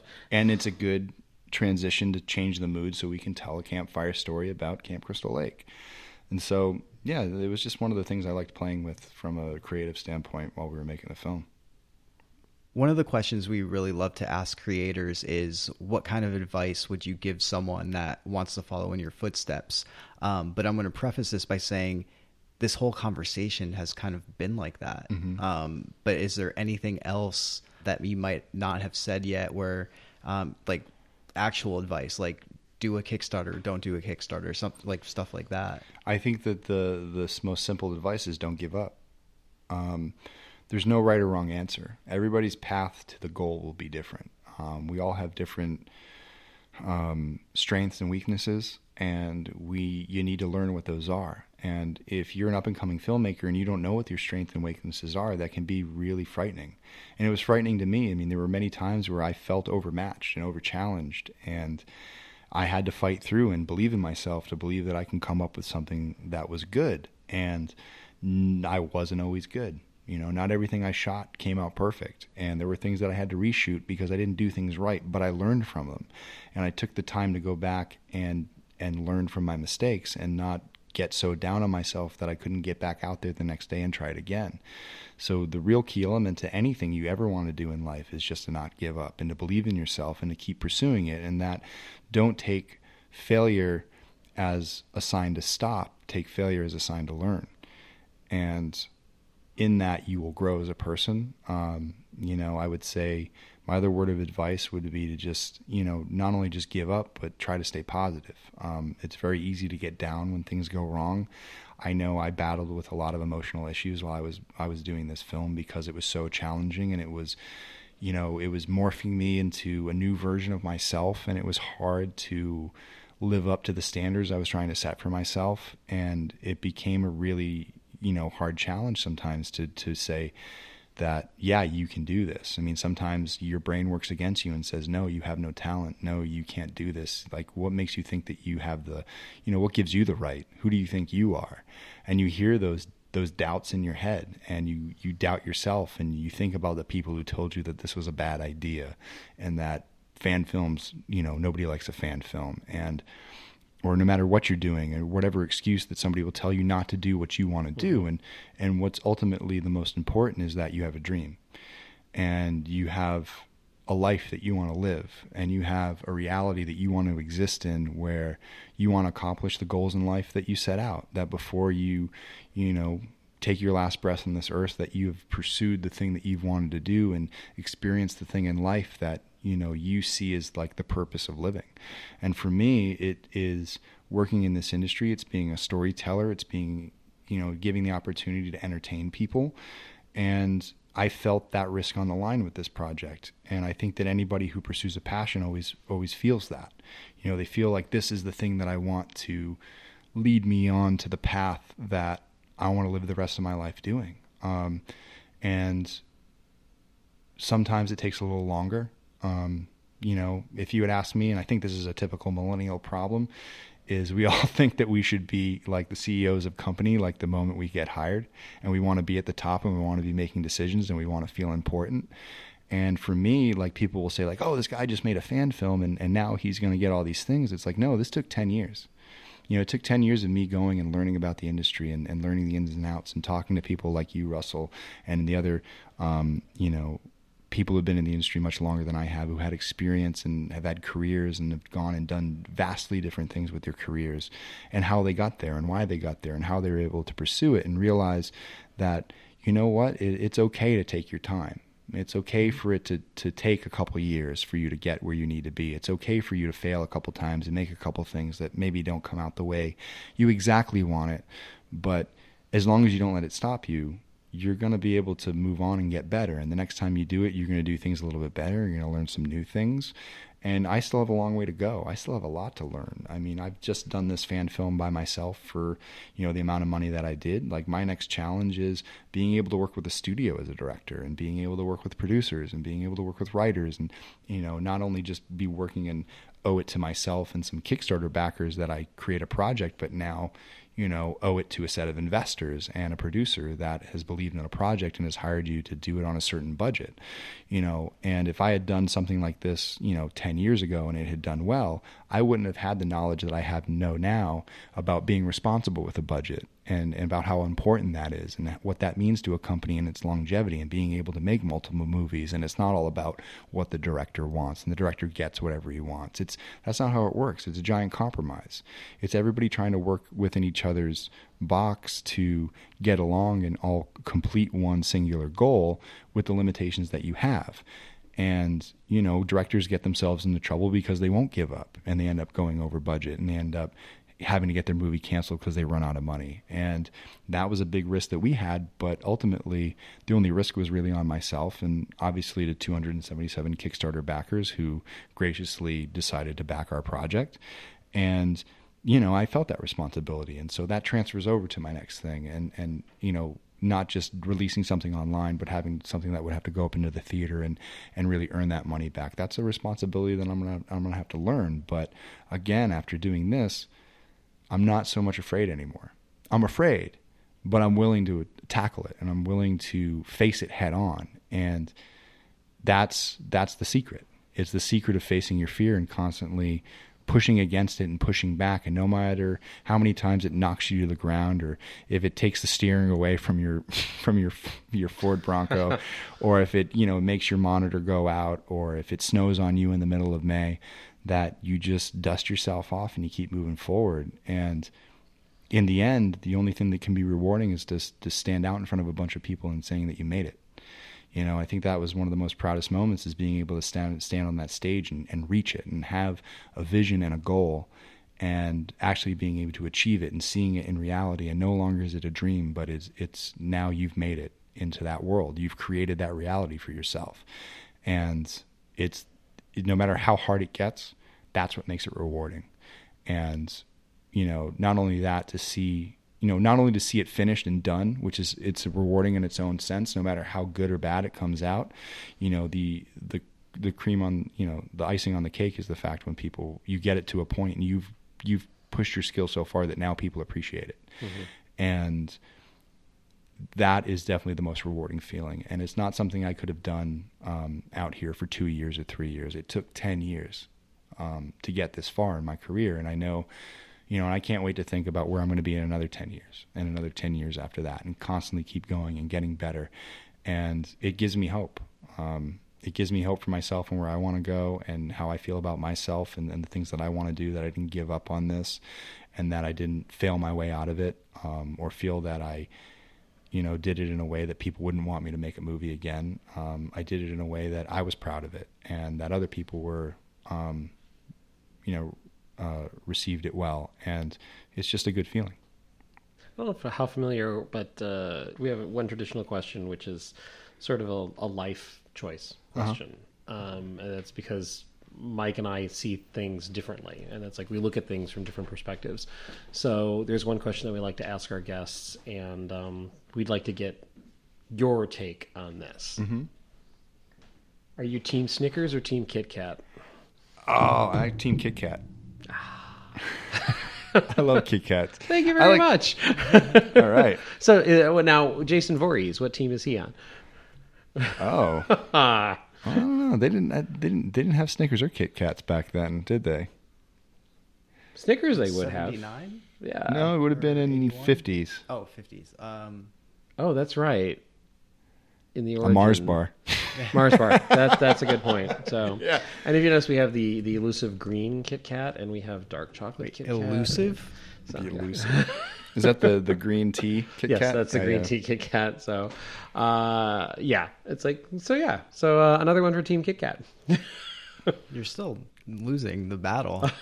yeah, most people go Team Snickers. I'm Team Kit Kat. So, oh, great. Uh, so I I think that kind of wraps it up. Yeah. Um, thank you so much. First of all, congratulations on accomplishing what you have accomplished, and it is an inspirational story. Everything that you just said about the advice for other people of never giving up and all that, mm-hmm. I've you know. Um, I've been talking to you on and off during this whole process and I've seen you deal with the pressure and I've seen you deal with the excitement. Mm-hmm. So it's been really cool. It's been a cool journey, and um, cannot wait to see what you do next. Me either. uh, good luck with that. yeah, right. Yeah, no, just thanks for having me on, and I mean, I mean, thanks for for being there throughout the process. I mean, you've been a great person to talk to, and you've seen me at my highs and my lows, and um, and it's you know it, it really is. I mean, that's the other part of it too. Is that like the people you surround yourself with, and you always want to surround your, yourself with people who are positive and support you, and no matter whatever choice you make in life. Um, and you know, I find myself very fortunate to be surrounded by a lot of great people Um, you know, you, I mean, my wife especially. I mean, she's amazing, and I can't, you know, say enough about her. The fact that like she supported me throughout this entire process, and then she cut the film. So, I mean, she's a very talented, um, and I was so lucky to have her. Without, I mean, as as much credit as I'm getting for this, this film would not happen without my wife. Um, she was the secret weapon. Um, you know, she's the one who, you know, comforted me at my lowest lows and saw me in, in my my lowest moments when I really doubted myself and encouraged me to move forward, and you know, bailed me out because she's a good editor and she was able to cut around a few things and find solutions and and do things like that. And you know, I'm really fortunate to have a team that I had, people who volunteered and and took you know major pay cuts and volunteered their time for free mm-hmm. just to make this good because they all believed in this project and they thought that it could be something special and when you have a crew and you surround yourself with people who all believe the same thing special things happen That's great. And where can uh, people find you online? um, the easiest place to find us is on our website wompstompfilms.com w-o-m-p S-T-O-M-P films.com. We're also on Facebook at Womp Stomp Films, Instagram at Womp Stomp Films, Twitter at Womp Stomp Films, and YouTube's.com slash Womp Stomp Films is where you can find all of our content. I would suggest following our Instagram um, because we post a lot of behind the scenes footage there and photos, and especially now that the film's out, we can release more and more. Um, we've been releasing a lot of the behind the scenes, like VFX and things like that. Kelsey's been releasing photos of her working on Andrew's head and how she built that. We're going to work on some stuff of how we built the face and, and things Oh, like that. So people who are interested in how we built this film, we're going to start releasing more and more info about that so they can see actually how it got made. That's Cool. excellent. Mm-hmm. Thank you again for coming over and talking. We really do appreciate it. Yeah, thank you. Of course, thanks for having me on. It's been a pleasure here talking to you both. Once again, really like to thank Vinny for coming by and talking about the short film Never Hike Alone, the 55 minute long short film Never Hike Alone, uh, a Friday the 13th fan film, which is definitely worth checking out. It, it, it's an inspirational story to see how that thing took off and grew and became such a huge passion project. We really, really appreciate him coming by and, and sharing the stories and talking about it. and it's really cool to see what can happen when you are passionate and you all and you do love a certain thing so much that you create a version of it on your own. This film is exactly that. It's someone who loves Friday the 13th making a film honoring Friday the 13th and Yeah. it's awesome. Yeah, you can definitely find lots of Easter eggs and little uh, in, in, interior references to other franchise films, and it's a lot of fun to watch. So we highly recommend you check it out. So thank you again Vinny for stopping by the My Haunt Life Studios aka Russell's Kitchen Table. Yes, definitely. Thank you. Really appreciate it. And, uh, And thank you all for listening. Um, this has been one of the longer ones, um, but it's full of fun information, I think. yeah, this was a meandering journey for sure. Definitely a wandering conversation, but we touched on everything from the game to the movies to the franchises to the actors to like yeah, th- this. I- I enjoyed this. I really did. Yeah. Um, so hope you enjoyed listening to it. Uh, I think that wraps it up, right, Mike? yeah, for Okay. now. All right. I'm Mike. And I'm Russell. See ya.